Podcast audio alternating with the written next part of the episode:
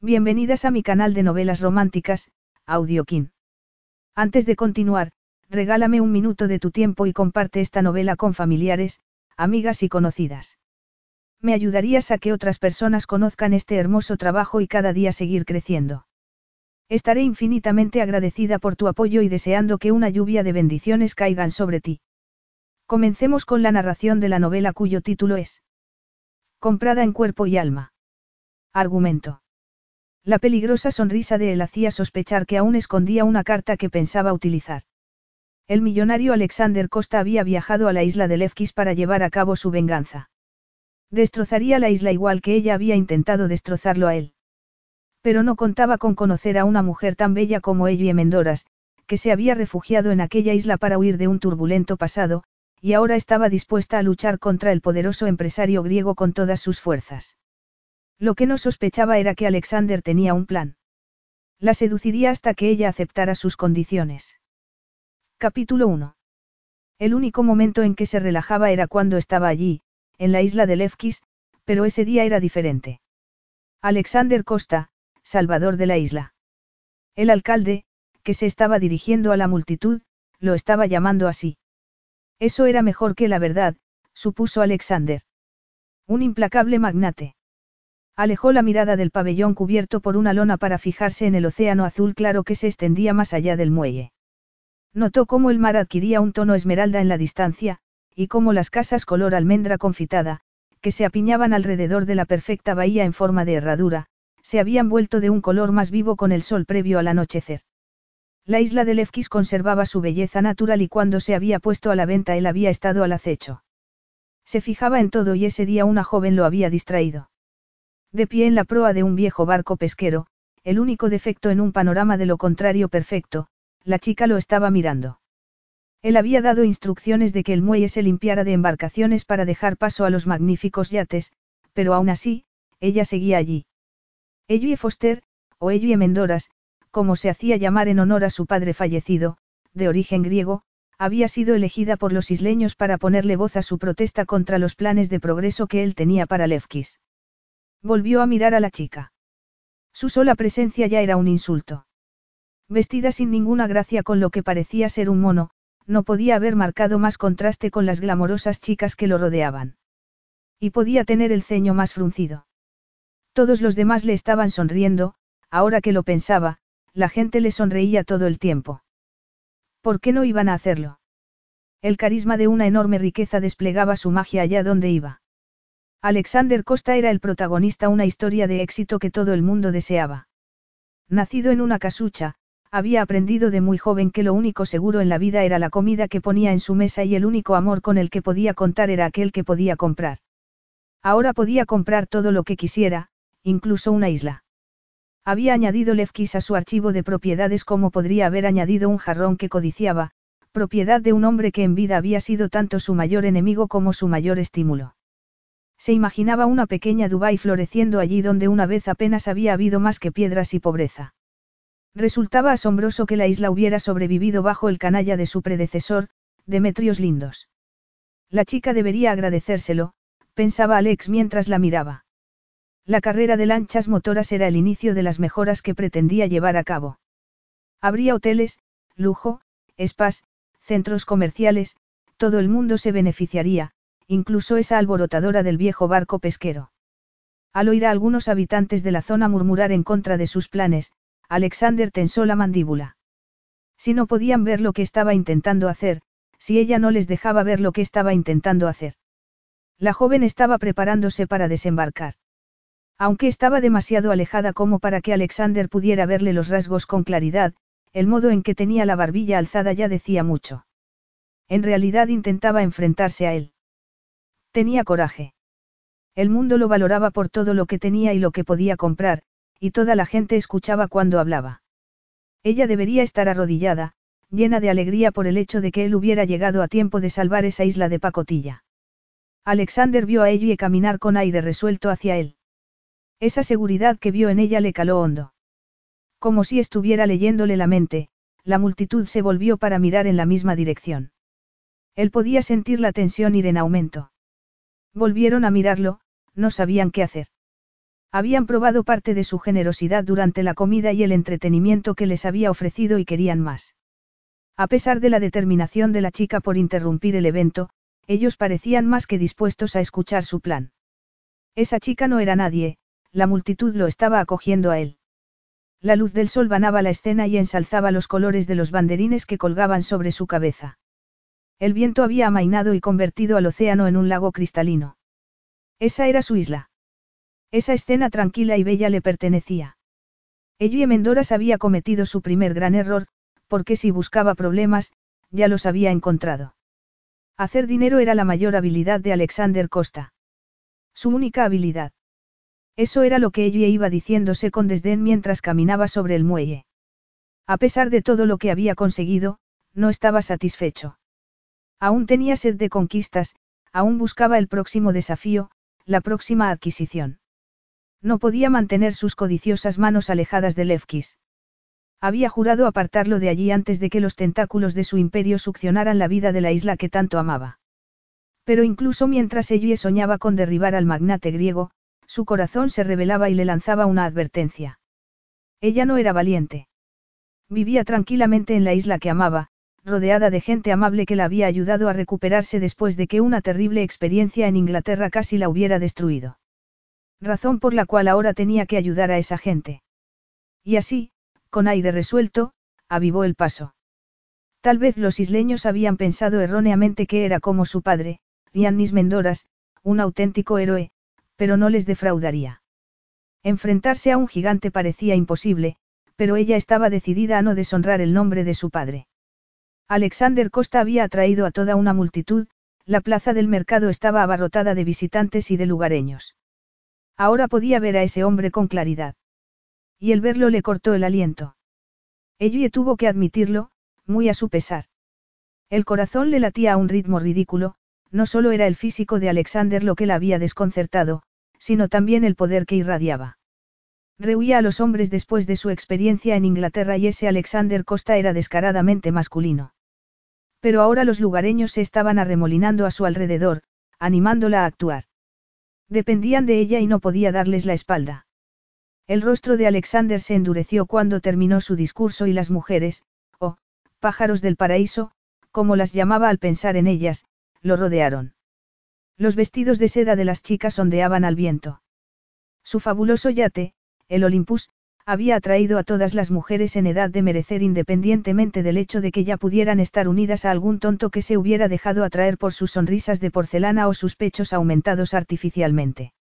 Obtenía un perverso placer al ver los juegos de los pájaros del paraíso, pero sobre todo le gustaba verlas titubear cuando se daban cuenta de lo mucho que él las despreciaba. Cuando la multitud rompió en aplausos, él se quitó de encima a esas mujeres. No quería sus besos al aire. Estaba más interesado en mirar victorioso hacia la cima del acantilado donde la gran y vieja casa de Demetrios Lindos estaba siendo demolida piedra por piedra. Reconstruiría la casa donde su joven esposa le había vendido su cuerpo a un anciano, pero antes de hacerlo la arrasaría y se quedaría de pie entre las cenizas. Se vio obligado a dejar de mirar cuando ella y Mendora se unió a la multitud y las voces de protesta volvieron a alzarse en su contra. Entendía las razones, aunque eso no la disculpaba. Demetrios Lindos había sido un cruel tirano que no había sacado a la isla de la pobreza, y algunos de los habitantes temían que él pudiera ser peor. Ahora ese miedo era el que estaba hablando. Pero eso no debilitaría su decisión, las mejoras que pretendía llevar a la isla se llevarían a cabo. Alexander miró hacia el viejo barco pesquero, le enervaba más que el descontento de la gente. Ella había heredado el barco de su padre y, según sus fuentes, la había reformado concienzudamente para albergar turistas y hacer excursiones. Podría dirigir esos viajes en barco perfectamente bien desde el nuevo amarradero que él le había ofrecido. No le dejaron ocupar uno de los preciosos amarraderos en la zona más profunda porque todos estaban ya reservados. Alexander sofocaría su rebelión antes de que se extendiera como una infección. Tomó esa decisión mientras miraba a ella. Algunos podrían pensar que ese era un problema demasiado pequeño como para preocuparlo, pero la experiencia le había enseñado que un problema pequeño con una chica del lugar podía alcanzar mayores proporciones si lo ignoraba. Ella ya se encontraba justo detrás de la multitud, desde donde sus ojos ardían desafiantes mirándolo. Ellie Mendoras, una guerrera del medio ambiente, contra Alexander Costa. Él frunció los labios con gesto divertido, las confrontaciones le gustaban. Aquella situación no tenía término medio, él era el enemigo mientras que ella era la verdadera salvadora para su gente, y eso deparaba muchas posibilidades. A medida que ella se acercaba, Alexander se enfurecía más. Había declarado un día de fiesta y la mayoría de la gente se había tomado las molestias de ponerse elegante. Ella, sin embargo, seguía con su ropa de trabajo, y de no ser por su cabello caoba aclarado por el sol que le llegaba casi hasta la cintura, podrían haberla confundido con un chico. Lo único que evitaba que resultara completamente asexual era el cautivador fuego de sus ojos que estaba dirigido únicamente a él. La observó mientras intentaba, sin éxito, abrirse camino entre la multitud. Había un grupo de los seguidores más incondicionales de Alexander justo delante. El rostro de ella adquirió un gesto de desaprobación. Su ejército la había abandonado. La mayoría de la gente se sentía intrigada por la visión de futuro de Alexander. Porque a ella no le entraba en la cabeza que la idea de Alexander era la única posibilidad de traer riqueza a Lefkis. Se obligó a olvidarse de ello y Mendoras. Tras lanzar una última mirada hacia la pequeña y decidida figura que intentaba mirar por encima de los hombros del gentío, la ignoró por completo. La frustración presionaba el pecho de ella como si se tratara de una banda de acero. Había mucha gente allí que, a juzgar por sus ropas caras, no tenía nada que perder por hacerle la pelota a Alexander Costa. Los habitantes de la isla corrían el peligro de que se les ignorara si no actuaba pronto. Tenía que encontrar el modo de llegar al escenario y arrebatarle el micrófono a Alexander Costa. Tenía que asegurarse de que la denuncia de sus vecinos era escuchada. La adrenalina subía, la animaba a actuar, pero el estrado estaba custodiado por personal de seguridad. Tenía que esperar. Tenía que moverse con lentitud y no olvidar todo lo que estaba en juego. El tipo glamoroso junto al que ahora se encontraba no tenía ningún interés en la cultura local. Lo único que querían era llenarse los bolsillos a costa de sus vecinos. Absorberían la isla y luego se marcharían al próximo destino novedoso. Tenía que hacerles entrar en razón. Tenía que hacerle ver al hombre que se escondía tras ese monstruoso plan. Se detuvo para intentar calmarse antes de llegar a un lado de la plataforma. Alexander Costa, un hombre de unos 35 años presidía el escenario. Solo con su carisma podía intimidar a toda una multitud. ¿Qué posibilidades tenía de enfrentarse a él? Susurros de personas que no podía ver la animaban a continuar. Eso era lo único que necesitaba oír. Sus vecinos la necesitaban. Temían a Alexander Costa y le estaban suplicando que hablara por ellos. Ella también tenía miedo. Bajo esa sonrisa fácil y ese hermoso rostro podía sentir el hielo que Alexander Costa guardaba en su interior. A ese hombre no se le podía contrariar, no podía enfrentarse a él. Era cierto que había sido dotado de un deslumbrante físico de estrella del cine, pero él no estaba actuando. Suponía que ese traje de lino se lo habían hecho a medida para que se acoplara perfectamente a su musculoso cuerpo, y bajo los botones abiertos del cuello de su ligera camisa blanca veía más de lo que hubiera querido ver de ese cuerpo bronceado que se ocultaba. Se estremeció cuando la sorprendió mirándolo, pero luego se sintió agradecida cuando él apartó la mirada como indicando que su presencia no le importaba lo más mínimo. Pero entonces ella, para su sorpresa, se dio cuenta de que quería que Alexander Costa la mirara, quería que se fijara en ella. Era difícil no sentir fascinación por sus penetrantes ojos verde mar y su barba de tres días. Sus labios sensuales no tenían nada que ver con su fría expresión y tenía un aura de erotismo que la asustaba tanto como la intrigaba. Pero tenía que actuar, ya que nadie más estaba preparado para hacerlo. Su intención de llevar a los mares de Lefkis carreras de lanchas motoras avanzaba a pasos agigantados y nadie podía detenerlo. La multitud estaba hipnotizada por su casi mítica presencia, pero una sola voz podría producir un cambio y ese día esa voz sería escuchada. Vamos, Elle. Alrededor de ella se alzaban los murmullos y estaba a punto de actuar cuando el público aplaudió y Costa sonrió. Cuando se pasó una mano por el pelo, pareció casi un chico pequeño, pero ella sabía que era un despiadado magnate. A ella no podía engañarla. Subió al escenario y Alexander Costa reaccionó antes que sus guardaespaldas. Ella se quedó paralizada a medio camino y entonces se hizo el caos. Las mujeres gritaron y se arremolinaron y los guardaespaldas se vieron atrapados en el tumulto. No me toquéis. No os atreváis a tocarme. Gritó ella mientras retrocedía. La mirada de Alexander la aterrorizó. Sintió pánico ante su sobrecogedora masculinidad. Ahora ya no es tan valiente, ¿eh? Comentó él con satisfacción. ¿De qué le sirven sus guardaespaldas? Se burló ella. ¿Qué quiere? Nada más que mi derecho a que se me escuche. Y así es como pretende conseguirlo. ¿Cómo, si no, puedo hacer que me escuche? Era consciente de que estaba alzando la voz. Va a escucharme ahora. Ahora. Ella se mantuvo firme. No se me ocurre mejor momento. ¿Qué cree que va a conseguir con esto? ¿Qué había sido de todas las cosas que había planeado decir? Si al menos Alexander Costa mirara hacia otro lado por un momento, ella podría calmarse y recobrar la compostura. Pero no dejó de mirarla. Explíquese, le ordenó fríamente. Habló en nombre de la gente de Levkis. Su gente. El tono despectivo de su voz fue todo lo que necesitó para reaccionar. No le importan lo más mínimo, dijo con vehemencia a pesar de haberse prometido que se mantendría fría y actuaría con sensatez. Usted es igual que todos los otros oligarcas que visitan Levkis en sus yates blancos. Habla demasiado para ni siquiera haber nacido en la isla, comentó él fríamente. Mi padre nació aquí. Él era. Pescador. Sí, lo sé.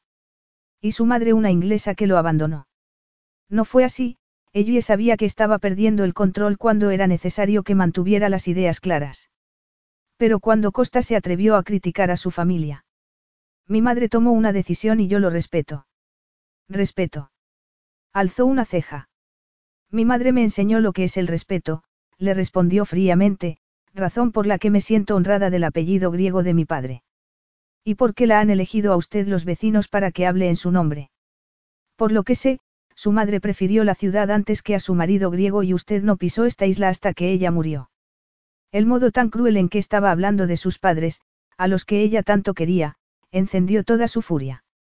Cuando llegué aquí me enamoré de la isla y de su gente, una parte de su cerebro directamente se negaba a aceptar que además había llegado allí huyendo de un antiguo amigo de su madre que la había atacado. Tenía que ganarse a esa mujer. No podía ignorarla, aunque sinceramente deseaba poder hacerlo. La gente de la isla confiaba en ella, incluso la quería. Era la llave para abrir la isla y hacer que su idea de progreso fuera aceptada. Cuando el padre de Ellie se había perdido en el mar, los vecinos la habían adoptado. Ese día Ellie Mendoras no se había convertido en la huérfana que ella habría imaginado, sino en la amada hija de una familia de luto, una familia que englobaba a todas las almas que vivían en Levkis. Usted no es de aquí. Perdió el control, lo cual no era nada propio de él. Ni siquiera eres griega. Mi padre sí es de aquí. Le respondió furiosa. Ahora Levkis me pertenece, le recordó. No me asusta. Es que esa chica no sabía cuándo estarse callada. ¿En serio? Le preguntó en tono amenazador. Entonces tal vez sí debería hacerlo. Un escalofrío recorrió a ella mientras lo miraba. No se había imaginado que pudieran enzarzarse en semejante pelea, había pensado que los guardaespaldas se la llevarían en cuanto hubiera comenzado a hablar. Pero había cierta pasión entre ellos, el aire hervía cargado de tensión. Ellie se mantuvo en guardia, con la cabeza bien alta, sabía que Costa tenía un objetivo y que estaba dispuesto a llevarlo adelante. Pero ella también. Sobrevivimos a Demetrios lindos y a usted le venceremos. Sus palabras son muy valientes, Ellie Mendoras, pero ¿dónde está ahora su ejército? Miró a su alrededor. Me parece que esta gente no quiere quedarse estancada en el pasado con usted y con Demetrios lindos. Ellie se sonrojó. En lo que respectaba al pasado, Costa tenía razón, una parte de ella siempre estaría anclada en su pasado. ¿Por qué se queda en la isla? ¿Qué significa para usted? Es mi santuario, pensó Ellie inmediatamente, pero eso no se lo diría de ninguna manera. Levkis era el hogar de mi padre y ahora es el mío. Entonces si desea quedarse aquí, debería aprender a aceptar los cambios al igual que el resto de la gente. El cambio que usted propone. Así es, señorita Mendoras. Por supuesto. El hombre que había comprado la isla podía hacer todo lo que quisiera con ella. Ella se había sentido muy segura allí, pero ahora había demasiados extraños, gente que no conocía, hombres que no conocía. No tengo tiempo para esto, dijo él. Ella se apartó bruscamente. No tengo ninguna intención de tocarla, señorita Mendoras. ¿Por qué le tenía tanto miedo? se preguntó Alex. Fue en ese momento cuando se fijó en la cicatriz. Redonda y fea, sobre la mejilla, parecía como si alguien hubiera intentado dejar su marca en ella. Y cuando ella lo vio mirándola, agachó la cabeza y se cubrió la cicatriz con los dedos. Él se dirigió a sus guardaespaldas.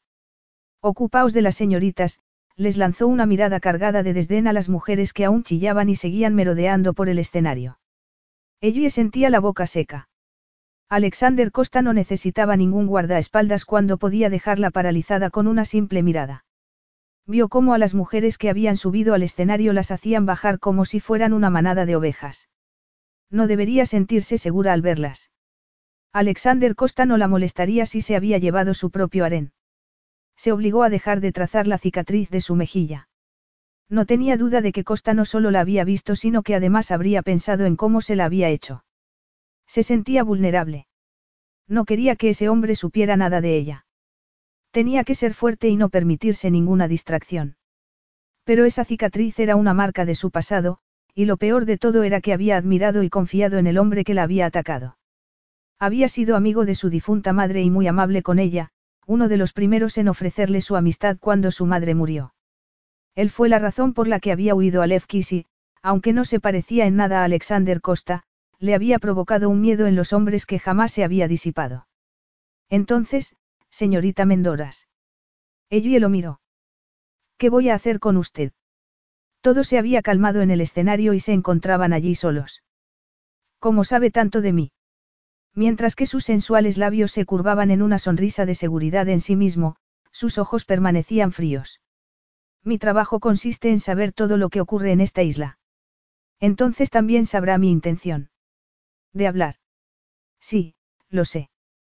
Pero no aquí y no hoy, y cuando ella empezó a hablar de nuevo, él añadió con tono firme, este no es el lugar adecuado para una discusión tan agitada, señorita Mendoras.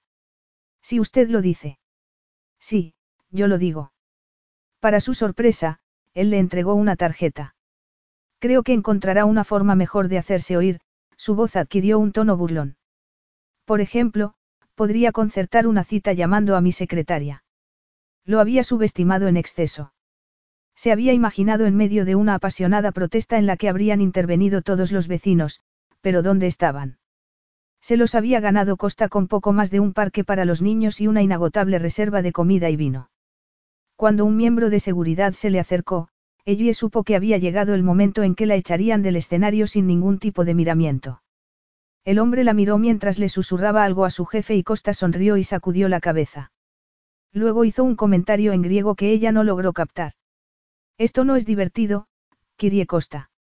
Me estoy riendo, señorita Mendoras. Le preguntó fríamente. He de recordarle que tengo que terminar mi discurso. La multitud había esperado mucho tiempo y seguía en silencio. Ella pudo comprobar que se sentían satisfechos de que él lo tuviera todo bajo control y estuviera ignorándola. Le digo a mi asistente que espere su llamada. Se reuniría conmigo. Es así de sencillo, señorita Mendoras. Su ronco tono de voz provocó dentro de ella algo que ella intentó ignorar. No hay necesidad de todo este drama. Ella cerró los ojos, admitiendo la derrota. Pero no era eso lo que quería que Alexander Costa se estuviera ofreciendo a citarse con ella. El ligero aroma picante de su colonia penetraba en su nariz haciéndole recordar lo cerca que estaban el uno del otro. Acepté mi oferta, dijo fríamente, o rechácela. No me importa. La mirada de ella seguía posada en la tarjeta de visita. No voy a acordar nada con usted hasta que no me deje dirigirme a toda esta gente. ¿Por qué querrían escucharla? ¿Qué podría ofrecerles? Tenía razón, y ella tuvo que admitirlo con frustración. Si a nadie le importa Levkis, como usted sugiere, ¿de qué sirve concertar una cita para verle? Tal vez porque a usted sí le importa. Le preguntó desafiante. Ahora, hemos terminado, señorita Mendoras. La ira de ella fue en aumento al recordar la nota de desalojo que había recibido esa mañana. Los otros pescadores habían abandonado el muelle, pero ella se había quedado porque los demás le habían pedido que fuera la portavoz de la protesta. Ahora podía ver lo ingenua que había sido. Sí, hemos terminado. Ya he desperdiciado demasiado tiempo con un hombre que no se preocupa ni de esta isla ni de su gente. Hace demasiadas suposiciones respecto a mí. Y si pone fin a esta estupidez ahora, creo que lo mejor será que hablemos. La garganta de Ellie se quedó bloqueada por el pánico cuando Alexander le hizo una señal a uno de sus hombres. El vello se le erizó al pensar en la posibilidad de que un hombre al que no conocía la tocara. Acompaña a esta jovencita al Olympus. Me ocuparé de ella cuando haya terminado aquí. La señorita Mendora será mi invitada, añadió en el último momento. La actitud del hombre hacia ella cambió de inmediato. Había recibido el mensaje de su jefe de que la tratara con respeto. No voy a ir a ninguna parte, dijo tercamente. Estaba mirando hacia el yate y él podía ver el miedo reflejado en sus ojos. Bien. Las chicas como ella y Mendoras tenían que aprender una lección. Un yate del tamaño del Olympus no era otro simple barco en el muelle, era como un país sujeto a unas reglas que él mismo marcaba. Ella sabía que una vez subiera a bordo, quedaría alejada del mundo exterior. Prefiero estar en campo neutral, insistió. Me temo que no tiene elección, dijo él asintiendo hacia el guardaespaldas. El haberle dado caza lo excitaba. Muy pronto pondría fin a esa protesta. No puedo, estar a solas con usted, dijo ella vacilante. Ya estaba. Ya se había rendido. Seguro que no. Estoy seguro de que puedo dar respuesta a sus preocupaciones, le hizo una escueta señal con la cabeza a su hombre para indicarle que la tuviera vigilada. Una ovación lo recibió cuando volvió al centro del escenario. Tuvo que esperar a que la multitud se calmara antes de poder hablar. Cuando lo hicieron, les pidió que tuvieran un poco más de paciencia y, tras bajar del escenario, le pidió a una mujer, a la que conocía y sabía que todos respetaban, que se uniera a él. Ella no pudo ocultar su sorpresa cuando Alexander regresó con Kiria Teodopoulos. Era una de las señoras más mayores de la isla y todos la admiraban. ¿Qué está haciendo? Le preguntó ella con recelo. Ya que necesita una carabina, he invitado a Kiria para que nos acompañe en el yate. Ella sintió un escalofrío por dentro. Vale, lo haré. Capítulo 2. Tiene buena intención, pero se está equivocando, señorita Mendoras. Y usted es un plutócrata arrogante que presume de saber lo que es mejor para todo el mundo. La atmósfera entre ellos estaba empeorando por momentos. Parecía que no pudieran habitar el mismo espacio sin que se tensaran los ánimos. Ella y Alexander se estaban enfrentando en su estudio a bordo del Olympus. Ella estaba de pie, rígida, a un lado de su escritorio, mientras que Alexander se encontraba al otro lado recostado cómodamente sobre una silla de piel. Según Alexander, él era el único que sabía lo que era mejor para la isla. Ella estaba furiosa. Alexander no estaba preparado para oír la opinión de nadie y mucho menos la suya. Tal y como había imaginado, el Olympus era más que una casa flotante, ese yate era el reino de Alexander Costa, un reino que él gobernaba a su antojo. ¿Por qué no se sienta y se relaja, señorita Mendoras? Estoy aquí porque tengo algo que decir, no para sentirme cómoda. Como quiera, dijo encogiéndose de hombros. Viéndola sentada en silencio a cierta distancia de ellos, ella fue consciente de que Kiria Teodopoulos era su cómplice. Se sentía a salvo con ella, pero no pudo decir la mitad de las cosas que le hubiera gustado. Mostrar respeto por los valores tradicionales de la anciana implicaba que tenía que cuidar su vocabulario y pensar muy bien lo que decía. Señor Costa. Sí, señorita Costa. O debería llamarla ella. Cuando Kiria Teodopoulos le hizo disimuladamente una señal asintiendo con la cabeza, ella supo que no tenía otra alternativa. Bien, dijo él, pues en ese caso no me importa que me llames Alexander. Se le podían ocurrir muchas otras cosas que llamarle, pero por ahora tendría que bastar con, Alexander. Bueno, dime en qué piensas. La verdad. En el momento, muy poco. Se le había quedado la mente totalmente en blanco. Tutear a Alexander Costa era demasiado para ella, pero podría soportarlo. Alexander, no puedes esperar abrirle lefkis a todo tipo de visitantes y que eso no tenga consecuencias. Se tomó su tiempo para responder y se rascó la barbilla antes de decir. Parece que sabes mucho sobre mis planes para la isla, Ellie, le dijo, aunque su expresión sugería todo lo contrario, que ella no sabía nada. ¿De verdad te importa esta isla o la protesta que has dirigido hoy ha sido motivada por propio interés? ¿Qué? Ellie no podía creer lo que oía. Me parece mucha coincidencia que el día en que te enteras de que vas a perder tu amarradero en el muelle lances una campaña contra mí. Kiria Teodopoulos se estiró como si hubiera querido intervenir. Por supuesto que me preocupa mi amarradero, dijo ella rápidamente intentando evitarle a la anciana un disgusto. Perteneció a mi padre y a su padre antes que a él, sus ojos se volvieron de un helado color esmeralda mientras lo miraba retándolo a que la contradijera. Bueno, no puedo entender tus preocupaciones. ¿Qué le pasa al nuevo amarradero que te hemos dado al otro lado de la isla? Exactamente eso. ¿Qué está al otro lado de la isla? ¿Y eso por qué es, Alexander? ¿Acaso la flota pesquera resulta demasiada antiestética para tus nuevos visitantes? Vas a realojar a donde nadie pueda verlos a todo aquel que no se ajuste a tu estilo de vida. ¿Qué harás si tus amigos ricos se quejan de la falta de colorido local? Harás que nos vuelvan a poner donde estábamos. Kiria Teodopoulos asintió. Me aseguraré de pensar en lo que has dicho. Sí, seguro. ¿Cómo iba a esperar que un hombre como Alexander Costa entendiera que aquello que hacía único a Lefkis estaba a punto de desaparecer por culpa suya? Que la cultura de la isla, al igual que el delicado equilibrio de la vida en el mar, dejarían de existir. No puede seguir adelante sin consultarlo. Puedo hacer lo que quiera ya que la isla es mía. He estado investigando y he llegado a la conclusión de que el muelle de la zona profunda no puede ser desperdiciado. Solo los ingresos provenientes de los yates de visitantes. Beneficios. Contigo todo se reduce al dinero. Ojalá pudiera permitirme el lujo de ser un idealista. Pero si lo eres, protestó ella. ¿No lo ves? Podrías tenerlo todo. Creo que al final verás que lo que yo propongo, unas ideas razonadas y meditadas con calma, es lo mejor, insistió Alexander, sin dejar pasar la oportunidad de destacar que ella estaba perdiendo el control. La influencia de visitantes significa que todos esos amarraderos que se encuentran en aguas profundas harán falta. Deberías estar agradecida, Elle. El muelle en la zona poco profunda que he reservado para ti y para los otros barcos pesqueros será ideal para vuestro propósito. Eso es lo que tú dices. La decisión ya está tomada, dijo mirándola fijamente. No te importa que ese muelle haya sido un hogar para la flota pesquera durante siglos. Eso no es del todo cierto.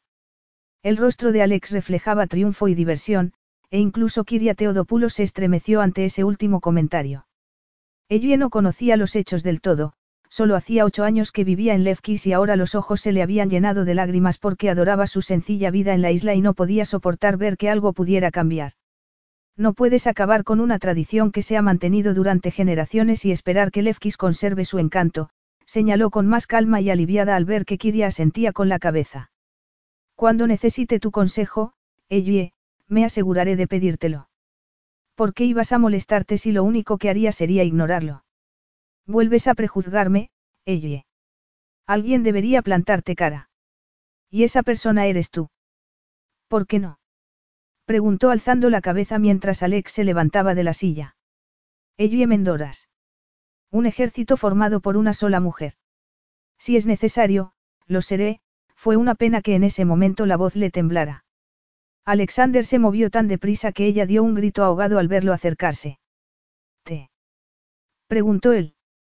Le hizo la misma pregunta a Kiria y, tras recibir una respuesta afirmativa, le dirigió a ella una mirada triunfal. Oh, sí, todo parecía ir marchando tal y como Alexander Costa quería. Sería lo suficientemente fuerte como para hacerle frente. El tiempo lo diría. Por el momento, él parecía estar totalmente despreocupado por todo lo que había sucedido. ¿Puedo hacerte una pequeña sugerencia?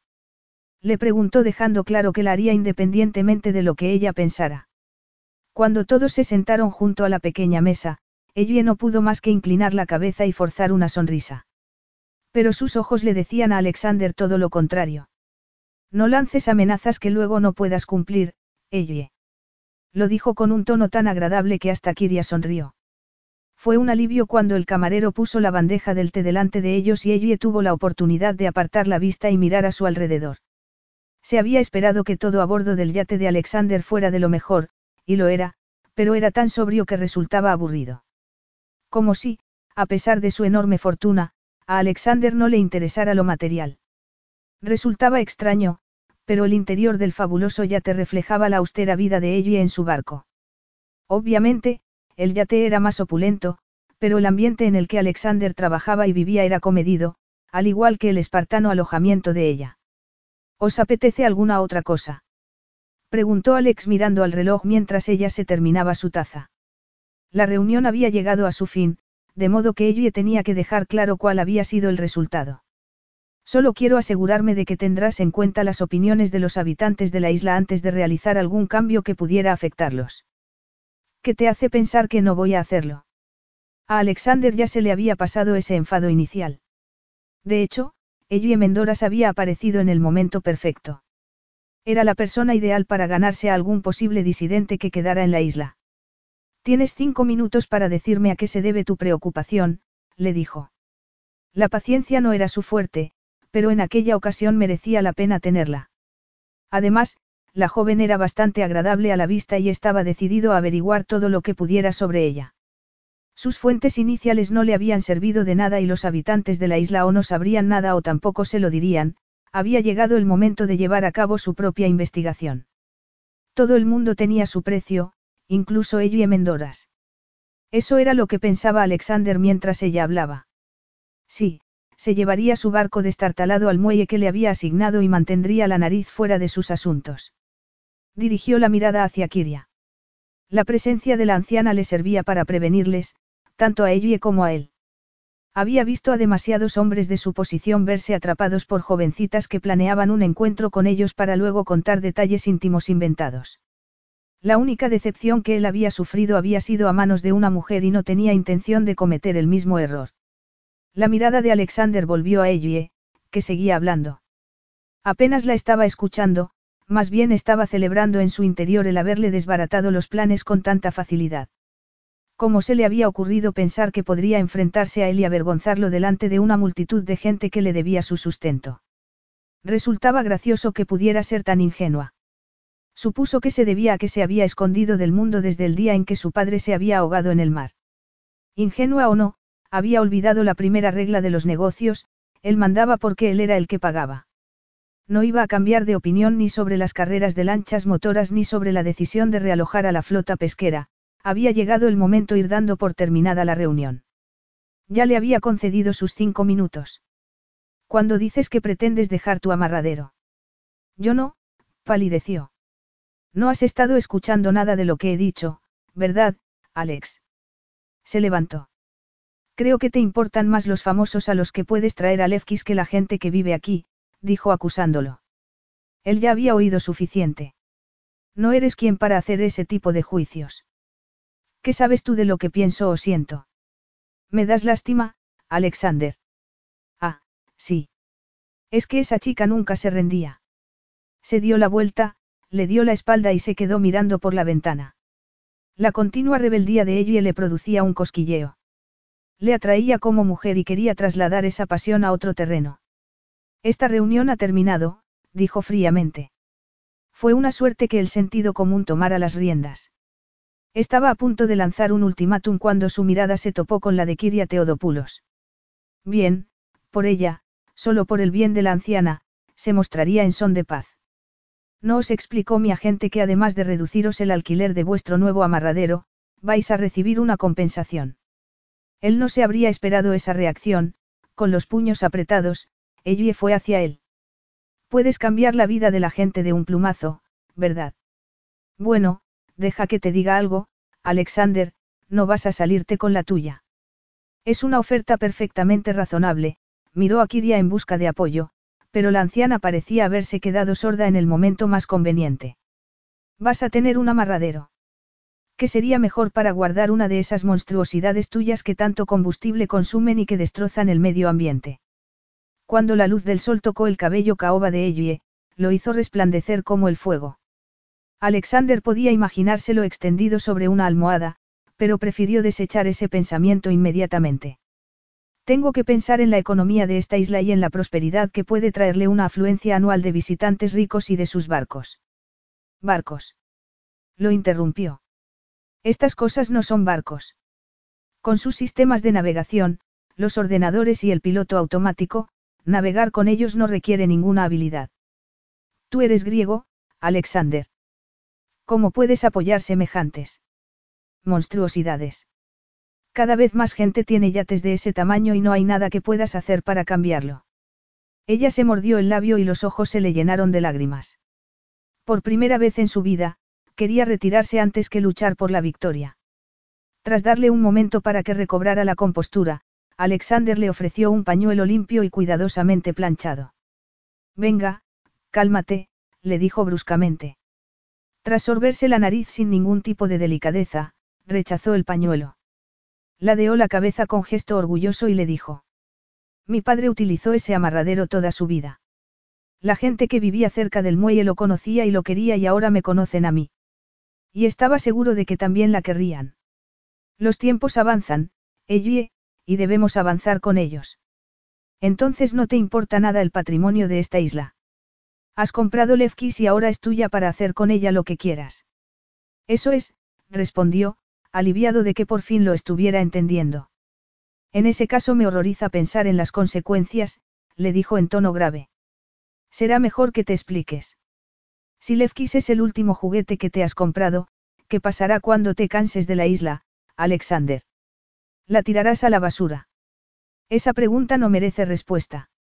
Esto jamás habría ocurrido en la época de mi padre. En la época de tu padre no había ninguna clínica en la isla.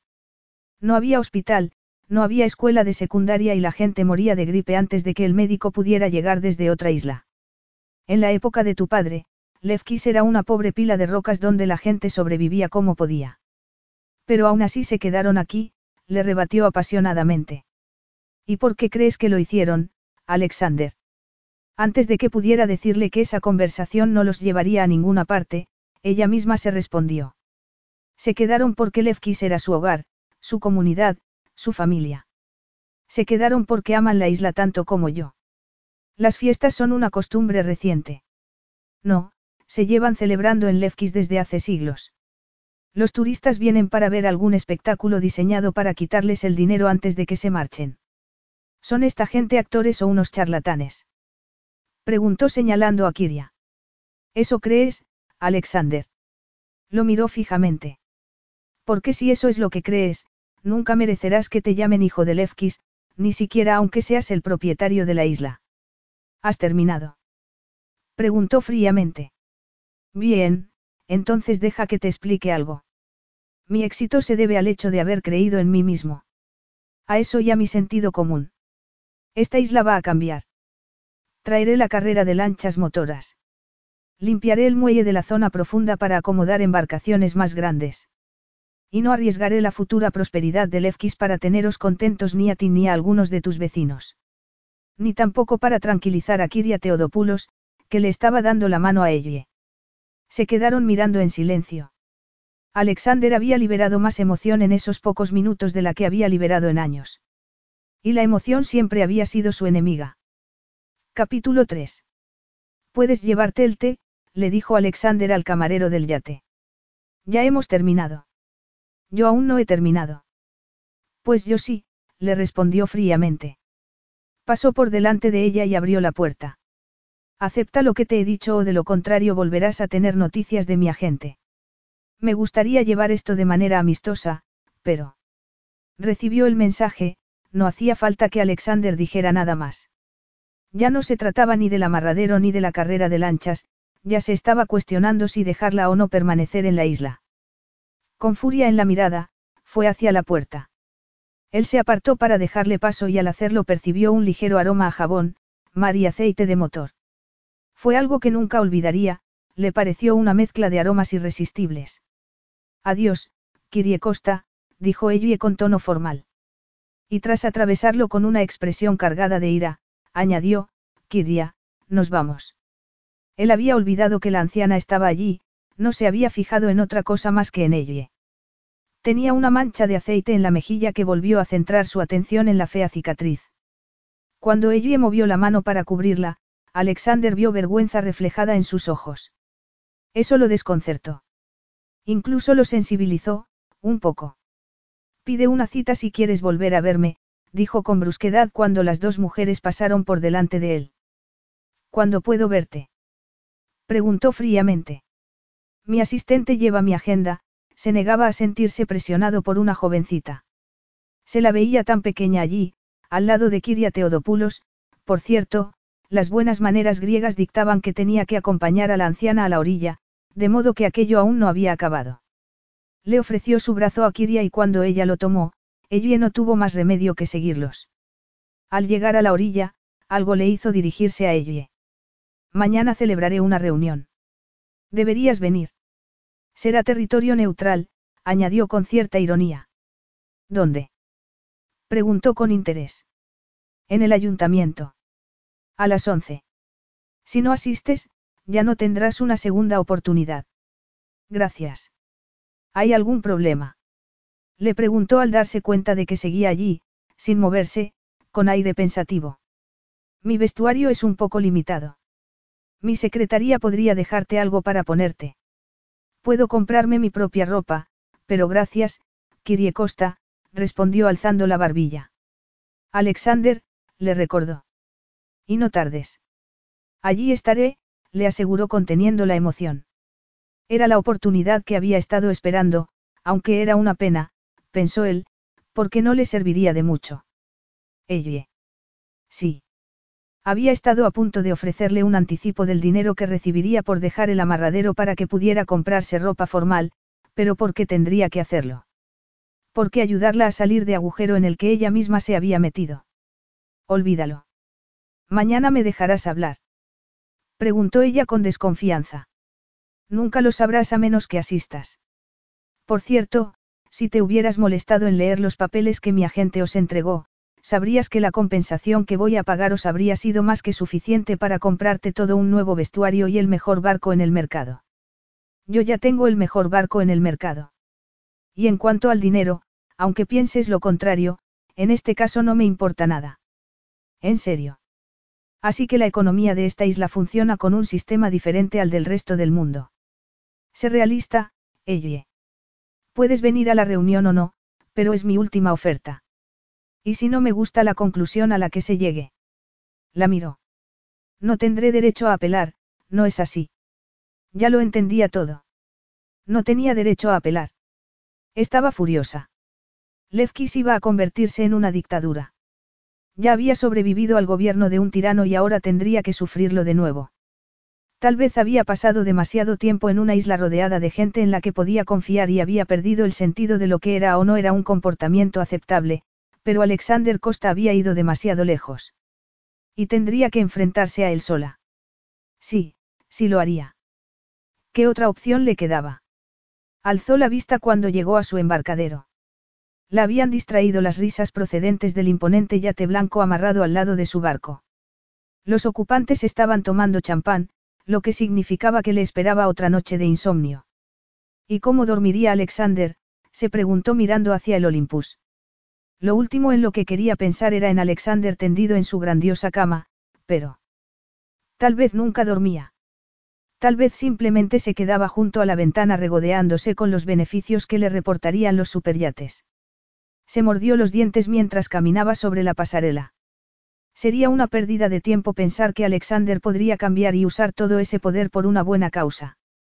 Pero al día siguiente tendría otra oportunidad, en la reunión. Y en cuanto a preguntarse si ese gesto rígido alguna vez esbozaba una sonrisa. Tal vez no tenía dientes, se rió. Con ese pensamiento encendió las luces de bajo voltaje que hacían que todo resultara acogedor. Comenzó a hacer planes para la reunión. Tenía que hacer que la gente despertara de su apatía. Si no lo lograba, el dominio de Alexander sobre la isla sería absoluto. Fue hacia la diminuta nevera y se sirvió un vaso de leche. Miró por el ojo de buey y pudo ver el Olympus, donde sin duda Alexander estaría ocupado convenciendo a algún lugareño para que apoyara sus ideas. ¡Qué gran error! Alzó el vaso como ofreciéndole un irónico brindis. Sin embargo, no había otro lugar en el mundo en el que le gustaría estar, de modo que actuaría con cuidado y fingiría estar acatando sus reglas. Las islas vecinas eran tan bellas como Lefkis, pero no la cautivaban tanto como ella. Se apartó de la ventanilla. Había visto las luces del Olympus reflejadas en el agua. Podría verla Alexander mirándolo. ¡Qué estupidez! Por supuesto que no podría. Cuando se terminó el vaso de leche, abrió la pequeña lata en la que guardaba el dinero en metálico y lo contó. Tenía suficiente para comprarse un conjunto de dos piezas barato y tal vez también un par de zapatos. Llegó a tiempo, eso él ya se lo había esperado, pero que llevaba puesto. La chaqueta, de un tono verde lodo, era demasiado pequeña para ella. Debajo llevaba un espantoso top de encaje rosa. No podía recordar haber visto nada tan horrendo en su vida. Pero además tampoco antes había visto sus pechos y ahora sí que podía verlos claramente bajo esa prenda tan ajustada. Eran grandes y tersos. Muy bonitos. Apartó la vista para fijarse en una falda tan grande que le bailaba en las caderas. Estaba hecha un desastre, aunque los señores mayores que la estaban mostrando su asiento no parecieron darse cuenta. Le había preparado un asiento en la primera fila, justo enfrente de él, desde donde podía mantenerla vigilada. De que estaba hablando y riéndose con el hombre que estaba acomodándola en su sitio. Parecía relajada. Demasiado relajada. Una cosa lo desconcertó, ese hombre la estaba agarrando del brazo efusivamente y sin embargo se había mostrado horrorizada ante la idea de que sus guardaespaldas o él siquiera la rozaran. Era otra pieza más del rompecabezas, como la cicatriz en la mejilla. Se concentró en colocar los papeles que tenía delante. No tenía tiempo que perder en ello y Mendoras. Le daría la oportunidad de hablar y eso sería todo. Señorita Mendoras, siéntese. Aún no le ha llegado el turno de hablar, no podía creerse que una vez más le estuviera causando problemas.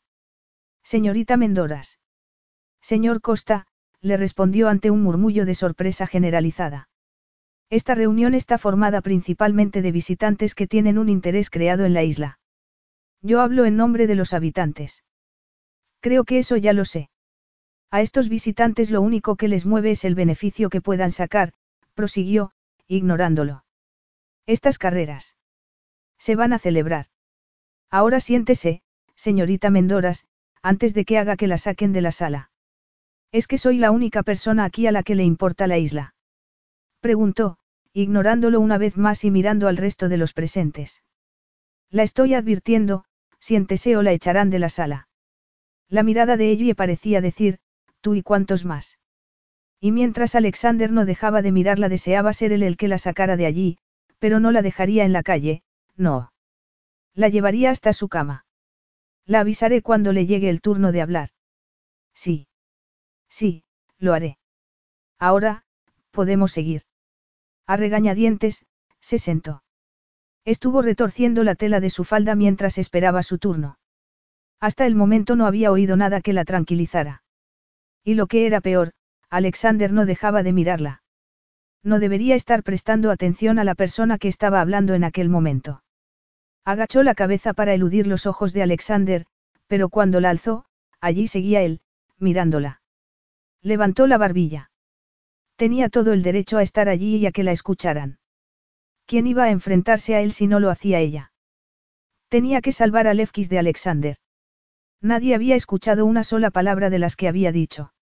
Su público se había mostrado inquieto e impaciente. Nadie quiso oír hablar de temas de conservación de la isla ni de ninguna otra cosa que pudiera restarles beneficios. Él casi sintió lástima por ella cuando se levantó para marcharse. Ella sabía que había fracasado. Sabía que él había visto su fracaso. La alcanzó fuera de la sala. ¿Eh? ¿Qué quieres? Se dio la vuelta a la defensiva, aún seguía preparada para la batalla. Se la veía dolida. Dolida por el hecho de que nadie la hubiera escuchado, ni siquiera los ancianos por los que tanto se preocupaba. Todo había salido a favor de Alexander. Solo quería asegurarme de que esta pequeña protesta que has encabezado ha terminado. Terminado. No seas estúpida, Elle. exclamó con frustración viendo el fuego en sus ojos. El progreso es algo esencial, incluso en una isla pequeña como Levkis. Sin él, quedaría en un punto muerto, y no querrás eso, ¿verdad? No quiero que, seas tú el que decida lo que los demás tendríamos que aceptar. No quiero que Levkis se convierta en un lugar en el que la gente que no es rica o famosa no sea bienvenida. No quiero que la isla que conozco y amo se convierta en una extensión de tu torre de marfil, el parque de juegos de un multimillonario, y con eso continuó andando sin mirar atrás. Y si seguimos tu plan, dijo él poniéndose a su paso, la economía de este lugar se hundirá.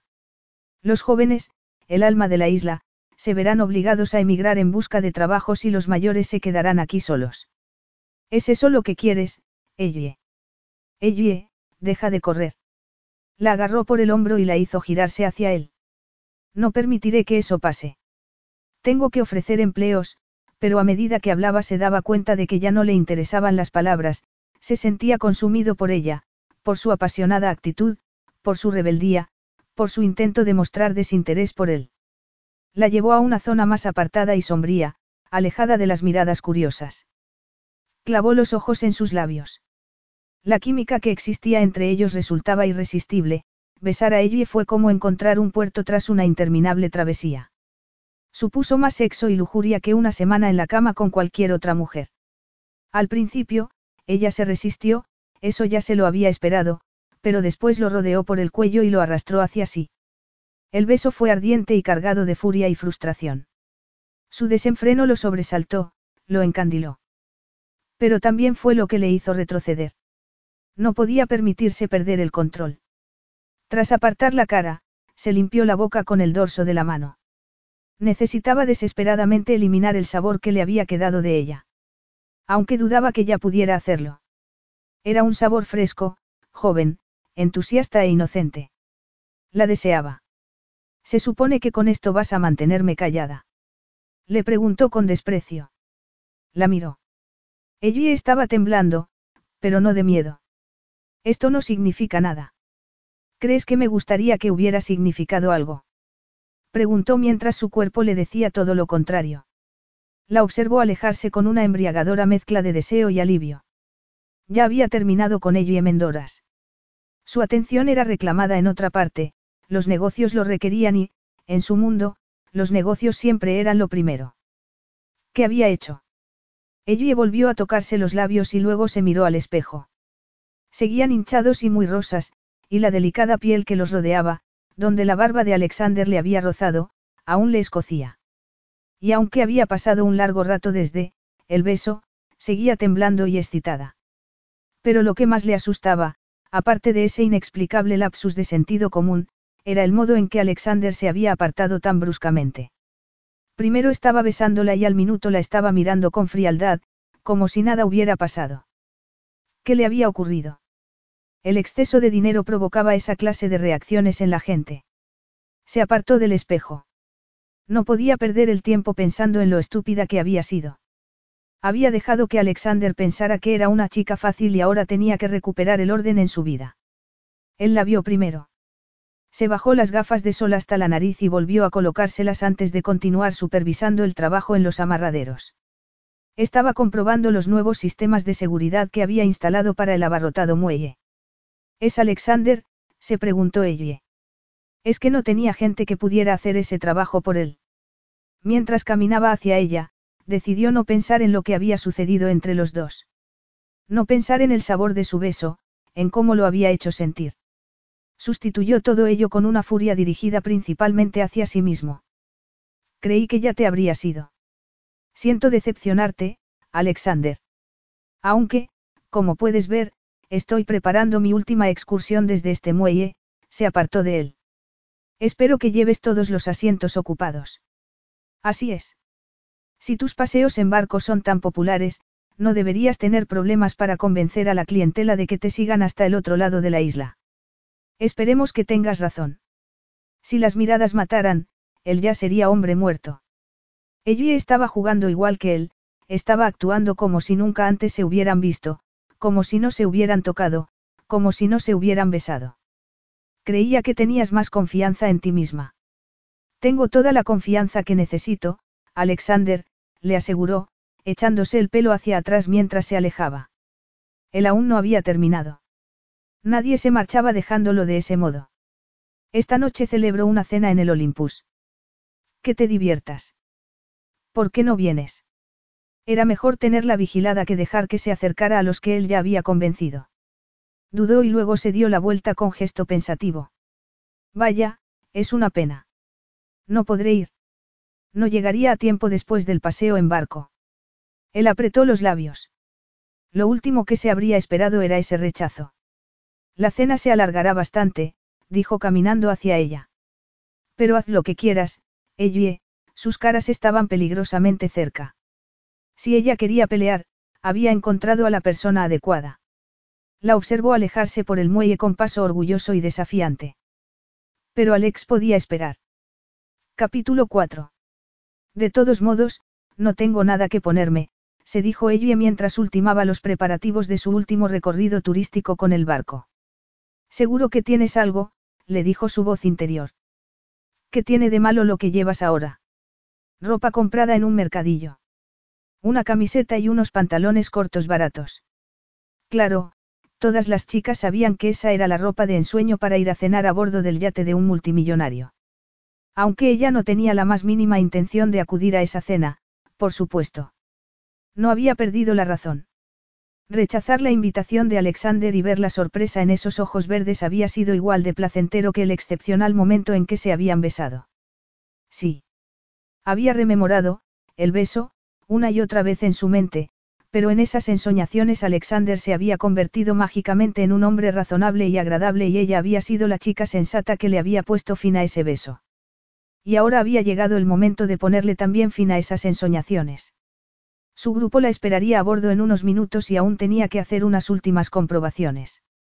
La radio no funcionaba y no tuvo tiempo de arreglarla, pero tenía todos los números de emergencia posibles y el móvil le serviría. Había limpiado el barco centímetro a centímetro y los platos para el almuerzo, que constaba de pasta con salsa de tomate fresco y queso, pan casero y ensalada fresca, estaban ya en el frigorífico. Con las manos en las caderas, Ellie contempló su reino. Parecía que todo estaba listo. El éxito de sus excursiones en barco había superado sus mejores expectativas. Era muy doloroso pensar que ese sería el último viaje desde el muelle principal, aunque al menos lo haría con el barco a rebosar, diez personas, el número máximo que podía llevar a bordo. Mirar la nota que la obligaba a marcharse en 48 horas le borró la sonrisa de la cara. Alexander no había perdido ni un segundo al comprar la isla. Con suerte, le llevaría algo más de tiempo transformar Lefkis en el parque de juegos para multimillonarios con que había soñado porque para entonces los vecinos y ella habrían encontrado el valor suficiente para mantenerlo a raya. Estaba furiosa. Había unas cadenas impidiéndole el paso a su barco. ¡Qué atrocidad! Era increíble. Se dio la vuelta y se disculpó ante sus pasajeros, les explicó que ahí tendrían que haber anclado el barco y almorzar. Le costó ocultar lo que estaba sintiendo. Era su lugar favorito, una bahía en la que incluso los niños y los peores nadadores podían bucear sin peligro. Pero un cartel recién pintado anunciaba que estaba prohibida la entrada a la bahía sin permiso. No hacía falta preguntarse de quién había salido esa orden. No tenía más remedio que marcharse y buscar otra bahía. Les había prometido a sus pasajeros que pasarían un feliz día y Alexander no iba a estropearlo. El mar abierto la calmó. Estaba con un grupo de gente encantador y pronto olvidó lo que había sucedido, hasta que una lancha motora se cruzó con ellos. ¿Y ahora qué? murmuró ella al ver la insignia de costa a un lado de la embarcación. Sus guardaespaldas le estaban haciendo señales. Es que creían que habían comprado el océano entero junto con la isla. Increíble. Giró el timón para evitar una colisión, pero la lancha continuó asediándola por todos lados y causando tanta turbulencia con su estela que ella temió por el bienestar de los pasajeros. Era intolerable. Tendría que devolverles el dinero a los turistas, aunque eso no era lo que le importaba. Lo que la ponía furiosa era el comportamiento prepotente de Alexander. Tal vez sí que iría a su cena y le diría exactamente lo que pensaba de él delante de todos sus invitados. Se había sosegado un poco al ver las luces del muelle. Siempre sentía la misma satisfacción al regresar a su amarradero, era la satisfacción de sentir que había hecho un buen trabajo. Pero aún no sabía que la aguardaba otro sobresalto. En lugar de un amarradero vacío, había un enorme yate ocupando su espacio. Tras tranquilizar a todo el mundo, cambió el rumbo. Como el muelle estaba lleno, el único lugar desde el que los pasajeros podían desembarcar con seguridad era el puerto del ferry. Eso suponía que sus clientes tendrían que caminar bastante y que ella tendría que pagar una sustanciosa tarifa por dejar el barco allí. Les pagaría un taxi a todos los que quisieran y se aseguraría de devolverles el dinero de la excursión. Se quedó mirando fijamente al Olympus. Porque Alexander no le había dicho nada cuando la había visto en el muelle. Su plazo de desalojo aún no había expirado. Mientras esperaba a que una de las familias de su grupo subiera a un taxi, le lanzó una mirada asesina al Olympus. Esa familia, cargada de toallas y mochilas, marcaba un fuerte contraste con los ricos visitantes en sus yates acompañados de sus sirvientes. No había duda de que para Alexander había que tener un cierto estatus social si se quería ser recibido en Levkis. Cuando ya les había devuelto el dinero a sus clientes y un grupo de ellos le habían dicho que no tenían ningún problema en volver caminando, ella pensó qué hacer a continuación. Ya casi había anochecido y era demasiado tarde para navegar hasta el otro lado de la isla y encontrar su nuevo amarradero. La mejor opción era echar anclas y esperar que, si alguno de esos gigantescos yates decidía moverse durante la noche, sus capitanes la vieran. Oía la música procedente del Olympus, parecía estar mofándose de ella. Debería haber aceptado la invitación y enfrentarse a Alexander allí mismo. Una suave brisa revolvió el pelo de Ellie, de pie junto al mástil. Sería muy fácil recoger sus cosas, su barco y admitir la derrota. Miró al Olympus. Y dejar que Alexander se saliera con la suya. Ni hablar. Tras echar el bote hinchable al agua, se dirigió a la orilla. Por desgracia, al no tener una invitación para la fiesta sería difícil que la dejaran subir a bordo. Además, no estaba vestida para la ocasión y no le extrañaba que los guardias de seguridad la echaran. Cuando intentó pasar, fue inmediatamente rechazada. Podía ver a los invitados intercambiar miradas, como si la pobreza fuera una enfermedad contagiosa. Tenía que admitir que no tenía buen aspecto, ni siquiera llevaba maquillaje y tenía la cara enrojecida por el viento. Una buena dosis de perfume tampoco le habría venido mal para enmascarar el ligero, pero inconfundible, olor del aceite. Escondida entre las sombras, pensó qué hacer. Tendría que encontrar otro modo de subir a bordo. El Olympus estaba completamente iluminado y resultaba imponente, pero ella aún no se había dado por vencida. Vio a unas chicas de la isla vestidas de camareras. Obviamente las habían contratado para servir la cena que seguiría al cóctel de bienvenida. Tras salir de su escondite, la saludó con la mano. Al verla, se detuvieron. Ella le hizo su propuesta a la chica que tenía una talla parecida a la suya. La joven se rió al principio, incrédula, pero tras consultar con sus amigas, finalmente aceptó. La chica se había ganado una noche libre y además la exquisita cadena de oro que ella siempre llevaba alrededor del cuello. Había pertenecido a su madre y fue duro deshacerse de ella, pero ponerle freno a esos delirios de grandeza de Alexander antes de que acabara arruinando la isla era su principal preocupación. Cuando salió del baño de señoras de la cafetería, ya le era fácil subir a bordo.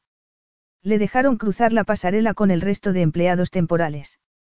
Tras ayudar a servir unas copas, la llevaron hacia el gran salón donde se celebraría la cena. Una luz color miel salía por la puerta de dos hojas. Cuando ella entró junto con los invitados, contuvo un grito ahogado. El techo retráctil del gran salón estaba abierto dejando ver las estrellas y, además de la luz de la luna, la plata y el cristal resplandecían bajo el delicado brillo de las velas.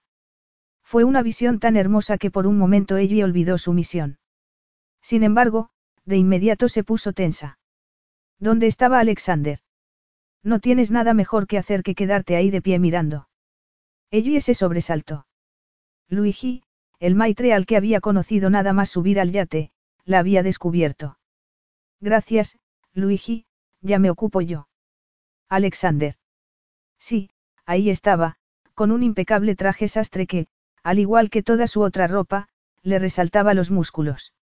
Has tenido que complicarte tanto para reunirte conmigo.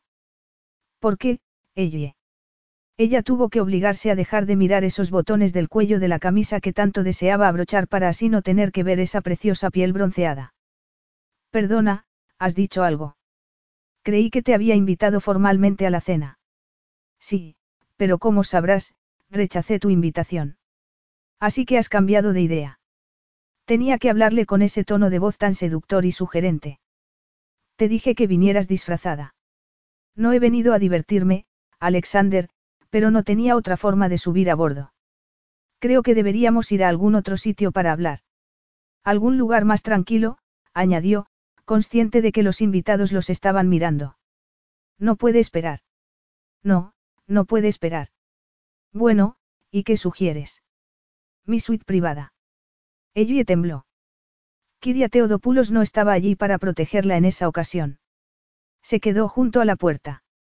Entra, no muerdo. Aunque si lo hago, te gustará, parecía decir la burlona mirada de Alexander. Ellie miró el pomo de la puerta, calculando con qué rapidez podría girarlo y escapar de allí. Respiró hondo intentando ignorar el modo en que Alexander la hacía sentirse siempre. Intentó que su corazón latiera con normalidad, pero seguía acelerado. Y además sentía sus pezones erguirse bajo el uniforme. Estaba excitada en todos los aspectos. Era una locura. No podía tener relaciones con ningún hombre, y menos con Alexander. En su mente, el sexo en sí era una locura. Intentó calmarse mientras centraba la atención en la habitación discretamente iluminada, con sofás de piel en color crema y una alfombra persa. El aroma a flores lo invadía todo, las había por todas partes. Pero ella no estaba allí para escribir un artículo de una revista de decoración. ¿Sabes lo que está ocurriendo en tu muelle, Alexander? ¿O has estado demasiado ocupado divirtiéndote como para haberte dado cuenta? ¿Te refieres a tu amarradero? Era inevitable. El embajador ha llegado sin avisar. Es un gran honor. Pero incluso el embajador debe de saber que el amarradero de un marinero es algo sagrado. Es lo único de lo que puedes estar seguro cuando estás en el mar. El embajador tiene preferencia, está por encima de todo el mundo, incluso de ti, Ellie, le gustaba verla con ese uniforme de camarera. Resultaba muy sexy. De pronto ya no estaba interesado ni en barcos ni en amarraderos. Quería unas cuantas horas de placer terrenal. Estoy hablando de una simple cuestión de cortesía marítima. Simple. La miró secamente. La vida nunca es simple, como ya debería saber. No en Lefkis. Al menos, no desde que compraste la isla. Eso no era lo que quería oír y su expresión se ensombreció. Cualquier mujer que hubiera en el yate habría donado su ropa a la caridad por una oportunidad como esa, por la oportunidad de estar a solas con él. Si estás aquí solo para reprocharme algo que no puedo cambiar, se movió hacia la puerta y se extrañó cuando ella dio un paso al frente para detenerlo. Más bien querrás decir algo que no va a cambiar. No va a cambiar. Admitió, más como ordenándoselo a sí mismo. Resoplando con frustración, ella se dio la vuelta. Debería haber sabido que no te interesaría nada de lo que tengo que decir. Entonces, ¿por qué has venido? Su vacilación le dijo todo lo que ella no quiso decir. ¿Por qué alguien tiene que enfrentarse a ti? dijo sin girarse. Y tú eres ese alguien. ¿Quién te da permiso para hablar en nombre de todos los habitantes de la isla, ella? Los mayores, se volvió hacia él. Tenía las mejillas sonrojadas. Los mayores me lo han pedido. Saltaban chispas entre los dos y a Alexander le estaba empezando a gustar esa sensación. ¿No crees que a lo mejor han cambiado de idea? No, ellos no. ¿Estás segura? Lo fulminó con la mirada.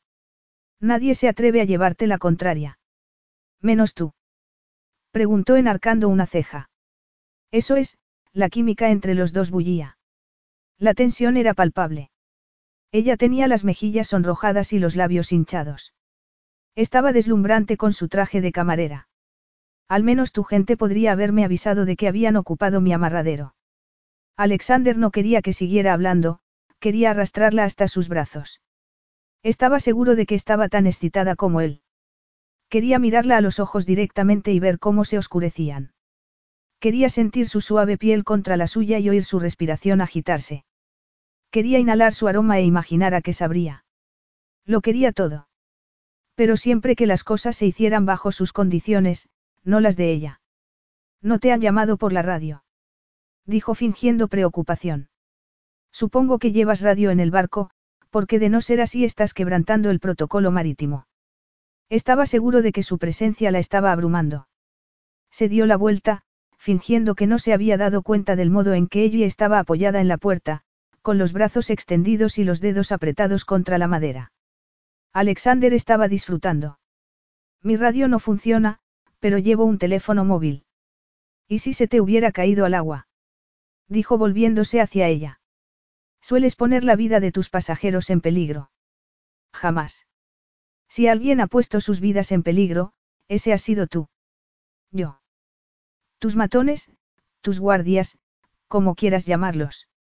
Lo miró furiosa y él la respondió con una sonrisa de arrepentimiento. Sí, eso ha sido algo desafortunado. Pero bueno, ahora puedes desahogarte del todo, aunque no tengo todo el día. Mientras Alexander hablaba y se acariciaba la barbilla, ella se fijó en esa oscura barba de tres días. No tenía nada que ver con la barba blanca del hombre que la había atacado. ¿Me estás escuchando, Ellie? Ahora no tengo tiempo para tus ensoñaciones. ¿Qué más quieres de mí? Les presenté mis planes a los ancianos de la isla y se mostraron de acuerdo. Pero allí no estaban todos. ¿Crees que de lo contrario habrían permitido que instalaras barreras artificiales en el océano? Esas cadenas eran necesarias, una medida de precaución para marcar la ruta. ¿Para qué? Le interrumpió. Para una carrera que no se celebrará si los vecinos se oponen. ¿Crees que encontrarán el valor para hacerlo? Sí. Sé que lo harán. Ella sí que lo haría, de eso estaba seguro. Las carreras se van a celebrar y las cadenas han de colocarse. La seguridad es primordial, al menos para mí, añadió lanzándole una clara indirecta. Tú hablas de seguridad mientras que yo solo puedo pensar en el peligro que dejas a tu paso. Me das miedo, Alexander. Me asusta lo que le estás haciendo a la isla. ¿Quieres decir que te da miedo el cambio? Haces cambios sin preocuparte de las consecuencias. Solo te preocupas de ti mismo. Esto no se trata ni de ti ni de mí, se trata del futuro de una isla y del de su gente. ¿Crees que eso no lo sé? A los dos les estaba invadiendo la pasión, pero era momento de hablar con sinceridad y rotundidez. Cuando compré Lefkis la isla estaba en bancarrota y no había ningún plan para rescatarla de esa situación. Es que no sabes que Demetrios Lindo se quedó todo el dinero. No soy como él, ella. No soy como ese hombre. Tal vez no, pero por lo que a mí respecta eres un presuntuoso más que se niega a considerar la opinión de los demás. Sé que crees que lo haces todo pensando en nosotros, pero estás pensando con el cerebro de un empresario, Alexander, no con el corazón. Se la quedó mirando. Aún no estaba preparado para admitir que esa teoría podía tener algo de cierto. Tengo una fiesta a la que volver, así que, si esto es todo. No, no es todo. No puedes echarme de este modo. Estaba a punto de decirle lo equivocada que estaba cuando la vio cubrirse la cicatriz. No pudo más que preguntarse quién podría ser capaz de hacerle eso a una mujer. Alguien lo había hecho, no había sido un accidente. Ella había puesto a alguien tan furioso que la habían atacado cual bestia salvaje. ¿Qué más le habían hecho? No te estoy echando. Siéntate. Le dijo enfadado. No me hables así. Vale. Por favor, siéntate. Necesitaba alejarse de ella, sentarse donde no pudiera inhalar su aroma. La mezcla de aceite de motor y jabón estaba empezando a resultarle un olor adictivo. Nadie va a molestarnos aquí. Estamos solos. Si te sientas en el sofá, verás un botón sobre la mesa que tienes delante. Si te encuentras incómoda en algún momento, presiónalo y alguien vendrá de inmediato. Alexander podía sentir su miedo. Tuvo que preguntarse quién habría podido asustarla tanto y eso le despertaba unos sentimientos que no había experimentado antes, sentía la fuerte necesidad de protegerla. Afortunadamente, el sentido común lo hizo reaccionar y no le dejó hacer ningún comentario con tal propósito. Finalmente escuchó todo lo que ella le contó y se quedó sorprendido al saber que sus hombres la habían intimidado. Eso no entraba en sus planes. Poner a ella y a sus pasajeros en peligro era algo imperdonable y serían castigados por ello. Eso le dijo. Pero hubo otras cosas que no cambiaría por ella, como por ejemplo la carrera de lanchas. Por otro lado lamentaba el modo en que había perdido su amarradero de un modo tan precipitado, pero los embajadores, al igual que los reyes, esperaban que el resto de los mortales les dejaran paso y en esa ocasión ella había estado obstaculizando el camino. Se lo explicó, se disculpó por el modo en que su agente les había comunicado la orden de desahucio y le recordó que ya tenía disponible su nuevo amarradero a un bajo alquiler, además de una compensación económica. Podrás empezar a obtener beneficios desde el principio. Beneficios. ¿Es eso lo único en lo que piensas? No todo el tiempo, pero deberías pensar en los beneficios si quieres que el éxito de tu empresa perdure. Lo sé, no soy ninguna estúpida. Fue hacia el sofá y se sentó junto a ella. Ella no protestó, lo cual ya era un buen comienzo. No digo que lo seas. Sí, bueno, se apartó de él. Bajo esa mirada firme había un pequeño y tembloroso corazón. ¿Quién le había hecho daño? Debería preguntárselo, pero ya sabía que ese no era el modo de actuar con ella. Si necesitas ayuda para llevar tu negocio. Contrataré a un consultor, le respondió irónicamente. Costaba creer que pudiera relajarse con Alexander sentado tan cerca de ella. Normalmente solo el pensar en estar a solas con un hombre ya era suficiente para paralizarla de miedo. Ella sabía que los dos estaban guardándose cosas, esas cosas que nunca se revelan. ¿En serio esperas que crea que no sabías que tus hombres le han puesto cadenas a medio océano? Solo a medio. Preguntó, ladeando la cabeza para mirarla. Tenía que hacerlo. Ese sentido del humor era lo que la ponía furiosa, aunque por otro lado, también la excitaba, tendría que tener cuidado con eso. Además, la forma en que la estaba mirando le estaba haciendo sentir más calor todavía. Para contrarrestar esa extraña sensación, se levantó y comenzó a caminar de un lado a otro de la habitación. Hay que quitar esas cadenas antes de que alguien resulte herido. Me ocuparé de ello. Y seguirás adelante con las carreras. Sí. Se levantó del sofá con la fuerza de un guerrero y se situó delante de ella. Si pensaba que podía intimidarla, estaba en lo cierto. Ella se había sentido a salvo en esa diminuta isla hasta su llegada, protegida por la gente que en el último momento, en el momento crucial, la había abandonado. Me ocuparé de esos peligros que has mencionado, dijo dirigiéndose a la puerta. La entrevista había terminado. Tenía que aprovechar los pocos segundos que le quedaban. Hay rocas sumergidas donde mueren algunos hombres, se le quebró la voz al recordar la terrible noche en la que su padre había perdido la vida. He de volver a la fiesta. Claro. Deberías confiar más en mí, ella. ¿Por qué? Ni siquiera te conozco, ninguno te conocemos. ¿Quién sabe qué clase de hombre eres? ¿Qué clase de hombre era? Buena pregunta.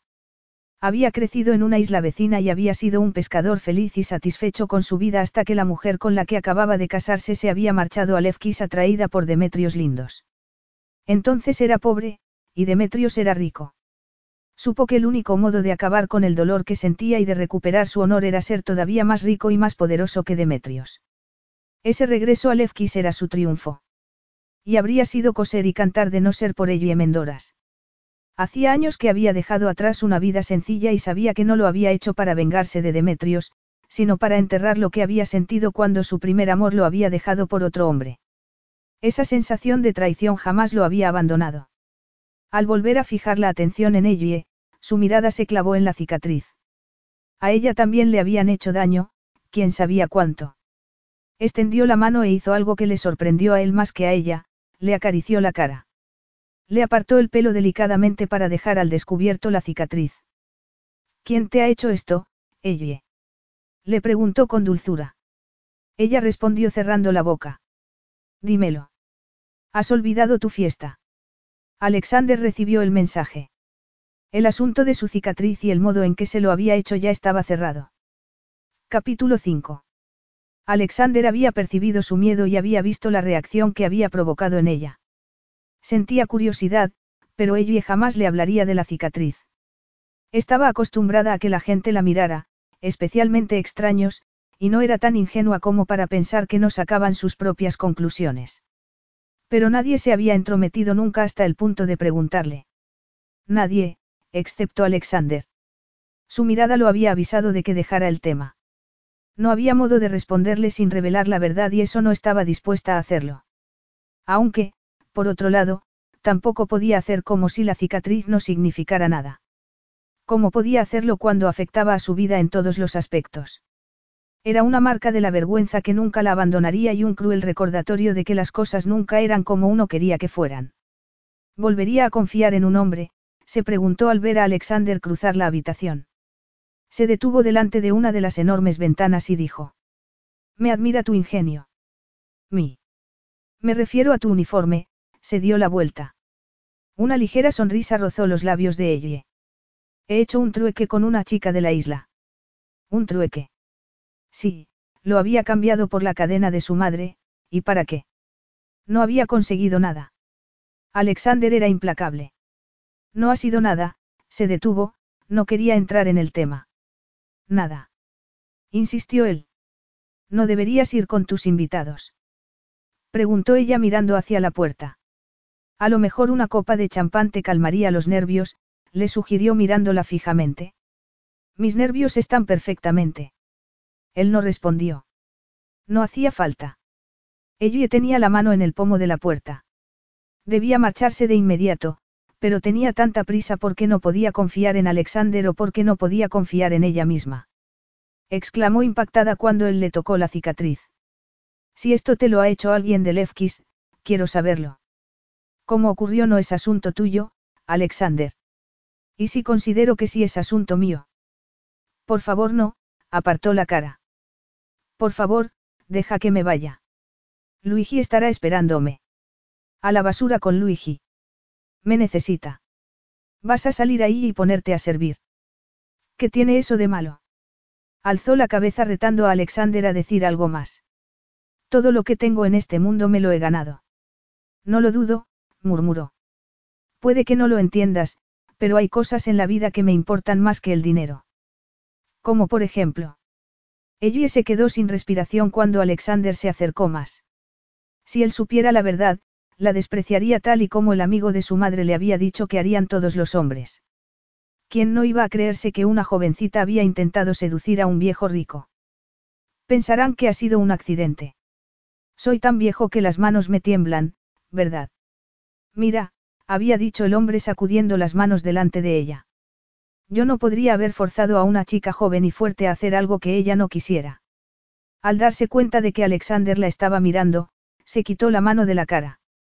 Ese hombre había agredido a muchas otras chicas, eso lo había descubierto tiempo después, pero nunca había tenido que rendir cuentas por ello. Le había dicho que ningún hombre disfrutaría con ella después de él. Ella había perdido el conocimiento y, al despertar, lo había encontrado jadeando y empapado en sudor junto a ella. Ninguna de las chicas a las que había agredido había tenido la culpa. La única razón por la que no se le había llevado ante la justicia era porque no había habido ni un solo miembro de la policía al que no hubiera sobornado. Estás pensando en algo del pasado, ella. Podía leerle la mente. Lo miró y de pronto entendió que ella no era la única que había sufrido. Deseó abrazarlo. Alexander, tengo una idea.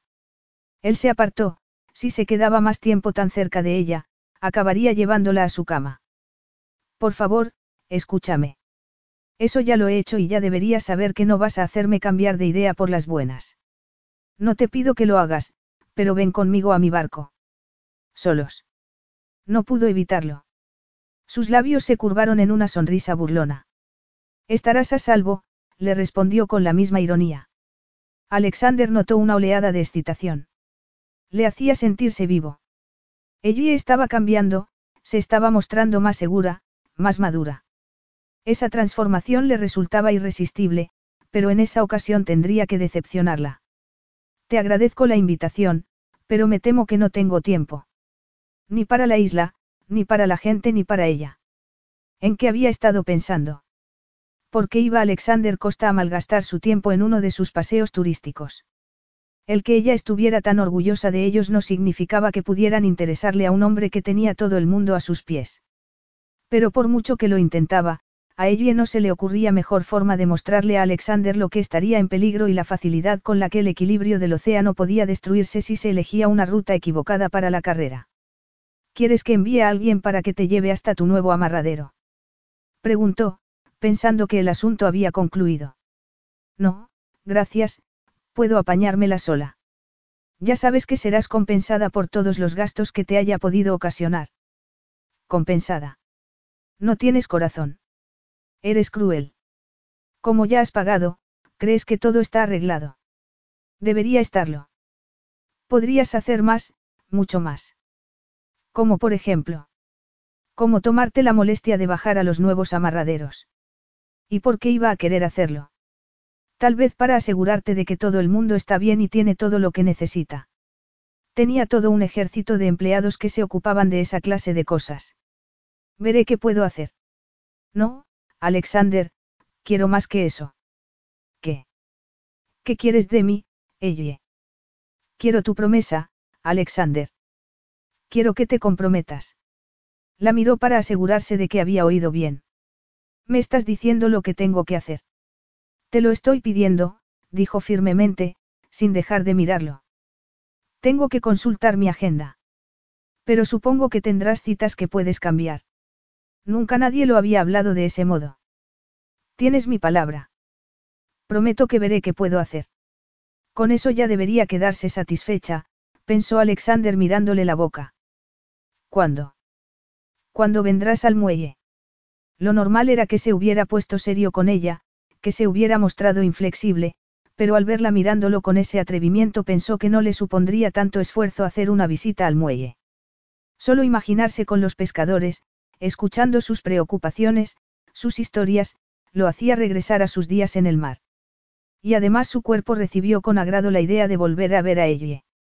Es muy amable por tu parte, Alexander, le dijo antes de que él hubiera tomado una decisión final.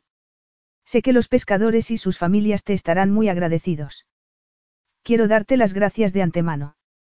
Aún no he dicho que vaya a ir, le recordó. Pero lo harás. Sé que lo harás y sé que te gustará subir en un barco de verdad para variar.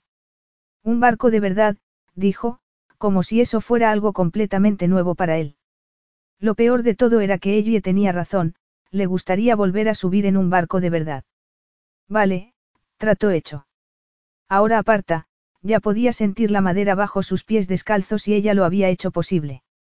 Ella había encontrado su talón de Aquiles, la única cosa que podría haberle hecho ceder un poco. Había visto su barco, formaba parte de esa zona de la isla que había intentado cambiar, pero ese viejo barco pesquero le había despertado una nostalgia de la que no había podido liberarse. Era un deseo de volver a esos días menos complicados en los que había creído que todo era posible. Pero en esos días también había creído que el amor duraría para siempre. Y fue al recordar eso cuando el corazón se le volvió a endurecer. Aún no me has dicho cuándo. Ya te lo diré, todavía seguían invadiéndolo los recuerdos, un hombre contra el mar, un hombre contra los elementos, un hombre deseoso de libertad. A pesar de su inmensa fortuna, esa parte de él aún seguía insatisfecha. Pero vendrás. Exasperado, dijo. Sí, iré, tenía que admitir que ella había sido muy valiente al ir al yate y enfrentarse a él. No le tenía miedo, al menos no del modo que había creído al principio. No le intimidaba Alexander Costa, el magnate, pero sí que parecía tenerle mucho miedo a Alexander Costa, el hombre. ¿Pero qué esperaba? Esa mujer había sido físicamente atacada por un monstruo. Esperaba que actuara con normalidad cuando se encontraba a solas con un hombre. Eso le hizo convencerse más todavía de que quería descubrir cómo había sucedido y quién le había hecho daño, pero primero quería hacer desaparecer el miedo que veía en sus ojos. A la basura con la fiesta. Dijo, alargando el brazo delante de ella para cerrar la puerta. Capítulo 6. Para ella significaba tanto que Alexander hubiera accedido a ir a visitar el muelle que tenía la mirada iluminada. Pero el modo en que él la estaba mirando ahora resultaba bastante inquietante. No vuelvas la cara, le dijo agarrándole la barbilla. No quiero que tengas miedo, ella. No tengo miedo, respondió, aunque en el fondo sí lo tenía y él lo sabía. Tenía miedo de lo que le hacía sentir. Jamás olvidaría su beso ni lo que era estar rodeada por sus brazos. Ese recuerdo era como oxígeno que avivaba tanto el miedo que sentía, como el fuego que se extendía por sus venas. La razón le dijo que diera un paso atrás, que saliera de allí antes de que fuera demasiado tarde. Debería irme. Tengo que atender. Ya le he dicho a Luigi que te necesitaban en otra parte, pero si prefieres irte, le dijo encogiéndose de hombros. Ella alzó la barbilla. Claro que quiero irme. Nunca dejó un trabajo a medio hacer. Yo tampoco, le aseguró Alexander arrastrándola hacia sí. Ella debería haberse resistido, pero ¿por qué habría de hacerlo cuando confiaba en que él la hiciera sentirse a salvo?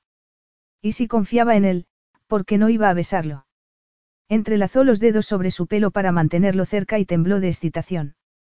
Volvía a descubrir lo bien que encajaban el uno en el otro. ¿Cómo podía ser posible?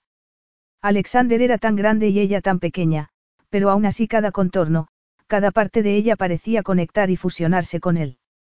Ese momento, esa sensación, esa libertad no eran cosas a las que temer, era algo a lo que aferrarse, el futuro y lo que deparara podrían esperar porque en ese momento sentía la libertad que nunca antes se había permitido vivir. Una libertad libre de todo miedo. No me asustas, Alexander. A la vez que la rodeaba con los brazos, se las apañó para agarrar una cubitera de hielos antes de llevar a ella hasta su dormitorio y tenderla en la cama. Ella tenía todos los sentidos acentuados, lo absorbió todo, el aroma de las sábanas frías y limpias, el aire del ventilador que giraba sobre ellos, la gran cama con su firme colchón y el cosquilleo que la recorría por tener tendido a su lado a Alexander. Protector, no depredador. Un amante, no un hombre agresivo. Con vacilación extendió los brazos hacia él. Lo cierto era que lo deseaba. Cuando él se sentó para quitarse la camisa, ella se quedó mirándolo. Era algo que creía que jamás podría hacer. Dejar atrás el pasado siempre le había parecido un sueño imposible. Y sin embargo en ese momento lo único en lo que podía pensar era en unir su cuerpo al de Alexander, sentir su fortaleza, sentir la calidez de su piel desnuda contra la suya. Él se puso en pie, parecía una estatua de bronce. Le recordó a un gladiador en algún viejo grabado. Su pecho y sus brazos estaban cubiertos de un oscuro vello que adquiría forma de V antes de desaparecer tras el cinturón de piel que le rodeaba por debajo de la cintura. Ella quería experimentar cómo sería que esos duros músculos presionaran su cuerpo, quería caricias, lo quería todo. Él sonrió al verla mover las piernas nerviosamente sobre la cama. ¿Te apetece algo de beber o prefieres un poco de hielo para refrescarte? No te entiendo. Mejor hielo, decidió Alexander. Ella dio un grito ahogado. Antes de poder negarse, él ya había tomado un puñado de hielos y los estaba deslizando sobre su cuello. Esto debería tranquilizarte. No lo soporto. Pues es una pena porque ahora viene lo mejor. Sí. Preguntó ella tímidamente. Aunque lejos de calmarla, la sensación del hielo contra su encendida piel había revolucionado más todavía sus sentidos. Tras llevarse un cubito a la boca, la besó intensamente. Le abrió la camisa y le acarició los pechos con más hielos en la mano. ¿Quieres que te dé calor? sugirió él con inocencia.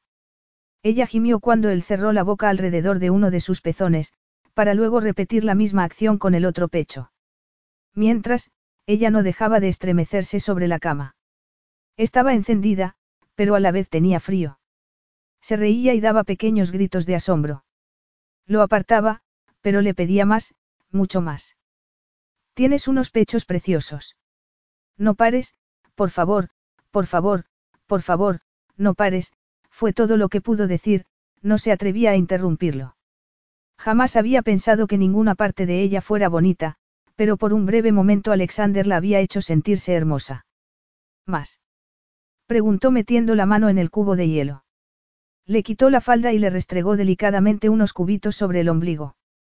El agua se deslizaba por sus piernas, él comenzó a lamer el agua y el calor de su lengua unido al frío del hielo generó tal mezcla de sensaciones que ella dudó poder ocultar lo excitada que estaba. Lo deseaba, quería despojarse de toda su ropa. Volvió a besarla tras llevarse otro cubito a la boca y ella quedó llena de su sabor y de su aroma, mezclados con el hielo. El cóctel más delicioso jamás inventado. Y ahora Alexander estaba deslizándose hacia abajo, lanzándole besos helados por todas partes, en los muslos, en su vientre, pero en todo momento eludiendo el lugar en el que ella quería que estuviera. ¿Cómo puede ser tan cruel? Le preguntó con voz entrecortada. Muy sencillo. Me estás volviendo loco y quiero verte así, deseándome. Levantándose hacia él, le suplicó más y lo ayudó a terminar de desvestirlos a los dos. Entonces una de sus piernas quedó sobre el hombro de Alexander y él comenzó de nuevo a excitarla con los hielos. La hizo esperar, esperar a que la acariciara en ese lugar. Y finalmente lo hizo, la acarició delicadamente interpretando con habilidad lo que ella deseaba. Ellie susurró su nombre. Sabía que solo él podía calmar lo que estaba sintiendo por dentro. Su cuerpo y su alma lo ansiaban, pero cuando comenzó a separarle los muslos. Lo detuvo. No puedo hacerlo, Alexander. Podría haberla llamado o haber ido tras ella cuando se levantó de la cama, pero al ver esos ojos asustados no se interpuso a su decisión de marcharse. De modo que se quedó allí, inmóvil en la cama mientras ella se vestía en el baño. Oyó sus pasos hasta que se volvieron imperceptibles. Sabía que se había equivocado con ella. Lo que fuera que la asustaba no era tan malo como él había pensado, era peor. Capítulo 7. Debería haberla seguido. No le gustaba dejar cabos sueltos, pero el embajador era uno de sus invitados esa noche, de modo que tuvo que quedarse en el yate, desde donde observó a un pequeño bote hinchable capitaneado por una chica. Esa actitud decidida que vio en ella le dijo que al menos se había recuperado y por ello se sentía aliviado.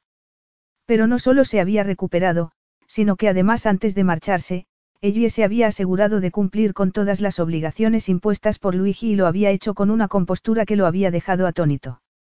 Se había quedado hasta que el hombre le había dado permiso para marcharse. La había observado mientras se movía entre sus invitados y los servía discretamente, incluso cuando ellos, con algunas copas de más, habían sido groseros con ella. Alexander apenas había prestado atención a lo que el embajador le estuvo diciendo, ya que su pensamiento estaba centrado en ella y en el deseo de defenderla. Finalmente se alejó de la baranda del yate, después de asegurarse de que ella se encontraba bien. La joven se había ganado el corazón de la gente de la isla, pero él no podía entenderlo. Por ejemplo, no era griega de padre y madre y los habitantes eran muy conservadores en ese aspecto. Su madre, de origen inglés, había regresado a la seguridad de sus raíces burguesas abandonando al pescador griego. Eso debería haber bastado para que la gente le hubiera dado la espalda, pero no fue así. Los más mayores de la isla habían llegado a aceptarla como una más, pero ni siquiera así Alexander podía permitirle que se entrometiera en su camino o hiciera que la gente se volviera en contra de él. Antes de alejarse del muelle, llamó a uno de sus hombres. Asegúrate de que ese barco pesquero esté permanentemente iluminado y también quiero que mi Fairlines esté listo para mañana. El barco pesquero estaba balanceándose delicadamente sobre el agua, pero incluso mecida por los soporíferos ritmos de la marea, ella no podía relajarse. Por lo general no tenía más que ponerse a contar peces para quedarse dormida, pero no esa noche, esa noche nada le funcionaba. Se sentía como si en su mundo tuviera que enfrentarse a tantos desafíos como peces había en el mar. Lo cual explicaba por qué estaba vestida para el Ártico, en lugar de para una cálida noche griega. El pijama de invierno le cubría las muñecas y los tobillos, con él se sentía segura y en absoluto atractiva, pero principalmente segura. Sentada en la cama, pensó que lo que llevaba puesto era una armadura para protegerse de Alexander. No podía sacárselo de la cabeza por mucho que lo intentaba. Y ya eran las tres de la mañana.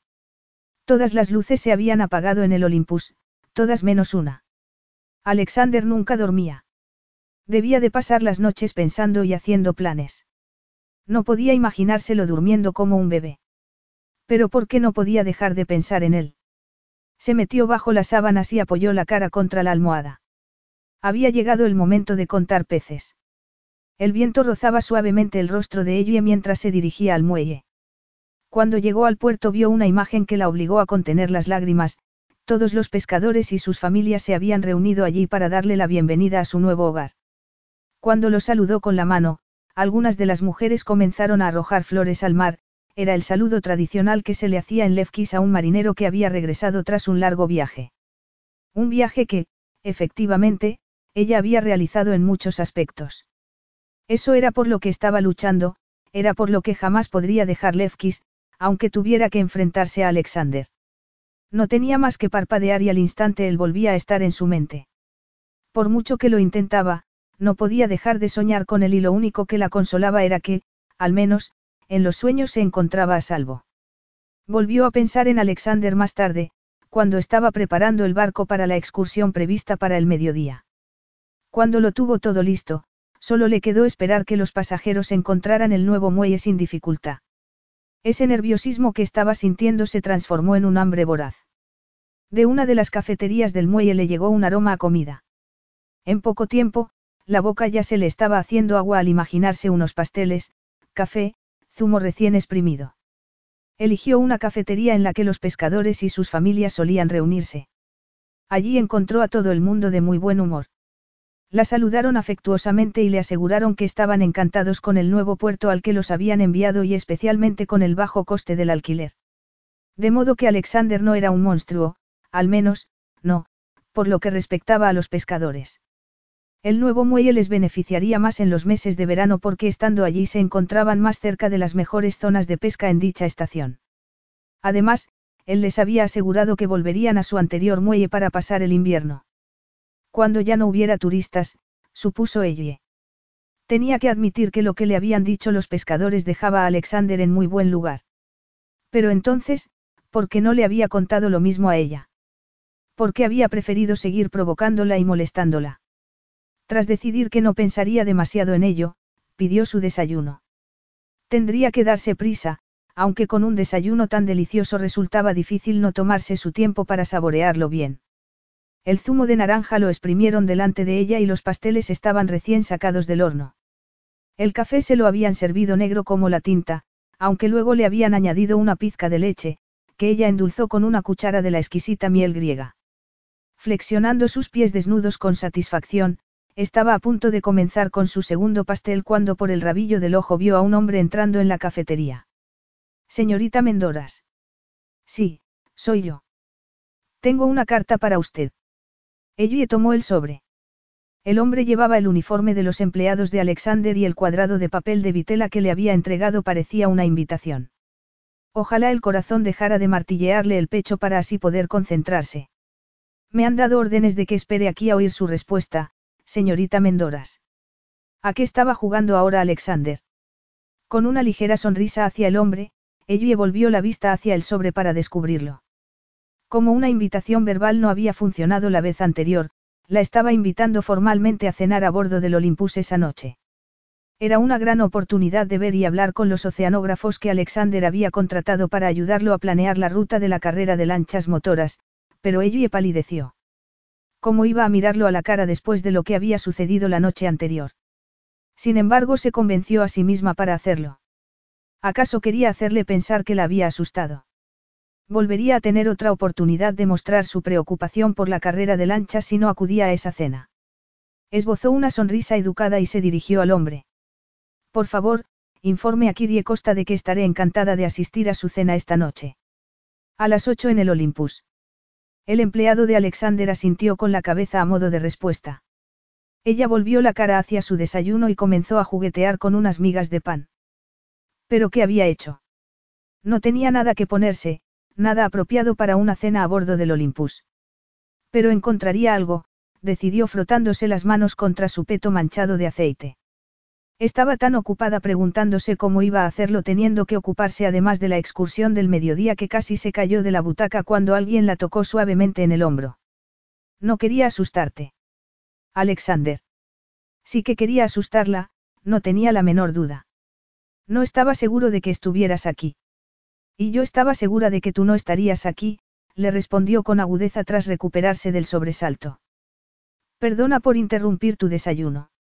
Sin embargo, sus labios se estaban curvando de un modo que no reflejaba en absoluto una disculpa. De todos modos, ¿qué hacía ella mirándole los labios? No me has estropeado el desayuno. Ya había terminado, se bajó del taburete e intentó pasar por delante de él. Disculpa. No tan deprisa. Ella no quería que volviera a suceder lo de la noche anterior. Se quedó allí, de pie, tercamente hasta que él no tuvo más remedio que apartarse. Entonces vas a venir esta noche. Ya le he dicho que sí a tu mensajero. Gracias, el corazón le latía con fuerza mientras rebuscaba en los bolsillos algo de dinero para pagar el desayuno. Déjame pagar, se ofreció. No tienes por qué hacerlo. Por fin encontró un billete arrugado y, aliviada, corrió a pagar. No, tu desayuno corre a cuenta de la casa, insistió el propietario de la cafetería mientras rechazaba el dinero.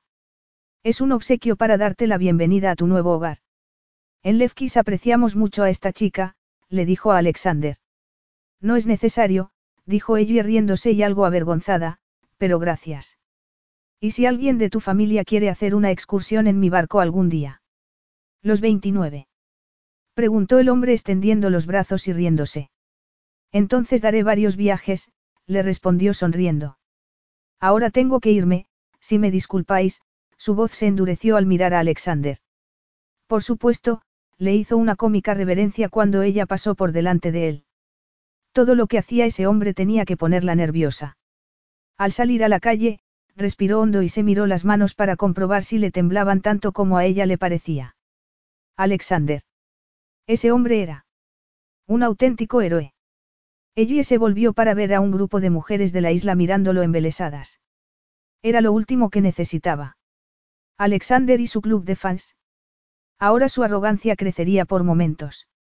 No puedes dejar la excursión para más tarde y venir a la celebración. Le preguntó él cuando la alcanzó. ¿Celebración? Unas bebidas que voy a ofrecer en el muelle. Quiero asegurarme de que todo el mundo está satisfecho con los cambios. Es una pena que no puedas acompañarnos, ya que fuiste tú la que propuso que viniera a verlos. Tengo una excursión al mediodía, así que me temo que no podré ir. No importa. Ya lo compensaremos esta noche. Tragó saliva. Eso era precisamente lo que le daba miedo.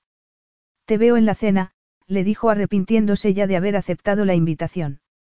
Lo estoy deseando. Seguro que sí, pensó ella. No tenía nada que ponerse. Absolutamente nada. Era un auténtico desastre.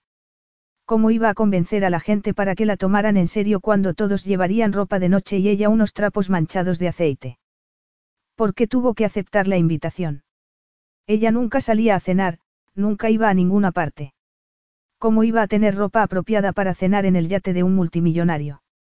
Ese día la excursión había sido maravillosa y el barco estuvo lleno de gente entusiasmada. Además, tampoco quedó un asiento libre para el siguiente viaje. Fantástico. Brillante. Aunque seguía preocupada por el efecto que las carreras de lanchas tendrían en el océano. Podría no haber más excursiones si Alexander y su gente elegían la ruta equivocada, y eso significaba que tendría que asistir a la cena aunque tuviera que llevar puestos unos paños de cocina a modo de toga. Con solo media hora por delante, ella aún no sabía qué ponerse. Y por si eso fuera poco, aún tenía el pelo envuelto en una toalla después de haberse duchado y, tras un día entero en el mar, iba a tener que prestarle muchas atenciones. Tenía que hacer algo y pronto. Mirando con el ceño fruncido por el ojo de buey, de pronto vio el cielo abierto. Corrió hacia la cubierta y al detenerse junto a la baranda comenzó a agitar los brazos frenéticamente. Después de gritar tan alto como pudo, respiró aliviada al ver que había logrado llamar la atención de la joven camarera que la había ayudado la noche anterior. Capítulo 8. ¿Puedes ayudarme? Parecía una tarea imposible y además a ella no le gustaba el tener que volver a pedirle ayuda. Era una chica preciosa, alta, delgada, con los ojos negros y brillantes y una cascada de pelo color ébano que le llegaba a la espalda. Tenía la nariz pequeña y una piel perfecta. Se cubrió la cicatriz de la mejilla hasta que la joven le apartó la mano con ternura. Claro que puedo ayudarte, le dijo dándole un apretón de manos. Me temo que no tengo nada más que darte, dijo, teniendo la delicadeza de no fijarse en la cadena que había pertenecido a su madre y que ahora destellaba sobre la piel color aceituna de la chica. No quiero que me des nada, le dijo con una cálida mirada. Vamos a empezar. Será divertido. Bueno, ¿qué os parece? La joven les estaba preguntando a sus amigas y familiares, que se habían apiñado en la diminuta habitación para admirar el resultado final. Para alivio de ella, la respuesta fue positiva por unanimidad.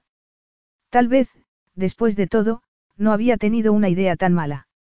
Las mujeres vestían los trajes tradicionales con motivo de la fiesta que Alexander había declarado ese día, pero a ella le habían puesto un fabuloso vestido ajustado y un par de tacones altísimos.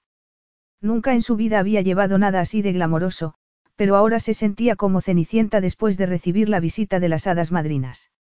En la pequeña habitación el entusiasmo iba en aumento. Alexander había organizado un espectáculo de fuegos artificiales y habían instalado puestos de caramelos y helados para los niños. Todo estaba iluminado y decorado con banderines y más tarde habría música para que los hombres pudieran bailar las orgullosas danzas de Levkis, y allí estaba la mujer que había recibido una invitación personal de parte de ese mismo hombre. Y estaba temblando, sin poder disimularlo demasiado bien. ¿Y tú cómo te ves, Elle? Elle no supo muy bien cómo responder, de modo que se limitó a abrazar a su nueva amiga. ¿Qué qué pensaba? ¡Guau! No estaba muy cualificada para opinar, sus conocimientos sobre moda eran muy limitados, pero no había duda de que estaba muy cambiada. El vestido escotado se ceñía a sus pechos y hacía que su cintura pareciera diminuta. Ya había olvidado lo grande que tenía el pecho y además, resultaba bonito con ese brillo bronceado, color miel. Y esas caderas, de dónde habían salido. El vestido le moldeaba el cuerpo y la convertía en una auténtica declaración de sensualidad. Creo que el vestido es absolutamente precioso, dijo sinceramente. No sé cómo darte las gracias por habérmelo prestado, cuando dio una vuelta, todas las mujeres empezaron a reírse y a aplaudir. Incluso les dio tiempo a arreglarle el pelo, recogiéndoselo a los lados y adornándolo con unas pequeñas flores. A ella ni siquiera le importó que ese peinado le dejara la cicatriz al descubierto. Las chicas la habían maquillado y le habían dado un toque de perfume. Mirarse en el espejo fue como ver reflejada a una persona totalmente diferente. Tu padre estaría muy orgulloso de ti, le dijo una de las chicas cuando salía por la puerta. Sé feliz, Ellie. Un camarero en un elegante uniforme blanco acompañó a Ellie hasta la puerta del comedor. Una vez allí tendría que entrar sola. Cuando el hombre se disponía a abrir las puertas, le pidió que esperara un momento. Necesitaba tomar aire. Subir a bordo del Olympus sola era una dura prueba para ella, se sentía como si estuviera dejando atrás territorio conocido y adentrándose en otro reino. Gracias, dijo finalmente, esbozando con dificultad una sonrisa antes de alzar la barbilla y entrar en la sala. Por un instante quedó cegada por las luces, había lámparas de araña iluminándola desde el techo y velas parpadeando sobre la mesa. Le llevó algunos segundos el darse cuenta de que era una gran cena, con todo el mundo vestido de gala, y no una pequeña reunión de científicos. Todo el mundo se volvió para mirarla y se quedó en silencio. Se sintió ridícula con esa ropa a la que no estaba acostumbrada e insegura, como si estuviera desnuda delante de toda esa gente. Junto al extremo más alejado de la mesa, un hombre estaba de pie, solo. Alexander estaba especialmente imponente. Había mujeres merodeando a su alrededor, bellas mujeres, mujeres cuyos vestidos decían claramente que el de ella era una copia y los suyos los auténticos. Pero eso fue lo que le infundió coraje. No podía sentirse más orgullosa de haber estado en la casa de la joven, en esa casa donde le habían ofrecido toda su generosidad. Las mujeres la estaban mirando y sus labios elegantemente pintados se estaban moviendo con expresión burlona, no le importaba. Sin bajar la mandíbula, siguió allí de pie. Ellie, la voz de barítono de Alexander captó la atención de todos los presentes. Señoras y caballeros, permitan que les presente a Ellie Mendoras. Se suponía que tenía que avanzar hacia él, que la estaba esperando de pie junto a la mesa. Quería verla sufrir la humillación de caminar la distancia que la separaba de la mesa bajo la atenta mirada de todo el mundo. Eso parecía. Así que alzó la barbilla de modo desafínate y comenzó a avanzar. Se quedó boquiabierto. La entrada de ella lo había dejado completamente aturdido. Estaba deslumbrante. Era la mujer más atractiva que había visto nunca. Lo que hubiera pensado de ella antes ya lo había olvidado. ¿Dónde había estado escondiéndose una mujer así? ¿Por qué? Bueno, eso no importaba ahora, el deseo lo invadía, lo hacía sonreír absolutamente admirado. No podía apartar la mirada de ese cuerpo voluptuoso ni de esa piel suave y bronceada. El pelo le caía sobre su espalda desnuda de un modo que lo hacía desear poder hundir los dedos en él y echarle la cabeza hacia atrás para besarle el cuello.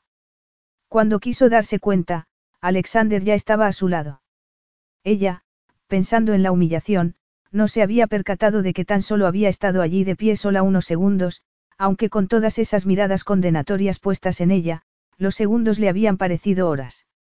Y ahora, aunque resultara increíble, él se estaba ofreciendo a acompañarla a su asiento. Ellie, le tendió el brazo como si ella fuera su más preciada invitada y la llevó a su asiento, que resultó estar cerca de la puerta, y a mucha distancia del de Alexander. Estoy seguro de que disfrutarás de la compañía de dos de nuestros eminentes catedráticos, le dijo mientras le retiraba la silla. La recorrió un escalofrío por la espalda al sentir a Alexander tan cerca de ella, pero incluso cuando él había vuelto a su sitio, desde donde presidía la mesa, ella seguía temblando. Fue un alivio descubrir que las habilidades sociales de Alexander eran tan buenas que la conversación en la mesa comenzó casi de inmediato. Ellie se encontraba sentada entre un hombre y una mujer. Alexander no había exagerado al decir que había invitado a los mejores científicos del mundo para que le aconsejaran sobre la mejor ruta para la carrera de lanchas. Se fue relajando poco a poco y pronto olvidó los comentarios mordaces y las crueles miradas. Después de todo, los vestidos de diseño era lo que menos le importaba en ese momento. La conversación con los dos científicos la tenía demasiado absorbida como para pensar en moda.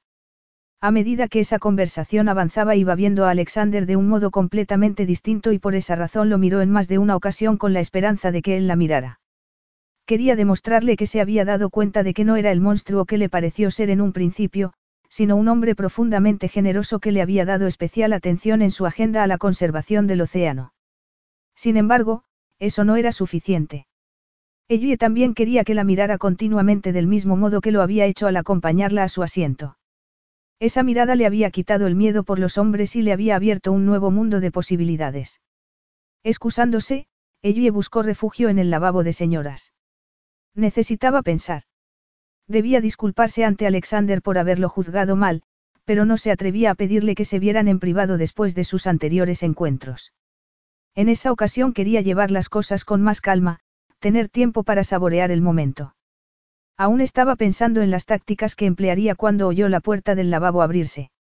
Estaba a punto de ser acorralada por alguna de las sofisticadas invitadas de Alexander. Solución. Buscar refugio en algún cubículo hasta que ya no hubiera peligro. Solo unos segundos dentro de ese espacio cerrado fueron suficientes para darse cuenta de que olía a bolas de naftalina. Solo fue suficiente un momento más para darse cuenta de que las risas que se oían tras la puerta iban dirigidas a, Naftalina Ellie, como la estaban llamando.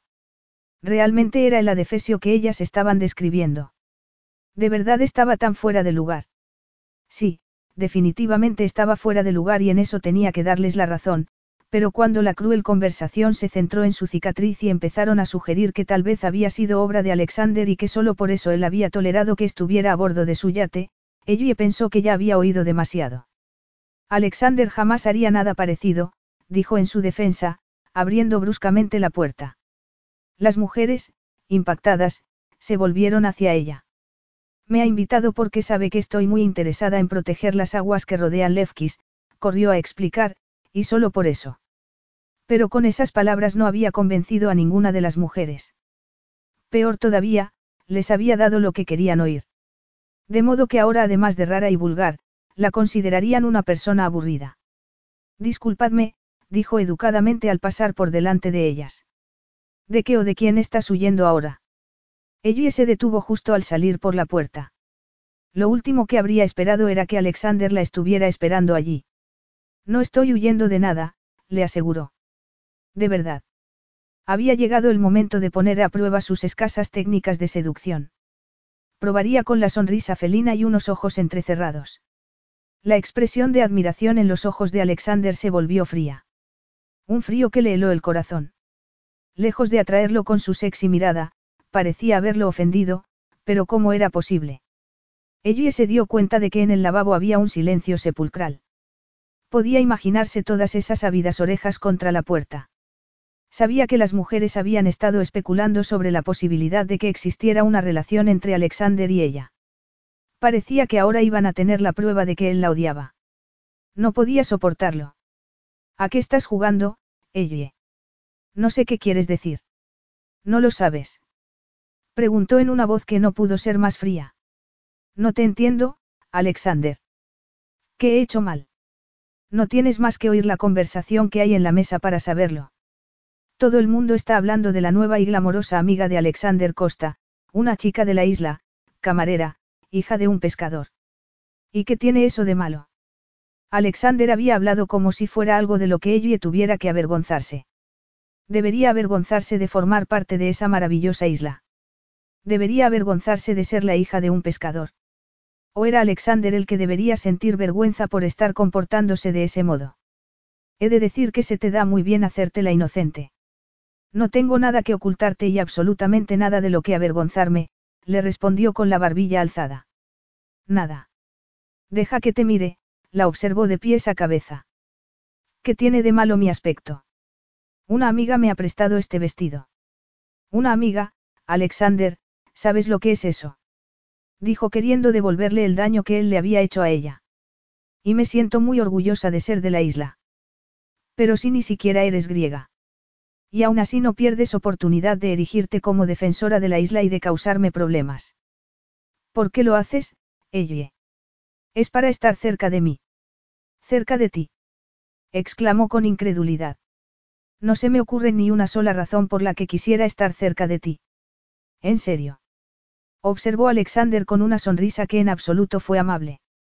Entonces será mejor que les preguntes a todas las otras mujeres que me buscan lo que quiero decir. Pero déjame avisarte, Ellie Mendoras, tus esfuerzos, al igual que los de ellas, no sirven de nada conmigo. Mis esfuerzos. Creo que eres el hombre más vanidoso que he conocido. Sí, tus esfuerzos. mírate. Mira cómo estás vestida. Pareces una descarada que solo busca provocar. Bruto arrogante. Dijo antes de echar a andar. No podía evitarlo. Haber visto a Ellie cambiada de esa forma tan radical lo había desconcertado. Le había recordado a su esposa, a su ex esposa. Te has esforzado demasiado. ¿No ves que estás ridícula? Le gritó. Ella se detuvo en seco y se giró. Estaba atónita y mientras lo miraba, Alexander comprendió que se había equivocado, pero aún así no podía evitarlo. Estaba demasiado anclado en el pasado y no podía superarlo. Te dejas el pelo suelto y lo adornas con flores de la pasión. Creías que no iba a darme cuenta. Me tomas por un idiota. No, Alexander, nada de eso. Creo que sabes exactamente lo que estás diciendo y que sabes lo mucho que me está doliendo. Felicidades. Debe de complacerte saber que puedes hacerme tanto daño. Fue hacia ella y la llevó contra una pared. Ella no se estremeció, se mostró fuerte y eso lo enfadó aún más, parecía estar siguiendo los pasos de su mujer. Primero jugaba a ser la chica sencilla, fresca y pura y luego era la vampiresa con los ojos puestos en el dinero. Por un momento Ellie pensó que podría llegar a arrancarle las flores del pelo, pero luego se dijo que él jamás haría algo así y que solo tenía que esperar y darle tiempo para reponerse de lo que fuera que le estaba sucediendo. Ya lo había visto enfadado antes, pero nunca hasta ese punto. Llevas el pelo recogido así para lucir tu cicatriz. Eso es lo que están diciendo ahí dentro, miró hacia el comedor. Si yo te rechazo, ¿crees que vas a recibir algún voto de simpatía de parte de los otros hombres? Los otros hombres. No había pensado en eso. Ellie se tocó la cicatriz, horrorizada por el hecho de que Alexander pudiera pensar así. Has terminado. ¿Se te ocurre algo más desagradable que decirme? ¿O eso es todo? Pareces una fulana. Pareces una fulana barata y estúpida. Y tú pareces un, se detuvo únicamente porque el grupo de científicos acababa de verlos. Ah. Ahí está, dijo uno de ellos al ver a Ellie. Ignoraban lo que estaba sucediendo. Debían de ser los únicos ingenuos a bordo. Estábamos hablando de ti, querida, y diciendo lo mucho que admiramos tu trabajo. Nos encantaría que te unieras a nuestro equipo, siempre que puedas sacar tiempo, claro. El conocimiento que tienes de este lugar no sería muy valioso. Ella sintió atontada. Aún estaba intentando recuperarse del ataque al que la había sometido Alexander y no podía encontrar voz para hablar. Más que eso, no se atrevía a hablar, no confiaba en lo que podría llegar a decir. Se sentía una mujer fracasada y lo peor de todo era que Alexander había visto en ella lo que aquel hombre debió de haber visto años atrás. Tal vez sí que era una fulana. Tal vez había sido responsable de todo lo que había ocurrido entonces. Si Alexander creía que era una provocadora, tal vez el amigo de su madre también lo había pensado. Y si eso era cierto entonces toda su vida estaba cimentada sobre una mentira. Ya ni siquiera podría decir que lo que le había ocurrido todos esos años atrás había sido un abuso. Gracias, logró responder educadamente. Tenía que evitar pensar en Alexander y concentrarse en lo que realmente le importaba. Estaré encantada de ayudaros, les dijo, y luego, con más calma de la que jamás se hubiera creído capaz, se volvió hacia Alexander y dijo, Buenas noches, Kirie Costa, y gracias otra vez por su hospitalidad. Ellie, vuelve aquí. La voz de Alexander la siguió por el pasillo, pero se negó a escucharlo. Estaba concentrada en aparentar estar calmada y en controlar sus pasos. Mantuvo la barbilla alta sin dejar de decirse que no le importaba lo que él pensara de ella. Pero no era así. Él la había hecho sentirse sucia otra vez, sucia y avergonzada. Capítulo 9. Se había pasado toda la noche dando vueltas en la cama, preguntándose si se había vuelto loco al comparar a Ellie con su exmujer, una mujer que en lugar de corazón tenía una caja registradora. Porque jamás había dudado de que Ellie tuviera corazón. De hecho tenía un corazón tan grande que quería cambiar el mundo y cambiarlo a él en una sola tarde. Un poco ambiciosa, tal vez, especialmente en lo que respectaba a él. Había cometido un error, un gran error. Pero ella tampoco estaba exenta de culpa. Él se había tomado la molestia de ayudarla presentándosela a unos científicos que hablaban su mismo lenguaje y ella le había devuelto el favor vistiéndose como lo habría hecho su exmujer, con la clara intención de atraer a todos los hombres presentes en la cena. ¿Qué se suponía que tenía que pensar después de haberla visto sufrir una transformación tan radical?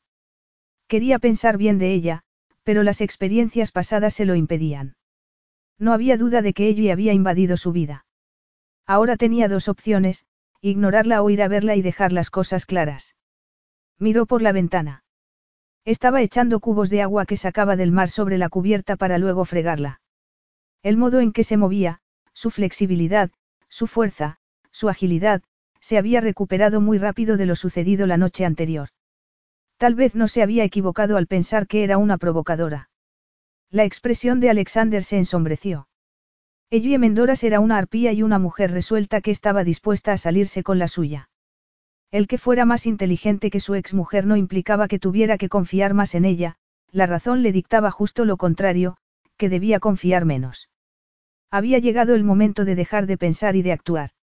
No estaba dispuesto a tolerar que las cosas quedaran como estaban, no podía permitir que ella comenzara a extender su descontento por toda la isla. Era una joven impredecible y llena de pasión. Necesitaba que alguien la hiciera entrar en vereda y él se sentía con ánimos de hacerlo.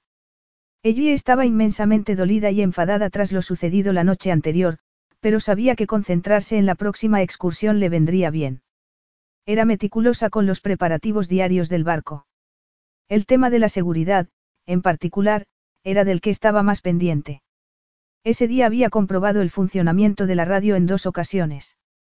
No quería volver a cometer ningún error porque, si lo hacía, Alexander podría llegar a quitarle la licencia. Alexander, Alexander, es que no podía sacarse a ese hombre de la cabeza. Tras volver en taxi del Olympus la noche anterior, se había encerrado en su barco y había llorado hasta acabar completamente exhausta. No tenía intención de convertirse en una víctima, hacía años que se había hecho esa promesa. Pero había aprendido una cosa, el no confiar en los hombres no era suficiente para mantenerla a salvo del dolor. Tras lavar, secar y planchar con sumo cuidado el hermoso vestido que le habían prestado, lo guardó hasta poder devolvérselo a su dueña. Se sintió triste mientras lo guardaba en la bolsa. Tras las feas acusaciones de Alexander, el vestido que con tanta felicidad había llevado parecía estar manchado, ella lo había manchado. Desde su posición privilegiada en la mesa de una cafetería, la observó mientras recibía a la gente a bordo del barco. Tenía que admitir que esa chica tenía paciencia. Fue especialmente atenta con los miembros más mayores del grupo y con las madres que iban cargadas con más equipaje del que se necesitaría para un crucero de fin de semana. Le costaba dejar de mirar.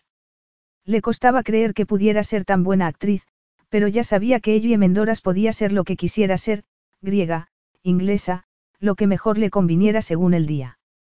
Su mujer también había sido buena actriz. Recordó las mentiras que le había contado. Le había dicho que Lindos era su amigo, su confidente. Que no debía sospechar por el hecho de que siempre compartieran confidencias en el dormitorio ya que él era un hombre mayor que no siempre se sentía con fuerzas para levantarse de la cama. Alexander había sabido que lo mentía.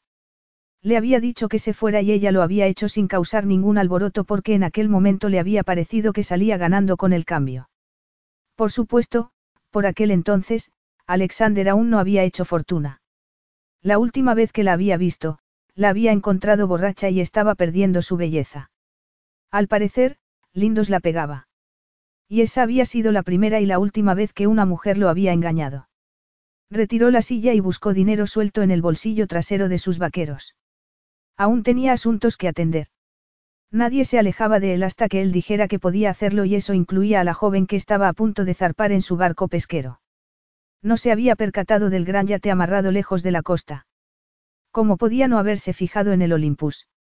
Le hacía sentirse incómoda, como si Alexander quisiera vigilarla. Bueno, de todos modos no había nada que ella pudiera hacer al respecto. No necesitaba preocuparse por la repentina presencia del Olympus en el mar, seguro que Alexander no estaba allí por ella. Ya lo había dejado muy claro la noche antes, y la verdad era que le parecía bien. Muy bien. Es más, se sentía aliviada por ello. Tras apartarse el pelo de los ojos, comenzó a ofrecerles el discurso de bienvenida a sus pasajeros. Al ver a todo el mundo acomodado en sus asientos, miró nerviosa el reloj. Durante el recorrido dejaba el barco en determinadas zonas para recoger del mar los especímenes de los que luego hablaba y para ello necesitaba ayuda. No podía estar pendiente de los pasajeros mientras recolectaba las muestras y para ocuparse de esa tarea contrataba a algunos de los chicos de la isla. Pero esa mañana su ayuda llegaba tarde. Peinó el muelle con la mirada. No podía retrasarse mucho más porque de lo contrario perdería la marea. Solo le quedaba esperar que el chico que le habían recomendado para la excursión de ese día apareciera pronto. Tras volverse hacia los pasajeros, vio satisfecha que parecía un grupo simpático y agradable y tomó posición tras el timón que antes había manejado su padre. Si cerraba los ojos aún podía verlo, fuerte y bronceado, con sus manos maltratadas por el clima aferrándose a ese mismo timón. La hacía sentirse feliz y triste a la vez el estar en su barco. El mar que amaba, y que su padre había amado también, en ocasiones podía ser muy cruel y podía llevarse a los mejores hombres. Inspirada por esos recuerdos, Ellie comenzó a contar su primera historia del día. Con la cabeza bien alta les explicó cómo su padre le había contagiado el amor por el océano y le había dicho que era su herencia, la herencia de todos, y que debía protegerlo. Por eso, bajo ningún concepto, permitiría que Alexander Costa destruyera esa herencia, se juró en silencio. Acababa de empezar a contar cuál sería la ruta del día cuando algo cambió, algo que no se podía definir, pero que fue como una corriente eléctrica en el aire que le erizó el vello del cuello. Espero no llegar demasiado tarde. Lo único que evitó que echara a Alexander del barco inmediatamente fue que no podía perder el control delante de sus pasajeros. ¿Pero qué estaba haciendo allí? Después de todo lo que le había dicho la otra noche, cómo se atrevía a pisar su barco como si también le perteneciera. ¿Qué quieres, Alexander? No es el recibimiento que esperaba, admitió. Ellie pudo ver que la gente no podía creerse quién había subido a bordo. Todos conocían a Alexander Costa. ¿Quién no conocía al hombre que había añadido una isla a su lista de la compra? A diferencia de ella, Alexander parecía estar completamente relajado, vestido como un pescador y saludando a los pasajeros, que se mostraban encantados con él. Era una pena que ella no pudiera decir lo mismo. Para esa gente Alexander Costa era una celebridad de primer orden, además de ser muy atractivo, algo que ninguna mujer a bordo ni ella misma habían pasado por alto.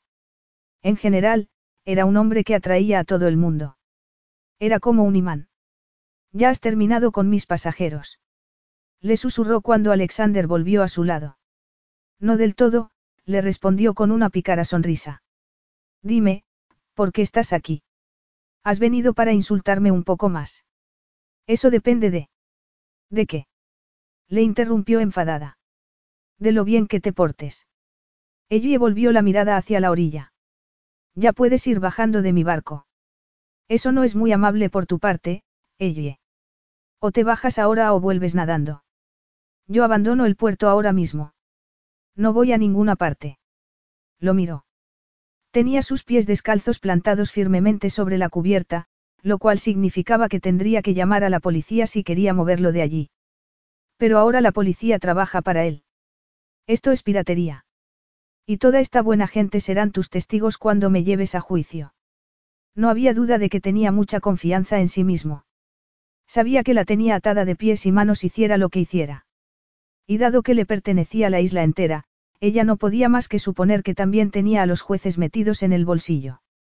No tenía ningún poder contra él, admitió furiosa. Se giró, dándole la espalda a sus pasajeros con la esperanza de que no se dieran cuenta de lo que estaba sucediendo. Eres despreciable. Me han llamado cosas peores, le respondió tranquilamente. ¿No deberíamos zarpar ya? Preguntó con toda inocencia. No te incluyas al hablar, Alexander, pero él tenía razón. La marea estaba cambiando. Ellie podía detectar el ritmo del agua bajo sus pies descalzos. Su padre le había enseñado a sentir las diferentes corrientes que pasaban bajo el barco y en ese nuevo muelle tenía que tener cuidado porque de lo contrario podían acabar encallados en un banco de arena. Al, señor arrogante, eso le haría mucha ilusión. Tenía que tomar una decisión muy simple, o cancelar la excursión o abandonar el muelle de inmediato. Cuando se giró para mirarlo, él estaba secándose su bronceada frente con un fuerte antebrazo. Se quedó quieto, observándola mientras ella lo miraba a él. No podía permanecer inmune a Alexander por mucho que lo intentara, tuvo que admitirlo con frustración. Pero había llegado el momento de partir, ya lo había mirado demasiado. Volvió la vista hacia el muelle suplicando en silencio que apareciera el chico al que estaba esperando. No hubo tal suerte. Parece que no tienes otra alternativa que llevarme como parte de la tripulación.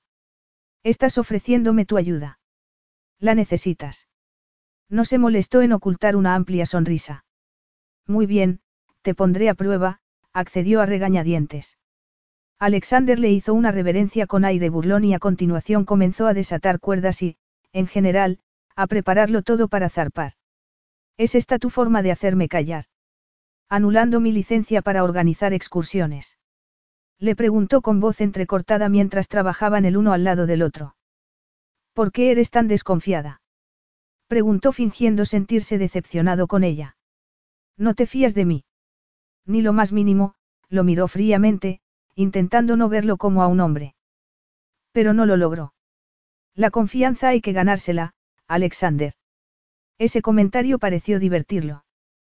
Prometo hacerlo mejor, jefa. Empieza por levar el ancla, le dijo bruscamente. Hay demasiado trabajo para estar aquí hablando contigo. Sí, mi capitán.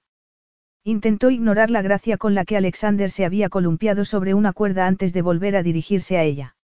Ya estás tirando la toalla, Ellie. murmuró. Y ponértelo fácil. Tenía la cara de Alexander demasiado cerca, demasiado. Olvídalo, mientras lo miraba con desdén deseó que su pulso se calmara, pero sintió que él ya debía de haberse dado cuenta de cómo le estaba palpitando en el cuello. A Alexander nunca se le pasaba nada por alto. Lamentablemente, era inevitable que se rozaran estando en el barco. Eso era lo que ella se decía mientras trabajaban el uno al lado del otro. Tenía que resistirlo.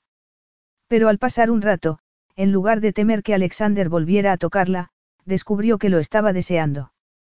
Y cuando podía, lo miraba disimuladamente y disfrutaba viéndolo trabajar, con el torso descubierto y empleando al máximo ese cuerpo fuerte y bronceado. Como entretenimiento no estaba nada mal. Después de lo sucedido la noche anterior, se había dicho que no quería volver a verlo, pero ahora ya no estaba tan segura. Cuando el viejo barco de pesca abandonó el muelle, pudo ver que Alexander se comportaba como si hubiera nacido para estar en el mar. Lo cual era cierto, tal y como le habían contado. Alexander Costa había nacido en una isla vecina, en el seno de una familia modesta. Era una pena que hubiera dejado de relacionarse con la gente de la que decía preocuparse tanto. Por supuesto, el estar allí, en su barco, podía ser una oportunidad para volver a sus raíces, o tal vez era simplemente una oportunidad de encontrar una excusa para echarla de la isla de una patada. Fuera como fuera, Ellie tenía que admitir que había terminado las tareas que le había ordenado en menos tiempo del que habría empleado cualquier otra persona. Dejó sus ensoñaciones al ver a Alexander caminar hacia ella con actitud relajada. ¿Alguna otra orden para mí, capitán? Preguntó con ironía. Sí, respóndeme sinceramente. ¿Por qué estás aquí? Asuntos pendientes. Pendientes. No creo que anoche te dejaras nada por decir, a menos que te hayas acordado de más insultos que olvidaste decirme, lo miró fijamente, pero tuvo que apartar la vista cuando los pasajeros comenzaron a hablar con ella. Ellie cambió de actitud, como ellos decían, hacía un día maravilloso y tenían suerte de poder pasarlo en el mar, pero a pesar de todo, la presencia de Alexander seguía distrayéndola.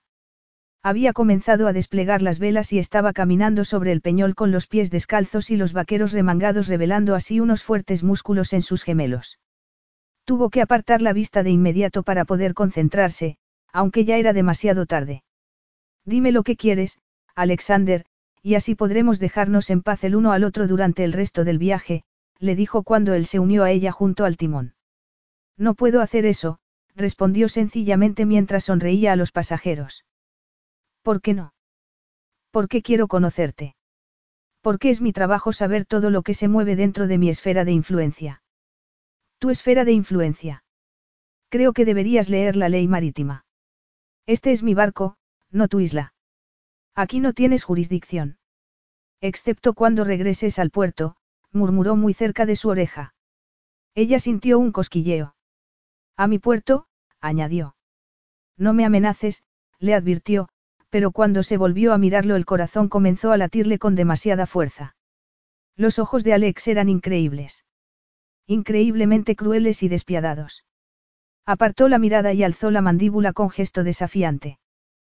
Pero entonces empezó a pensar en algo. Nunca había besado a un hombre debidamente, aquel hombre inglés ya se había asegurado de que no lo hiciera. ¿Cómo podía haber querido besar si asociaba el contacto con un hombre con la violencia? Hasta que Alexander la besó no se había visto tentada a hacerlo. Le costó volver a la realidad, pero lo hizo tan pronto lo vio charlando otra vez con sus pasajeros. Lo tenemos todo a nuestro favor para disfrutar de una agradable travesía. Tras asegurarse de que nadie estaba escuchándolos, lo desafió diciéndole. Me sorprende que quieras malgastar tu preciado tiempo con una fulana. Ya te he dicho que tengo que conocer todo lo que forme parte de mi mundo. Es una suerte que yo no forme parte de tu mundo. No vivías en Levkis. Alexander, si no te importa, tengo que manejar un barco. Estoy aquí para ayudarte, Y nos queda todo un día por delante. Entonces vete acostumbrándote a que te ignore. Sé por qué estás aquí. En serio. Has venido a espiar. Estás aquí para juzgarme. Eres tú la que siempre me está juzgando duramente. Eso hago. Dijo fingiendo sorpresa. Me preguntó por qué será. A lo mejor podrías decirme qué le ha pasado al chico que debería estar ayudándome hoy. Le di el día libre. Espero ser un buen sustituto. Lo eres, tuvo que admitir, pero en el futuro deja que yo me ocupe de elegir a mis empleados. Empleado, yo. Por fin. Ella había marcado un punto. Se sentía feliz, pero se forzó a mostrar una expresión seria antes de volverse hacia él y decirle. Nadie te ha pedido que hicieras esto, Alexander. Tú lo has elegido, así que ahora ve y pregúntales a los pasajeros si les apetece algo de beber. La miró. Estaba claro que hacía mucho tiempo que a Alexander Costa no le habían dado órdenes. Habían llegado a uno de los lugares favoritos de ella. Era una pequeña zona rocosa apropiada y segura incluso para una persona que apenas supiera nadar. Por experiencia sabía que todo el mundo volvería satisfecho y feliz a casa si podían nadar alrededor de la diminuta isla. Hasta el momento el día estaba resultando bastante revelador en lo que respectaba a Alexander. Ella no había considerado la posibilidad de que amara el mar tanto como ella. En eso estaba pensando cuando él se volvió para mirarla, después de haberles repartido a los pasajeros aletas, gafas y tubos para bucear. Era como si él supiera lo que estaba pensando y, precisamente por ello, apartó la vista. Se sentía aliviada porque ahora que se habían detenido estaría entretenida con una actividad fuera del barco. Pero había un problema, tenía que quitarse la ropa. No le importaba hacerlo cuando estaba rodeada de familias y niños, pero ese día era diferente. ¿Por qué ese día Alexander estaba con ellos? Cuando todo el mundo estaba preparado para saltar al agua, ella hizo las últimas comprobaciones para asegurarse de que la embarcación estaba segura. Alexander parecía haber decidido mantenerse alejado de ella desde que habían echado anclas. Podía oírlo charlando con la gente y haciéndolos reír. Parecía que las carcajadas eran el nuevo lenguaje a bordo y Alexander el profesor de ese idioma.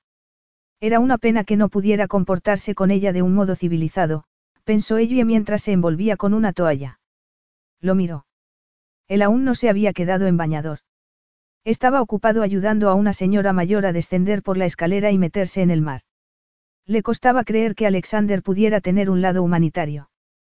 Cuando la mujer ya se encontraba en el agua, ella se puso a la cola para desembarcar junto al resto. Primer problema, tenía que pasar por delante de Alexander antes de meterse al mar, intentó relajarse, pero cuanto más se acercaba más quería evitarlo y tirarse al agua de cabeza directamente. Lamentablemente eso no pudo hacerlo porque tenía el bote para guardar ejemplares colgado del hombro. Te ayudo, le dijo Alexander cuando el último de los pasajeros ya estaba en el agua. Preferiría que te apartaras. Lo sé, dijo sin moverse. Ella miró la mano extendida de Alexander. Quería tomarla. Venga, esto no se trata ni de ti ni de mí. Estamos hablando de precaución, de seguridad. Sabes que no puedes dejar a tus pasajeros solos ahí abajo. Tienes que ir con ellos, ella. Alexander tenía razón, de modo que se tragó su orgullo y le tomó la mano. Gracias, dijo educadamente sin mirarlo a los ojos. Mientras descendía por la escalera sabía que él la estaba observando y que no se movió hasta no verla segura en el mar. Capítulo 10. Era una gran nadadora. En poco tiempo ya tuvo a todo el mundo arremolinado alrededor de una roca mirando atentamente mientras ella les mostraba una gran variedad de fauna marina. Es solo cuestión de práctica, dijo quitándole importancia a su talento para localizar las diminutas criaturas que tanto amaba. Siguió respondiendo al aluvión de preguntas hasta que se dio cuenta de que nadie la escuchaba. Volvió la vista hacia la dirección en la que todos estaban mirando y lo entendió todo. Alexander estaba sobre la baranda, preparándose para lanzarse de cabeza. Tenía un aspecto increíble. Era un hombre increíble. Ella no se había sentido así antes, lo cual significaba que ya era hora de concentrarse en otra cosa. Intentó no pensar en lo que había visto. Intentó no mirar. No miraría. No, sí que miró. El cuerpo de Alexander era grandioso y parecía esculpido en bronce. No podía dejar de mirarlo. El modo en que cayó al mar fue perfecto, apenas levantó un poco de agua. Ella tuvo que mirar hacia la roca para recobrar la compostura, pero de pronto, a su lado, alguien emergió del agua. Había buceado todo ese tramo después de tirarse al mar. Sí que era bueno, aunque no dejaría que se notara que estaba impresionada. Has dejado el barco desatendido. No hay peligro. He comprobado el ancla. Es que también has bajado hasta el fondo del mar para comprobarlo. Claro, como si no iba a saberlo. Ella había perdido ese asalto, fue consciente de ello cuando los niños empezaron a reírse. Me veo en posición de aseguraros que no hay peligro y que no hay piratas a la vista, dijo Alexander guiñándole el ojo a su público. Yo no estaría tan segura de eso. No hay riesgo de que nos ataquen. ¿Y cómo puedes estar tan seguro? Preguntó ella siguiéndole la corriente para entretener a los niños. Muy sencillo. He enviado una patrulla para vigilar la costa. ¿Cómo no? La expresión de Ellie se endureció. ¿Cómo podía olvidar que esa era su costa, su patrulla, su isla? Bueno, soy yo la que decide si mi barco está a salvo y ahora te ordeno que subas a bordo, marinero. ¿Y qué me harás si no lo hago? Se le ocurrieron varias cosas que decirle, pero sabía que lo mejor era ignorar el penetrante modo en que Alexander la estaba mirando y darse la vuelta para seguir buscando especímenes interesantes. Así, recobró la compostura y volvió a su trabajo. Requería mucho cuidado el separar a una anémona de su roca. Me gusta cómo los manipulas. Todavía no te has ido. Murmuró sin mirarlo. Había demasiada gente alrededor, tenía la voz de Alexander demasiado cerca de su oreja y sus piernas desnudas casi se estaban tocando. Con todo ello le resultaba difícil concentrarse. Y ahora los niños se estaban riendo a carcajadas gracias a las muecas que Alexander estaba haciendo a sus espaldas. Tenía a todo el mundo de su parte. Estas anémonas comen carne, explicó Ellie, decidida a continuar a pesar de Alexander, y, como Alexander ya ha comentado, hay que manipularlas con especial cuidado. Voy a meterla en el bote para estudiarla más detenidamente cuando estemos en el barco. ¿Puedes sujetarme esto, Alexander? Le dijo antes de volver a sumergirse bajo el agua para buscar más muestras de vida marina. ¿Quieres que yo también busque algo? Le preguntó cuando ella salió a la superficie. Sí, ¿por qué no? Así podría tomarse un respiro de esa penetrante mirada, pensó ella. Ha sido una suerte encontrar la cría de pulpo, explicó Alexander al grupo un rato después. Lo había hecho bien. Era impresionante. El grupo estaba fascinado por todo lo que Alexander había encontrado. Si no lo odiara tanto, habría tenido que admitir que los dos formaban un gran equipo. ¿Por qué no volvemos al barco para que Ellie pueda hablarnos de las criaturas que hemos recogido? Sugirió él. Ahora estás dando órdenes. Murmuró Ellie cuando todo el mundo comenzó a dirigirse a la embarcación obedientemente. Si me disculpas, Ellie, ahora no tengo tiempo de hablar. Tengo que ayudar a la gente a volver a subir a bordo. Lo vio alejarse nadando. Habría algún hombre más exasperante que él. Si así era, ya podía ir pensando en ingresar en un convento. Él llegó al barco en cuestión de segundos. Ella no podía negar que estaba esforzándose mucho por hacer que la excursión fuera un éxito, pero entonces se recordó que Alexander Costa había desarrollado una técnica perfecta para conseguir todo lo que quería. La única respuesta ahora era, que estaría buscando en su barco. Se quedó en el agua hasta que el último de los pasajeros se encontró a bordo y luego escuchó atentamente la charla de ella sin interrumpirla ni una vez. Incluso la ayudó a servir el almuerzo y los refrescos sin ningún comentario burlón previo. Bajó a la cocina para ayudarla a limpiar después del almuerzo mientras los pasajeros se relajaban en la cubierta. No tienes que hacerlo. No oía ningún ruido aquí abajo. Quería comprobar si estabas bien. Estoy bien. Me alegro, Ellie, pero creo que te vendría bien un poco de ayuda. Hay mucho que limpiar. Ella apartó la mirada. Puedo hacerlo. Me tomaré mi tiempo. Y yo te ayudaré. Hacemos una tregua. Sugirió agitando un paño de cocina. Vas a ayudarme a secar los platos. Ojalá tuviera una cámara para inmortalizar el momento. Él sonrió y al hacerlo produjo un efecto devastador en ella. Entonces es una suerte que no la tengas. Y ahora otra vez estaban trabajando mano a mano. Cerca. Muy cerca. Ha sido un buen día, ¿no te parece? Comentó ella en un intento de quitarle tensión a la situación. Eres buena. Cumplidos de tu parte, Alexander. Yo hago cumplidos cuando son necesarios. En ese caso, gracias. Se apartó un poco de él, intentando disimular, pero no resultaba muy fácil encontrar espacio en esa diminuta cocina. Alexander tuvo que recordarse que estaba allí únicamente porque no le gustaba dejar cabos sueltos. Pero había otra razón. Ellie estaba anunciando sus excursiones en Internet y tenía que asegurarse de que eran seguras y de que ayudaban a ensalzar la reputación de la isla. Por lo que había visto, Ellie se estaba esforzando mucho. Sus charlas eran interesantes y su entusiasmo por el mundo marino era contagioso. El único problema que había detectado hasta el momento era que desconocía lo buena que era. Como tampoco sabía lo mucho que él la deseaba. Allí, en ese reducido espacio, quería besarla, y mucho más. Todo en ella lo excitaba. Ella era impredecible, igual que el océano que tanto amaba. Solo el imaginarse en la cama con ella. Bueno, eso era algo en lo que no debía pensar en el momento. El sonido de las felices voces de la gente encubierta calmó a ella hasta el punto de hacerla olvidar la amenaza que Alexander representaba. No se había dado cuenta de que se había acercado a él hasta que sintió su cálido aliento sobre su cara. ¿Te ocurre algo? Le preguntó cuando ella se apartó rápidamente. Nada, dijo negando también con la cabeza. Y cuando pronunció esa única palabra él le acarició la boca con un dedo. Creo que me estás ocultando algo, le murmuró. Necesitaba aire. Urgentemente. Necesitaba espacio para pensar en lo que acababa de suceder, en el hecho de que Alexander la hubiera acariciado. Decidió que la mejor terapia era seguir limpiando los platos, aunque sabía que esa caricia no desaparecería de sus labios, aún podía sentirla. Cuando se movió por delante de él para abrir un armario, en lugar de apartarse, Alexander se quedó exactamente donde estaba. Ahora estaba atrapada en esa diminuta cocina. Alzó las manos para apartarlo y entonces algo ocurrió. En cuanto entró en contacto con el musculoso pecho de Alexander, se quedó sin fuerzas y luego, en lugar de empujarlo para apartarlo, sus dedos se aferraron con fuerza a él. Así que ahora ya confías en mí. Le estaba sonriendo. ¿Por qué no se apartaba de él?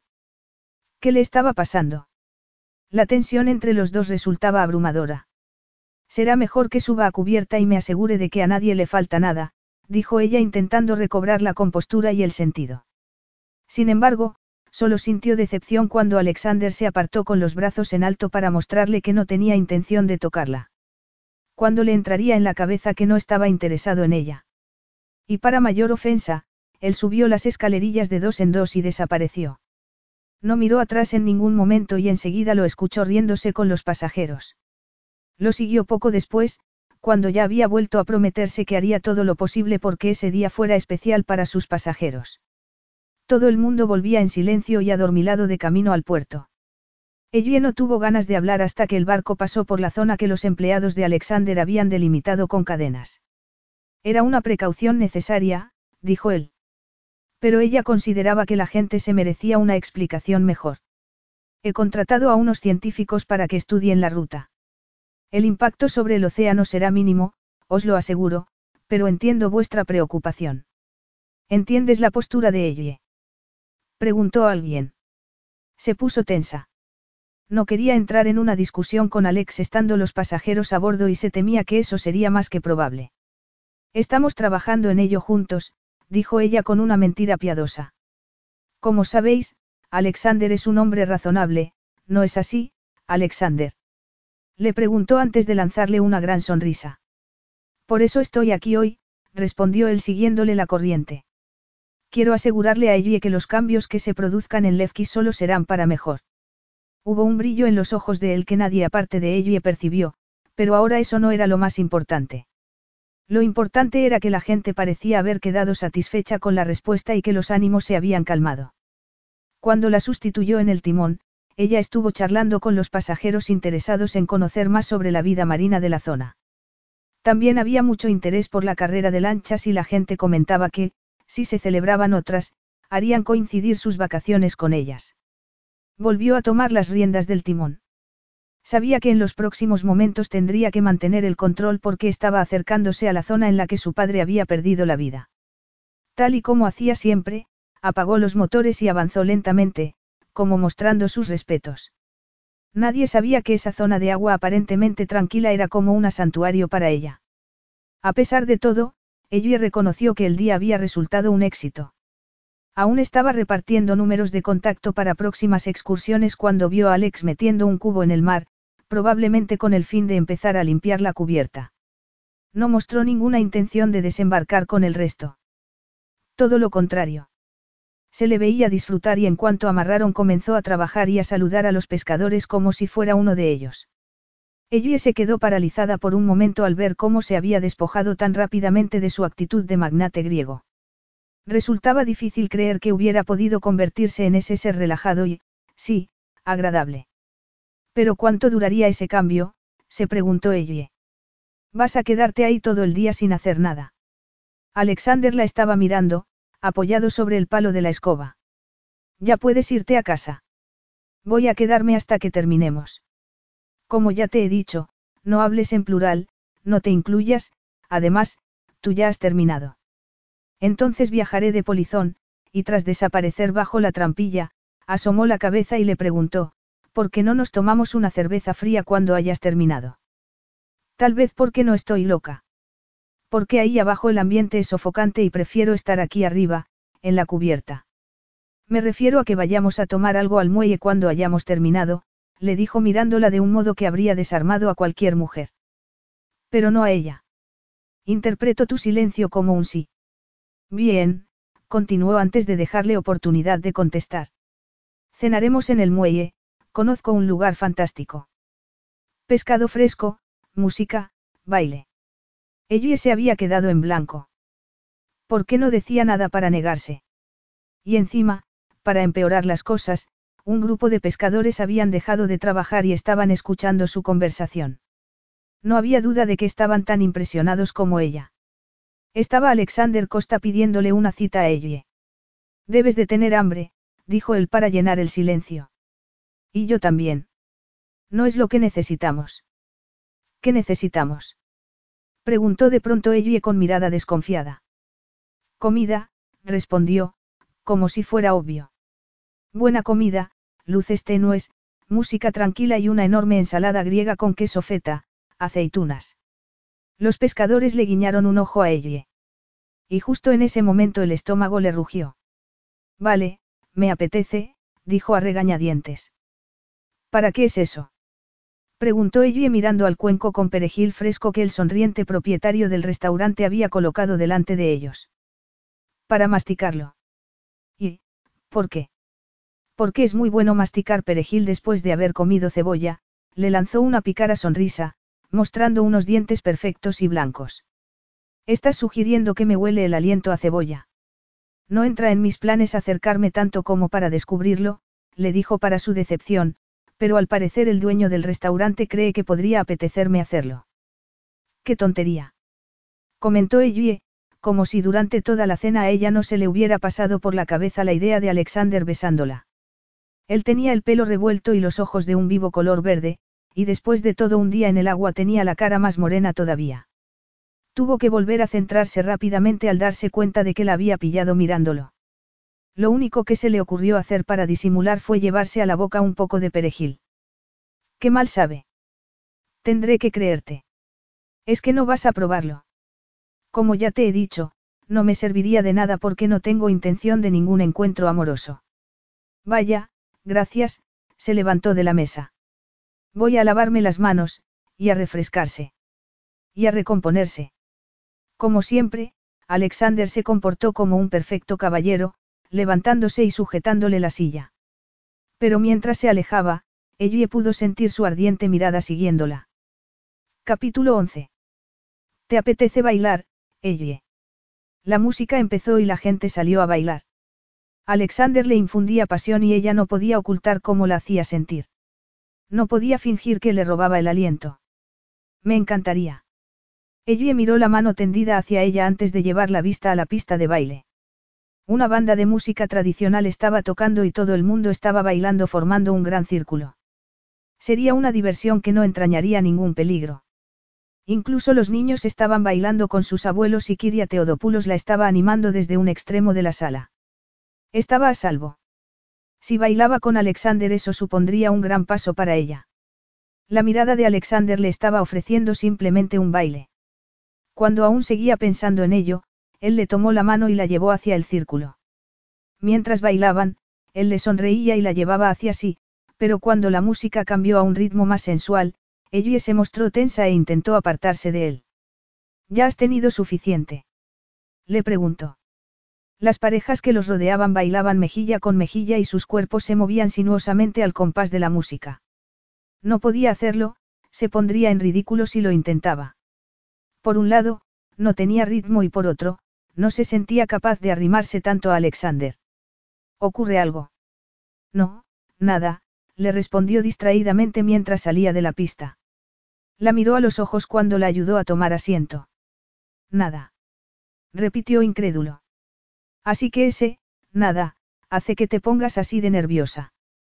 Que te alejes de mí como si estuvieras avergonzada. Sacudió la cabeza. ¿Hay algo más si no quieres? No hay nada más, dijo, interrumpiéndolo. Se levantó. La gente la miró al verla tropezar, pero no era momento para detenerse y explicar que lo que le sucedía era que la asustaba la presencia de Alexander. Que la asustaban la intensidad de la situación y sus propios sentimientos. Eso y el hecho de que en su cabeza estuviera volviendo a sonar la desdeñosa risa de aquel hombre que la había atacado. Cuando salió a la calle, se dio cuenta de que Alexander estaba justo detrás de ella. ¿No crees que ya es hora de que me cuentes qué está pasando? Lo apartó cuando él intentó agarrarle el brazo. Vuelve con tus amigos. Gritó señalando hacia el restaurante. No, Ellie, quiero estar contigo. Echó a correr, no podía escucharlo. Vuelve aquí, Ellie. Se adentró en la noche en busca de la oscuridad, de las sombras. Pero Alexander la alcanzó. Ella se apoyó contra un frío muro de piedra y se dejó caer al suelo. Dobló las rodillas, las rodeó con los brazos y hundió la cabeza en ellas. Ella. Se arrodilló junto a ella. Lo siento mucho, ella seguía ocultando su rostro. Sé lo mal que me he comportado, y te pido disculpas, y ahora vete. No soporto que me veas así. No soporto que nadie me vea así ni que se compadezca de mí. Se dio cuenta de que Alexander ni se había movido ni había hablado. Se había limitado a quedarse allí, a su lado, por si lo necesitaba. Volvió la mirada hacia él. Perdona, susurró. No sé qué me ha pasado. Él tampoco lo sabía, pero lo descubriría, fuera como fuera. No intentó ayudarla cuando se levantó. Necesitaba espacio y lo sabía. Pero también sabía que cuando a ella se le cayera esa máscara tras la que había estado ocultándose, iba a necesitar tener a alguien a su lado. Y él sería esa persona. Eso le sorprendió. Cuando había sido la última vez que había querido ayudar así a alguien. Ha sido un día muy largo, quiero irme a dormir. Espero que no te importe. Te acompaño, le dijo con cuidado de mantener las distancias para no abrumarla. Caminaron el uno al lado del otro. Alexander se alegró cuando la vio dar unos pasos más decididos. Ella era fuerte, aunque también vulnerable. Gracias, Alexander, le dijo al llegar a la pasarela de su barco. Siento haberme puesto así, estaba pensando en mi padre. ¿Verdad o no? Él no insistiría por el momento. Ella, siento mucho. Lo sé, dijo interrumpiéndolo. Solo espero que no me tengas miedo. Claro que te tengo miedo, le dijo para tomarle el pelo. No temblaría toda mujer si el gran Alexander Costa la estuviera hablando. La vio sonreír y eso ya fue suficiente para él, suficiente. ¿Cómo podía decir eso cuando lo único que quería era rodearla con sus brazos y hacerle el amor?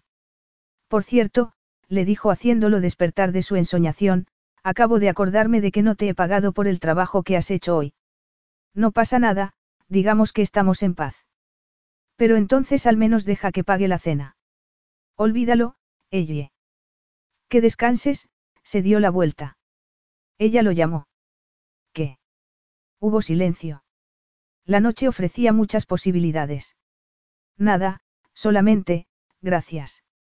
Un placer, le hizo una reverencia. El deseo de besarla fue más fuerte que nunca. Era una lástima que tras la sonrisa de ella hubiera visto tanto dolor oculto. En cuanto abrió los ojos, la invadieron los recuerdos de esa noche. Había hecho todo lo que se había jurado no hacer nunca. Había dejado sus sentimientos al descubierto. Eso no volvería a pasar. No con Alexander. ¿En qué había estado pensando? Apartó las sábanas y se arrodilló delante del ojo de buey. Buscó el Olympus, pero por supuesto no estaba allí. Todo había cambiado. Subió a cubierta con una vieja manta de ganchillo sobre los hombros. No podía ver más que un océano vacío.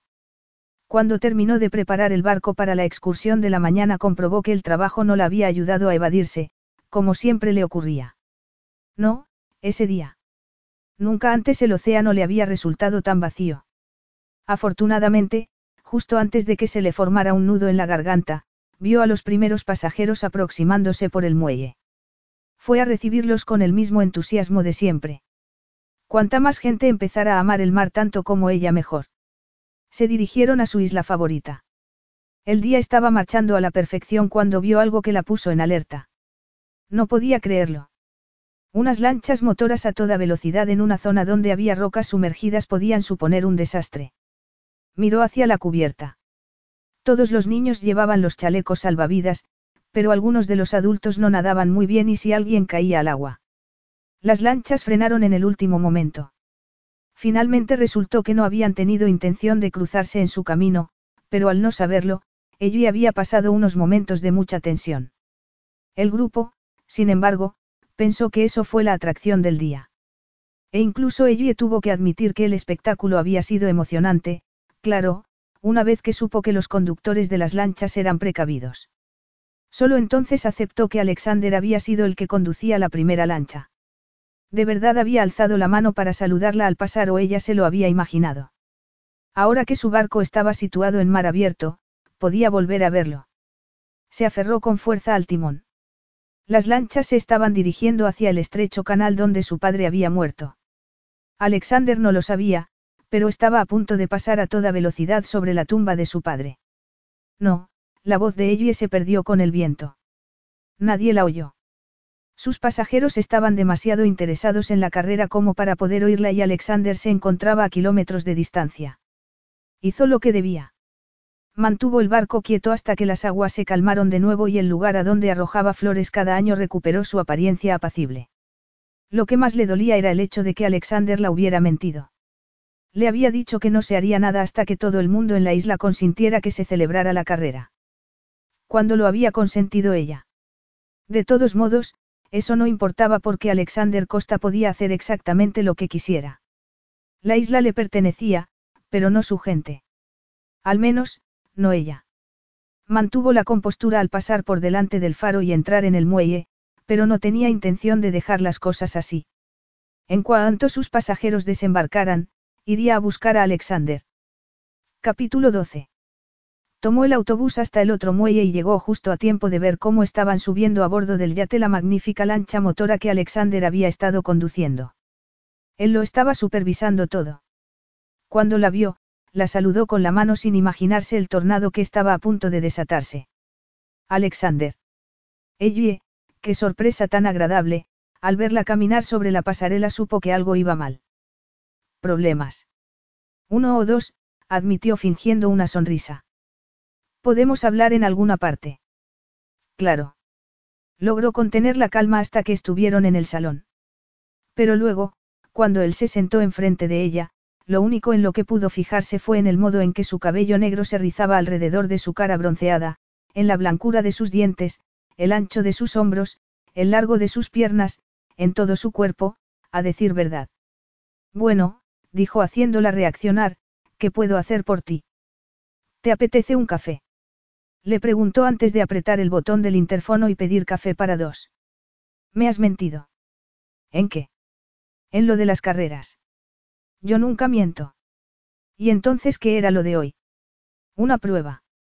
Incluso una prueba puede hacer mucho daño en. Me he ocupado de que eso no pasara. Busque consejo. ¿De quién? De los científicos que conocen este océano tan bien como tú. No, no lo conocen. Ellie, le dijo cuando ella se levantó. Podrías haber puesto mi barco en peligro, le habló dándole la espalda. No es solo por eso, ¿verdad? ¿Hay algo más? ¿Por qué tuviste que girar por ese canal? Le preguntó con un susurro.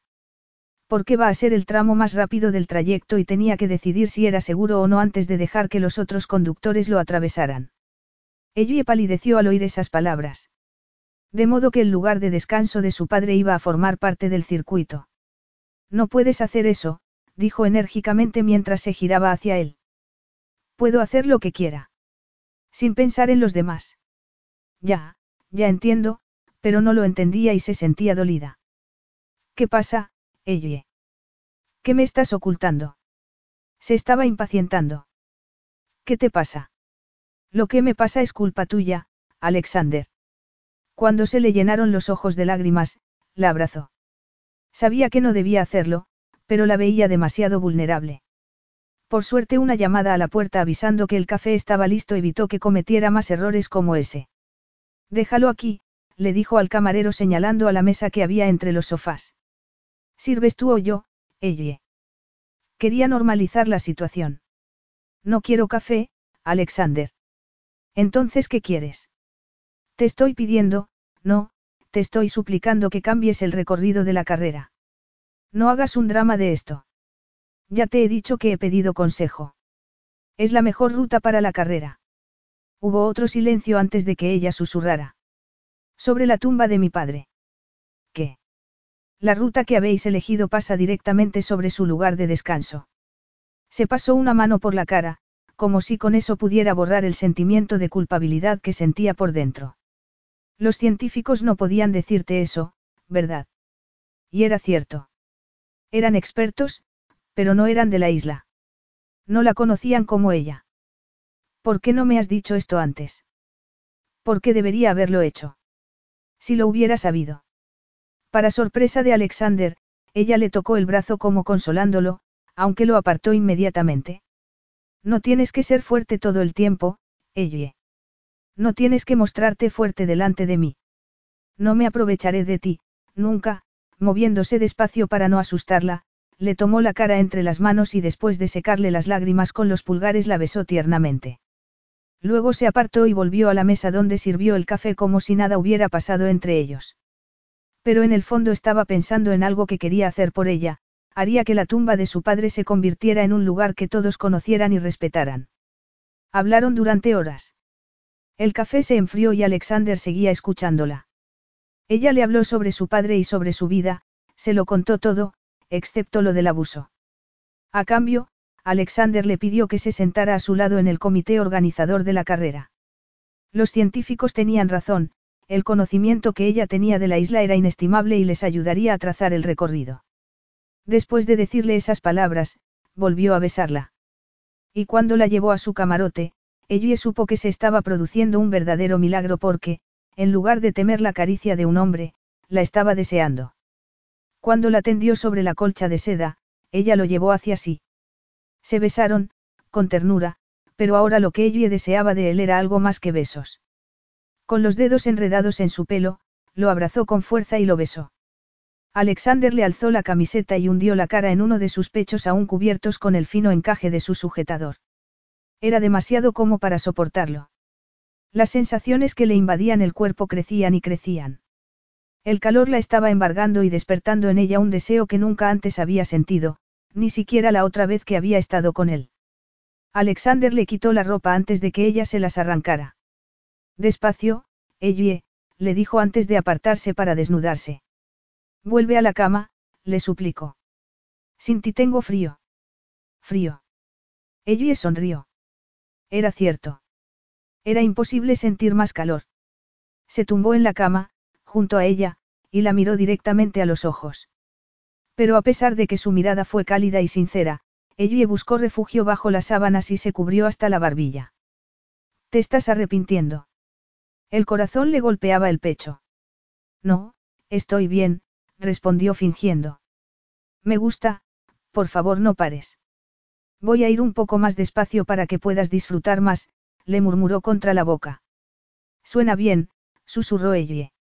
Se tumbó sobre ella después de colocarle debajo las almohadas para asegurarse de que estaba cómoda. Ella trazó con manos temblorosas los contornos de su cara como si estuviera comprobando que ese no era aquel hombre mayor de mirada lasciva, sino un hombre joven y guapo que la deseaba. Se produjo un tenso silencio y Alexander se apartó bruscamente. No, no estás conmigo. ¿Con quién estás, Ellie? ¿Qué está pasando? Nada. No me mientas. Yo no. ¿Por qué no me lo habías dicho, Ellie?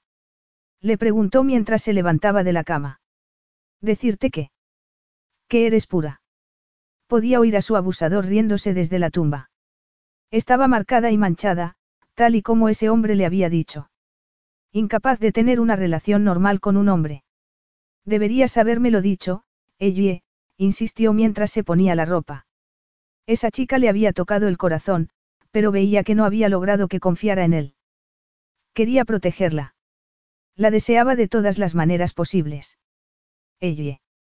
Ella se había tapado los oídos y había hundido la cabeza en la almohada. No quería oír las tiernas palabras de Alexander. Confiaba en ella. Creía que era pura, una tierna flor cuando en realidad no lo era.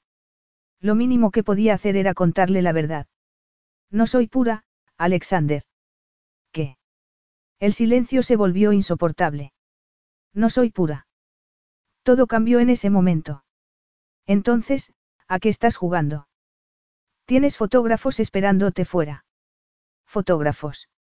Será mejor que me lo digas ahora porque acabaré descubriéndolo. ¿Trabajas para algún periódico? Llevas una cámara escondida. Una grabadora. Cuando ella agachó la cabeza, él interpretó el gesto como una respuesta afirmativa. Levántate y sal de mi cama, le ordenó bruscamente. Puedes usar el lavabo y cuando hayas terminado, sal del yate y desaparece de mi vista. No soporto mirarte. Ella se envolvió en la sábana.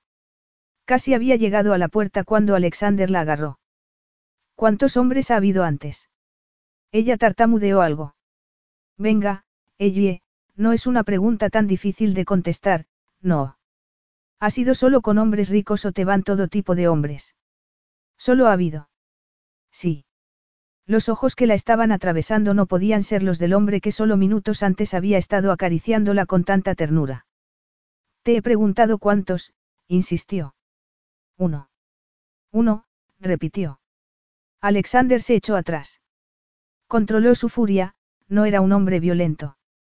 Para él era inconcebible la violencia contra una mujer. Y ese hombre era especial. No.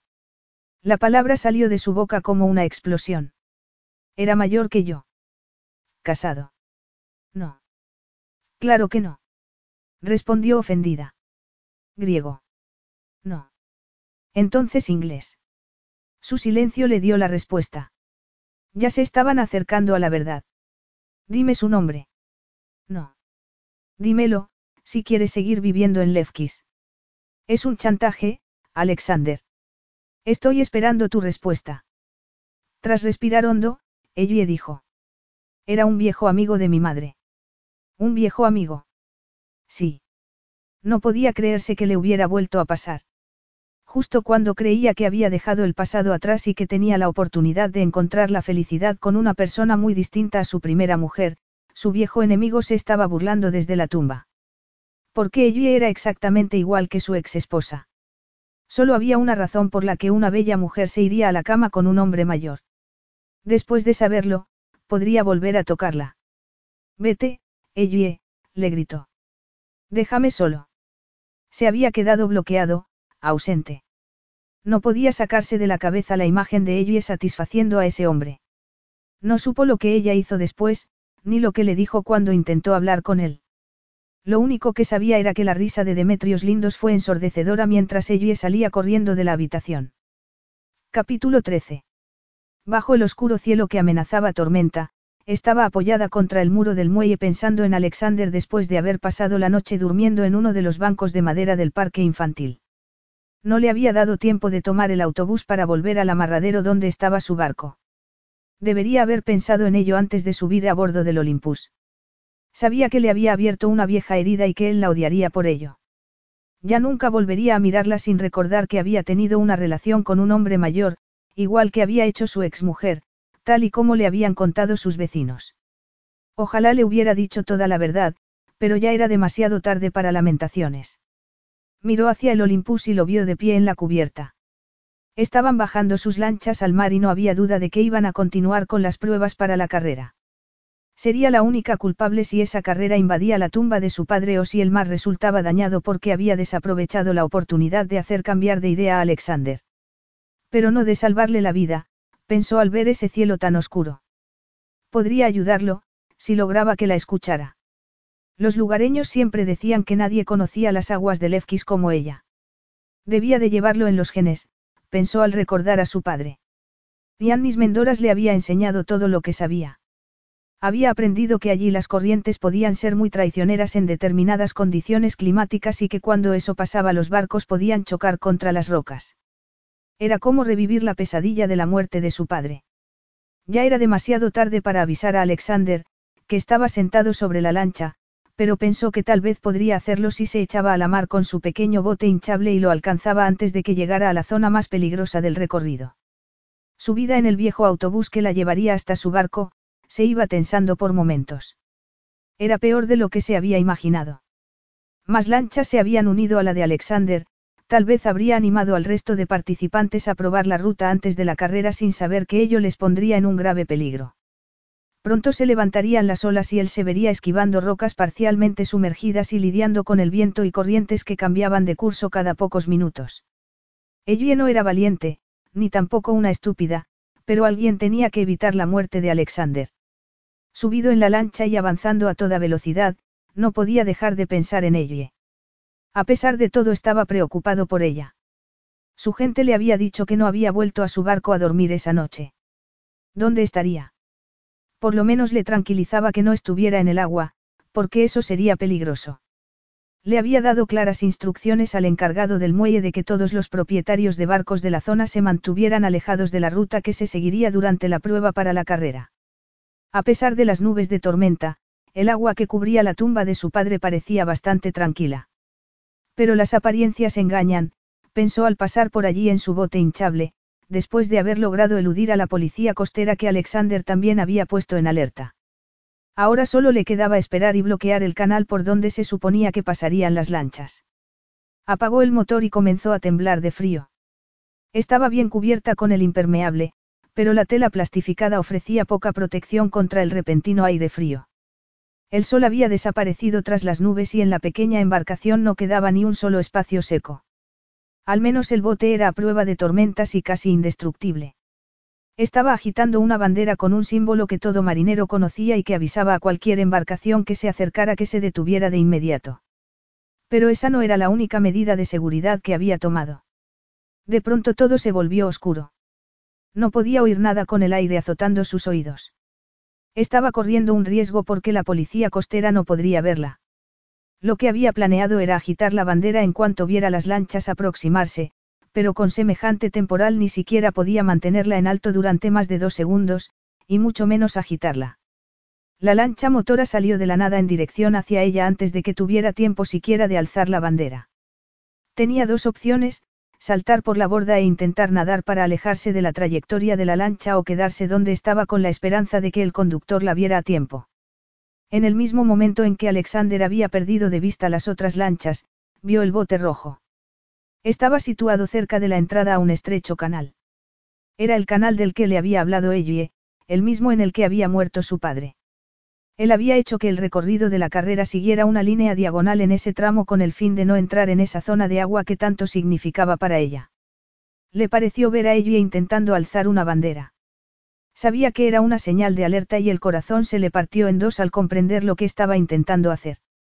Estaba intentando salvarlo y ahora iba a matarla. Tenía que lograr girar. Tenía que girar ya. La lancha de Alexander estaba acechándola como un monstruo marino surcando el agitado oleaje. Después de eso, todo sucedió tan deprisa que apenas tuvo tiempo de gritar. Debió de verla porque su lancha cambió de dirección bruscamente y chocó contra las rocas. Las otras lanchas pasaron de largo. Habían visto el accidente y sabían que lo más sensato era no detenerse allí. La lancha rebotó y cayó al agua dejando a Alexander atrapado debajo.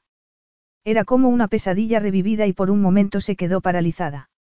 Volvió a la noche en que su padre había perdido la vida. La luz del día casi se había ido cuando ella se quitó el impermeable. Soltó el salvavidas y lo arrojó al agua. Encendió una bengala y también pulsó el botón que activaba la señal de socorro antes de lanzarse al agua helada. Le costaba ver entre las imponentes olas.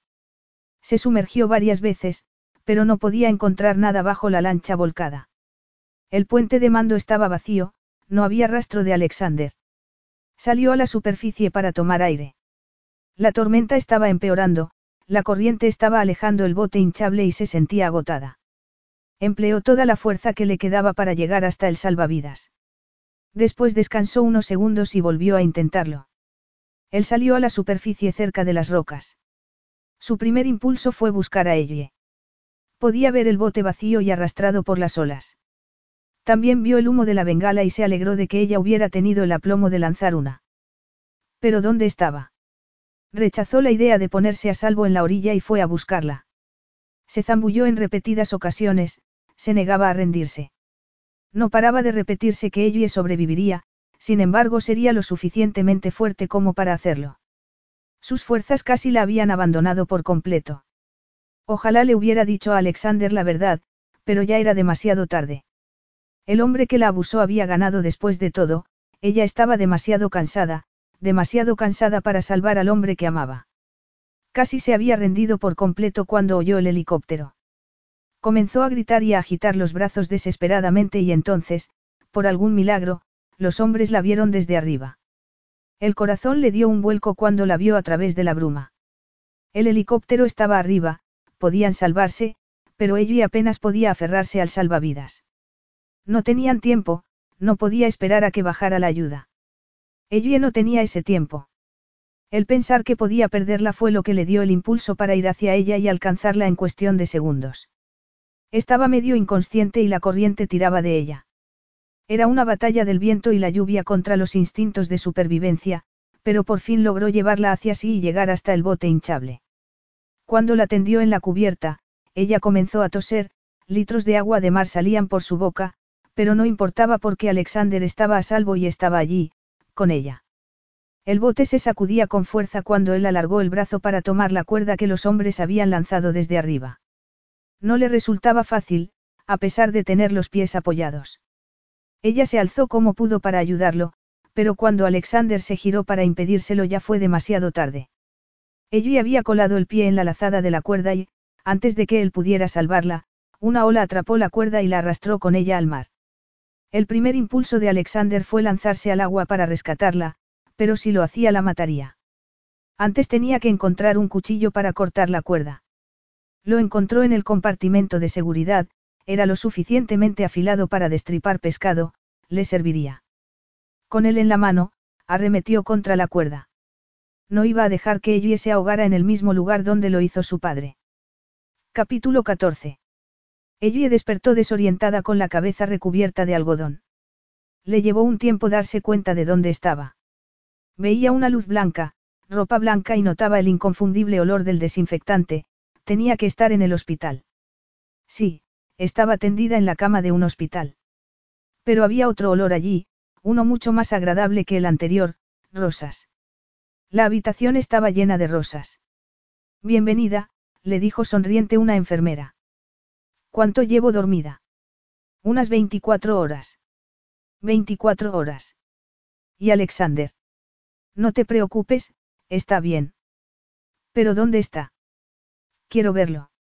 Iré a decirle al doctor que estás despierta. No, por favor. Espera. ¿Dónde está? Kirie Costa se dio el alta del hospital ayer. Está bien y tú tuviste suerte de que estuviera allí para salvarte. Ella también pidió el alta ese mismo día. El médico intentó convencerla para que se quedara, pero su esfuerzo fue inútil. Gracias a él supo que Alexander había corrido con los gastos de su habitación privada y que había insistido en quedarse sentado a su lado hasta que le aseguraran que se encontraba fuera de peligro. Mencionó a dónde iba cuando se marchó del hospital. Al barco. El médico no parecía estar seguro. Claro, allí estaría, en el Olympus, donde seguiría con su vida como si no se hubieran conocido nunca. Escuchó en silencio lo que Kiria Teodopoulos le estaba contando. Ahora entendía muchas más cosas. La zona que rodeaba el lugar de descanso del difunto padre de Ellie sería respetado y quedaría marcado con una placa conmemorativa. Todo el mundo sabría que aquel era un lugar especial donde un hombre especial había dado su vida por salvarla de un amigo. Se levantó del banco enfrente del muelle donde las señoras mayores se reunían cada día. Efaristo, gracias, Kiria, le dijo agachando la cabeza como muestra de respeto. Para Caló, Kirie Costa, respondió la mujer.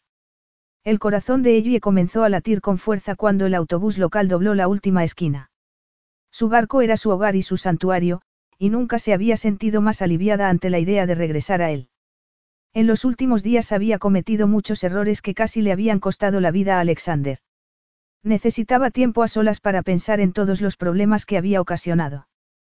Cuando estando aún en el autobús miró hacia el puerto, vio banderines y a la mitad de la población de Lefkis abarrotando la plaza adoquinada delante del muelle. Agarró una pequeña bolsa que contenía sus pertenencias personales y corrió a la parte delantera del autobús. Eres nuestra heroína, le dijo el conductor. Claro que no. Todos están esperando para verte. Y en ese momento todo el mundo en el autobús comenzó a aplaudir. No, no, estáis equivocados, insistió sintiendo cómo se ruborizaba. Tenía que ser un malentendido. Ella no era ninguna heroína. Cuando bajó del autobús corrió hacia el muelle rodeada de ovaciones que intentó ignorar. No las merecía. Respiró aliviada al llegar a la pasarela de su barco. No tan deprisa. Alexander. Gracias a Dios que estás bien. No lo pensó y se lanzó a sus brazos. Elle. Alexander, dijo más calmada mientras se apartaba. Será mejor que vengas conmigo. El alcalde te está esperando. A mí. ¿Por qué? No recuerdas nada del accidente, ¿verdad? Demasiado, respondió, evitando su mirada. ¿Por qué está aquí todo el mundo? Creen que eres una heroína. Ha venido gente de todas partes de la isla. Pues eso es una tontería. ¿Por qué piensan eso? Porque si no hubieras detenido tu bote en el mar todas las lanchas me habrían seguido y habrían chocado contra las rocas. Salvaste a esa gente. Salvaste sus vidas. Sí. Sí. Y como reconocimiento quiero pedirte delante de todos ellos que formes parte de los comités que se ocupen del bienestar de esta isla. No quiero que el día de ayer se repita.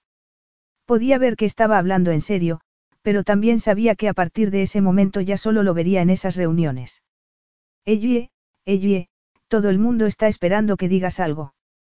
Lo siento, se centró y dio un discurso sobre los buenos deseos que tenía para el futuro de la isla ahora que Alexander llevaba el timón.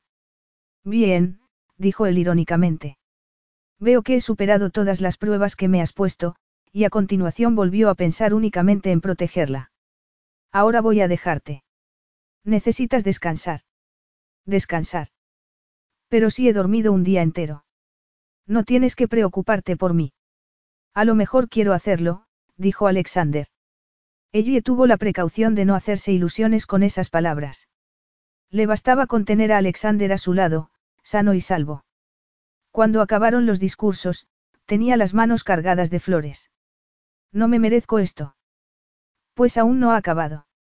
Le dije al alcalde que abrirías el baile. Me temo que así no puedo hacer buena publicidad de las mujeres de la isla, dijo mirando la ropa que llevaba, una camiseta de la Fundación Benéfica del Hospital y los vaqueros desteñidos de alguien. Deja que yo decida eso.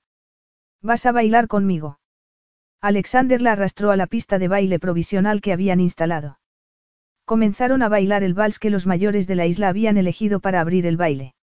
Ella se fue relajando al compás de la música y olvidó todas sus preocupaciones. Bailar tan cerca de Alexander era algo mágico. ¿Estás segura de que no estás cansada para esto? No estoy nada cansada, insistió. En ese caso tengo que sacarte de aquí lo antes posible. Alexander. ¿A dónde me llevas? Le preguntó mientras la sacaba de la pista. Todo el mundo lo entenderá si nos marchamos antes de la fiesta. De verdad, Alexander, preferiría quedarme aquí. Bueno, pues yo no quiero. Una vez a bordo del Olympus Alexander pidió champán. Creo que nos merecemos una pequeña celebración privada, ¿no te parece, Ellie? Nos llevaremos la bebida a cubierta, le dijo al camarero. Ellie se relajó. No recuerdo nada sobre el accidente, admitió cuando brindaron. Es normal, le respondió. Salvaste la vida de mucha gente y ellos no lo olvidarán. Estás siguiendo los pasos de tu padre. No, eso no lo haré nunca. Un día la llevaría a ver la placa. Gracias. Gracias por qué. Preguntó ella. Por ser y Mendoras. Ella dejó la copa. ¿Te parece que nos olvidemos del champán? ¿Y qué hacemos entonces? Espera y verás. ¿Sueltas amarras o lo hago yo? Preguntó Alex cuando llegaron al barco pesquero de Ellie. ¿No crees que primero debería saber a dónde vamos? No. Lo cierto era que no importaba dónde fueran siempre que estuvieran juntos, pensó Ellie. Yo llevo el timón, dijo ella. Habían estado navegando durante aproximadamente una hora y se dirigían hacia una pequeña isla deshabitada. Pronto echaremos ancla, dijo Alexander. Sí, mi capitán. Así que admites que estoy al mando. De eso nada, le dijo quitándole la mano del timón con una sonrisa. ¿Dónde quieres que vire el barco? Ellie, has cambiado mucho. Apenas te reconozco. Una buena sesión de sueño puede tener algo que ver con eso. Alexander no hizo ningún comentario, pero Ellie servía que estaba feliz. Ambos lo estaban. Capítulo 15. La llevó en brazos a la orilla. Así que hoy sí que confías en mí. Confío en ti todos los días, admitió impulsivamente. Compartieron un improvisado picnic en la playa, usando ingredientes sueltos que habían encontrado en la nevera de Ellie y en uno de los armarios. No era ni mucho menos el festín propio de un multimillonario, pero Alexander parecía muy contento. Sí, confiaba en él, pensaba Ellie mientras charlaban. La luz se había suavizado hasta adquirir un ligero tono ámbar que lo banaba todo de un brillo cálido, color miel. No podía haber sido más romántico. Kiria Teodopoulos me dio a entender que había algo que te preocupaba. Es una amiga leal, se negó a traicionar tu confianza a pesar de que insistí en que me lo contara. Eso hiciste. Bueno, es que tú me evades cada vez que te pregunto algo personal. Y hay cosas que deberías saber. ¿Por qué? Porque necesito entenderte y eso es esencial si vamos a trabajar juntos, ¿no crees? Me estás pidiendo opinión, Alexander. No, me parece que no. Pensó que tal vez Alexander la había llevado allí para interrogarla y supuso que lo mejor sería desviar el tema. Puedes abrir la botella de vino o lo hago yo. Dame, murmuró Alexander alargando la mano. La atmósfera se calmó mientras disfrutaron de aquella simple pero deliciosa comida. Estaban relajados sobre la arena cuando una ola los alcanzó, Ellie seguía riéndose cuando se puso de pie, empapada. Alexander corrió a recuperar una vieja bolsa de tela que ella siempre llevaba en el barco y donde guardaba la loción solar y demás parafernalia para la playa. ¿Qué es esto? A Ellie se le encogió el estómago al ver lo que Alexander le estaba mostrando. Te he hecho una pregunta. ¿Por qué llevas un spray de defensa personal en tu bolsa? ¿Es que no te fías de mí? Claro que sí. Pues no lo parece. Alexander, por favor. Siempre lo llevo en el bolso. ¿Desde cuándo exactamente? Alexander. No me presiones. ¿Es eso lo que vas a decirme, Ellie? ¿Qué me estás ocultando? Tiró el bote junto con la bolsa al suelo. ¿Vas a decírmelo? Por favor, no me obligues a hacer esto. Para que puedas esconderte para siempre. Mira, no puedo obligarte a hacer nada, dijo exasperado. Entonces ella, con un susurro comenzó a admitir la verdad. No he sido sincera del todo contigo. Creo que de eso ya me he dado cuenta yo solo. No. ¿No qué? Que no te compare con mi mujer. Lo miró con expresión lívida.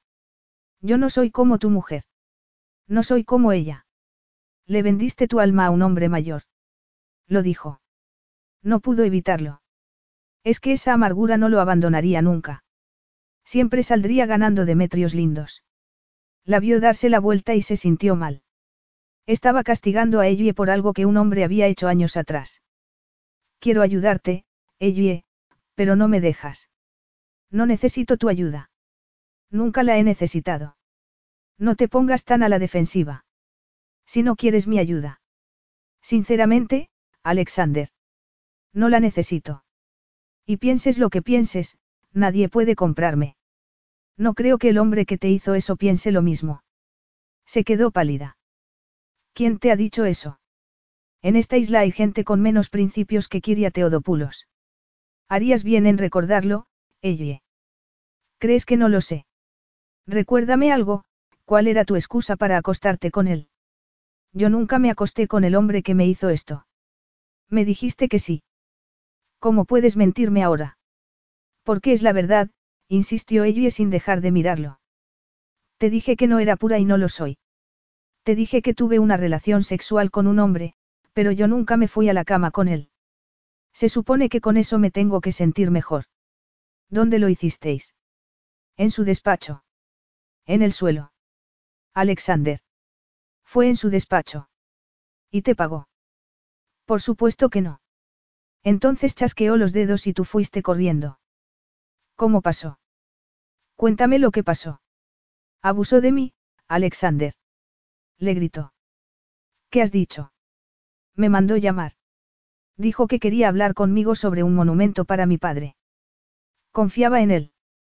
Jamás se lo he contado a nadie, los ojos se le llenaron de lágrimas.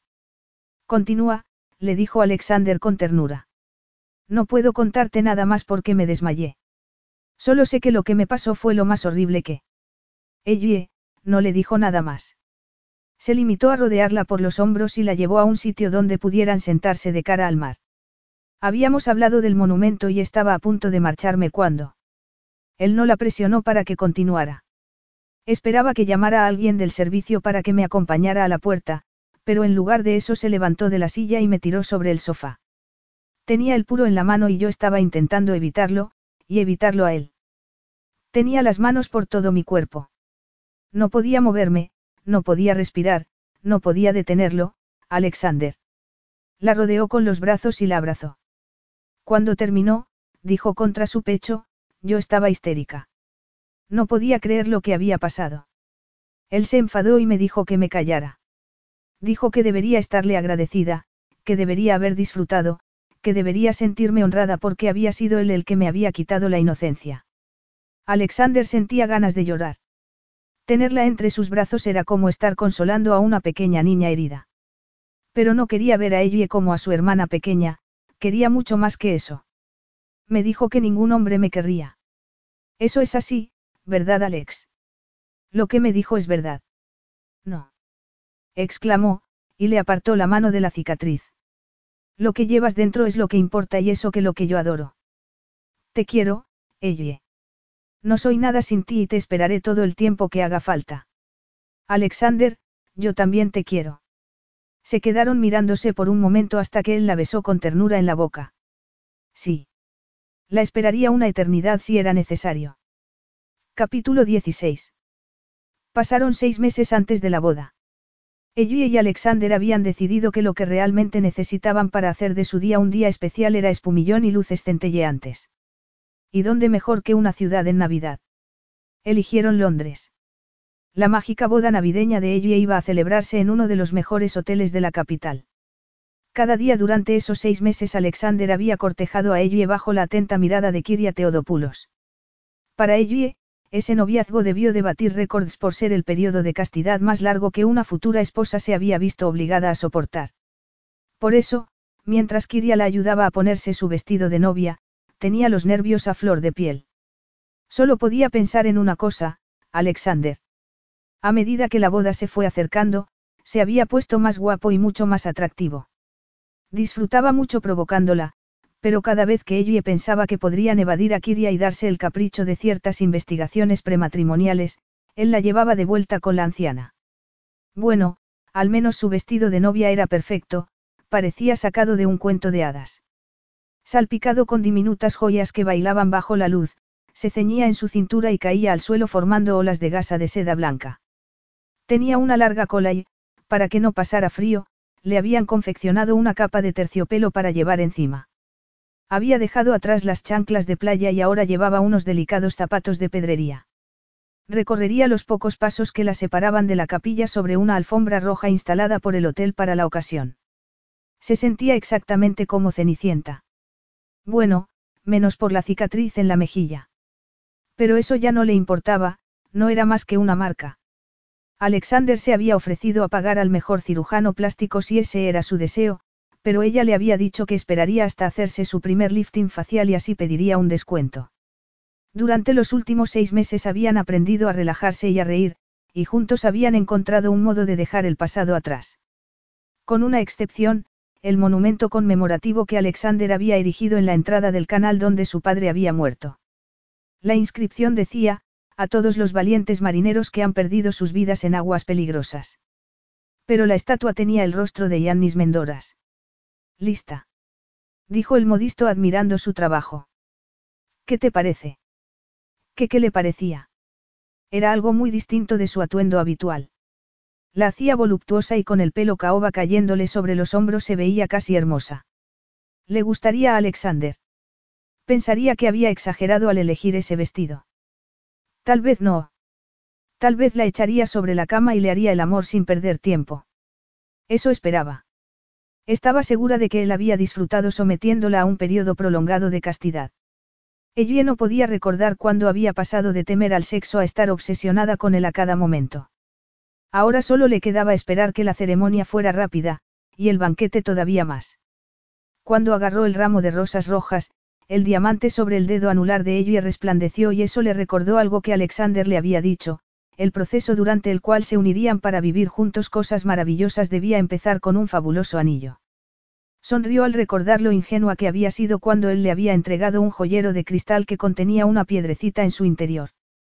Apenas había sido capaz de ocultar su decepción, pero por lo menos había sido educada y le había dado las gracias a pesar de no dejar de preguntarse qué iba a hacer ella con ese regalo. Te sugiero que la lleves a que la pulan, le había dicho Alexander, y entonces verás que se convierte en un precioso anillo de diamante. Solo a él podía ocurrírsele regalarle un diamante sin pulir como regalo de compromiso. Pero ese regalo había sido especial y único. Y esperaba que él pensara lo mismo cuando le entregó como regalo los documentos de propiedad de su barco pesquero. Era lo único que podía darle, además de ser su más preciada posesión, pero había visto la cara de Alexander mientras navegaba en él y era una mirada que no había visto desde la última vez que su padre había tomado el timón. ¿Lista? Le preguntó la anciana. Debemos irnos. Junto a un tradicional pañuelo negro que cubría su cabello gris, la mujer llevaba una falda maravillosamente bordada a la altura de los pies y una chaqueta de terciopelo rojo. Su camisa blanca estaba adornada con encaje y sobre la falda llevaba un mandil bordado en negro y oro. Estás preciosa, le dijo ella sonriendo. Tú también, le respondió su amiga estrechándole las manos. Alexander insistió en llevarla en brazos para atravesar el umbral de la suite presidencial. Será solo una noche. Luego volaremos hasta Lefkis y desde allí iremos en el Olympus a cualquier parte del mundo que quieras. Con tal de estar contigo no me importaría quedarme en el muelle. Cuando la dejó en el suelo, ella le dijo. Aún no puedes bajarme, es demasiado pronto. ¿Y eso por qué? murmuró llevándola hacia él. Porque aún no estamos en el dormitorio. Alexander volvió a tomarla en brazos, abrió la puerta del dormitorio de una patada, cruzó la magnífica habitación y la tumbó en la cama. ¿Quieres que te ayude a desvestirte? Más te vale. Empiezo con los zapatos. Con tal de que no te pares ahí. Solo por esta noche, tus deseos serán órdenes para mí. Entonces intentaré aprovecharme, apoyó las manos y extendió un pie. Alexander estaba increíble allí, arrodillado. Ese traje realzaba más todavía su masculinidad. Él apartó los zapatos y se quitó la chaqueta. No te vas a quitar la camisa. Paciencia, primero tus medias. Ella tembló de deseo cuando él soltó las medias del liguero. Tan cerca y aún así tan lejos. En ese momento se quitó la camisa. Ahora vas a recibir tu recompensa por haber estado esperando tanto tiempo. Sí. Te lo prometo. Pero no tardes mucho, dijo ella con la voz entrecortada cuando él la giró para desabrocharle los diminutos botones de la parte trasera del vestido. No puedes arrancarlos. Y estropear la obra del diseñador. No. Cuando ella ya no llevaba más que la ropa interior, él se quitó el cinturón. La tendió sobre la cama y comenzó a acariciarla, aunque no hizo intención de seguir desnudándola. Alexander, me estás poniendo nerviosa. ¿Preferirías relajarte? ¿Puedo ir a dar un paseo? No, no puedes. No vas a decepcionarme ahora. Eso espero. Para entonces ella y ella temblaba de un modo incontrolable. ¿Tienes frío? Frío. No, todo lo contrario. Estaba ardiendo y él lo sabía muy bien. ¿Cómo podía hacerla esperar tanto? Alexander sonrió. Sabía que la estaba haciendo sufrir un tormento. Se arrodilló, le besó el vientre y le agarró las caderas. Pero antes de continuar, comenzó a quitarse los pantalones. Déjame a mí, ella se tomó su tiempo mientras desabrochaba los botones. Después, lo desnudó por completo. Paciencia, le dijo él. No, ya he esperado demasiado. No me hagas esperar más, Alexander. Se echó sobre ella y la besó con la intensidad que ella tanto deseaba. La besó en la boca, en el cuello y en los pechos. Ella se quitó el sujetador, pero cuando intentó quitarse las braguitas, él la detuvo. Yo pongo las reglas, yo marco el camino. Si insistes, asintió ella moviéndose sinuosamente bajo él. Pero no podrías. No, le susurró mientras la besaba en la boca. Debes esperar. No quiero esperar, aunque después de que Alexander la desnudara por completo y comenzara a besar su cuerpo, tuvo que admitir que ese juego tampoco estaba mal. A continuación él puso toda su atención en la parte alta de sus muslos y en la parte trasera de las rodillas. Ella respiraba entrecortadamente aferrada a la almohada. No había ni una sola parte de su cuerpo que no lo estuviera deseando. Justo lo que él había estado planeando esos seis meses. No creo que pueda soportar esto. Me has convertido en una adicta al sexo, protestó. Estás de suerte porque tengo una cura para ello. Sí. Cuando la tendió boca arriba, ella supo que había llegado el momento. Separó las piernas para dejarlo moverse entre sus muslos. No me provoques más, Alexander. Te deseo, insistió con la voz quebrada. Y yo no puedo negarte nada. La rozó ligeramente para producirle una pequeña y placentera sensación. Ella tuvo que suplicarle para que se adentrara en ella. Y lo hizo, pero se retiró enseguida. Aún así lo que experimentó no podía compararse con nada que hubiera sentido antes, nada. Te hago daño. En absoluto, insistió. Si se detenía en ese momento, se volvería loca. Alexander la tomó lentamente, consciente de su gran tamaño. La llenó por completo, masajeándola en su interior. Está bien así. No pares, logró decirle entre gemidos. Se estaba moviendo con él, respondiendo a su ritmo y clavándole los dedos en los hombros mientras le indicaba que se moviera más deprisa, con más fuerza y que nunca, nunca se detuviera. Alexander la llevó al clímax una y otra vez. La vio contonearse de satisfacción hasta que cayó dormida en sus brazos.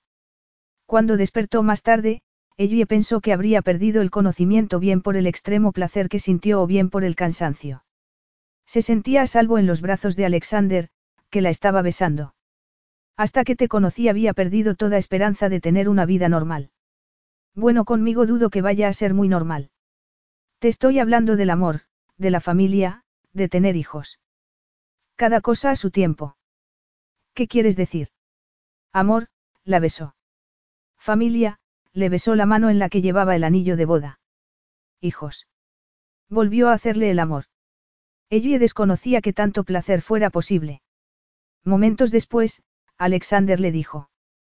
Oh, casi lo olvido. ¿Qué? Preguntó ella mientras él se agachaba para sacar algo de debajo de la cama. Una chica de Lefkis me dio este regalo para ti. Me dijo que te deseara una feliz Navidad. Para mí. ¿Qué es? No lo sé. ¿Por qué no lo abres y lo vemos?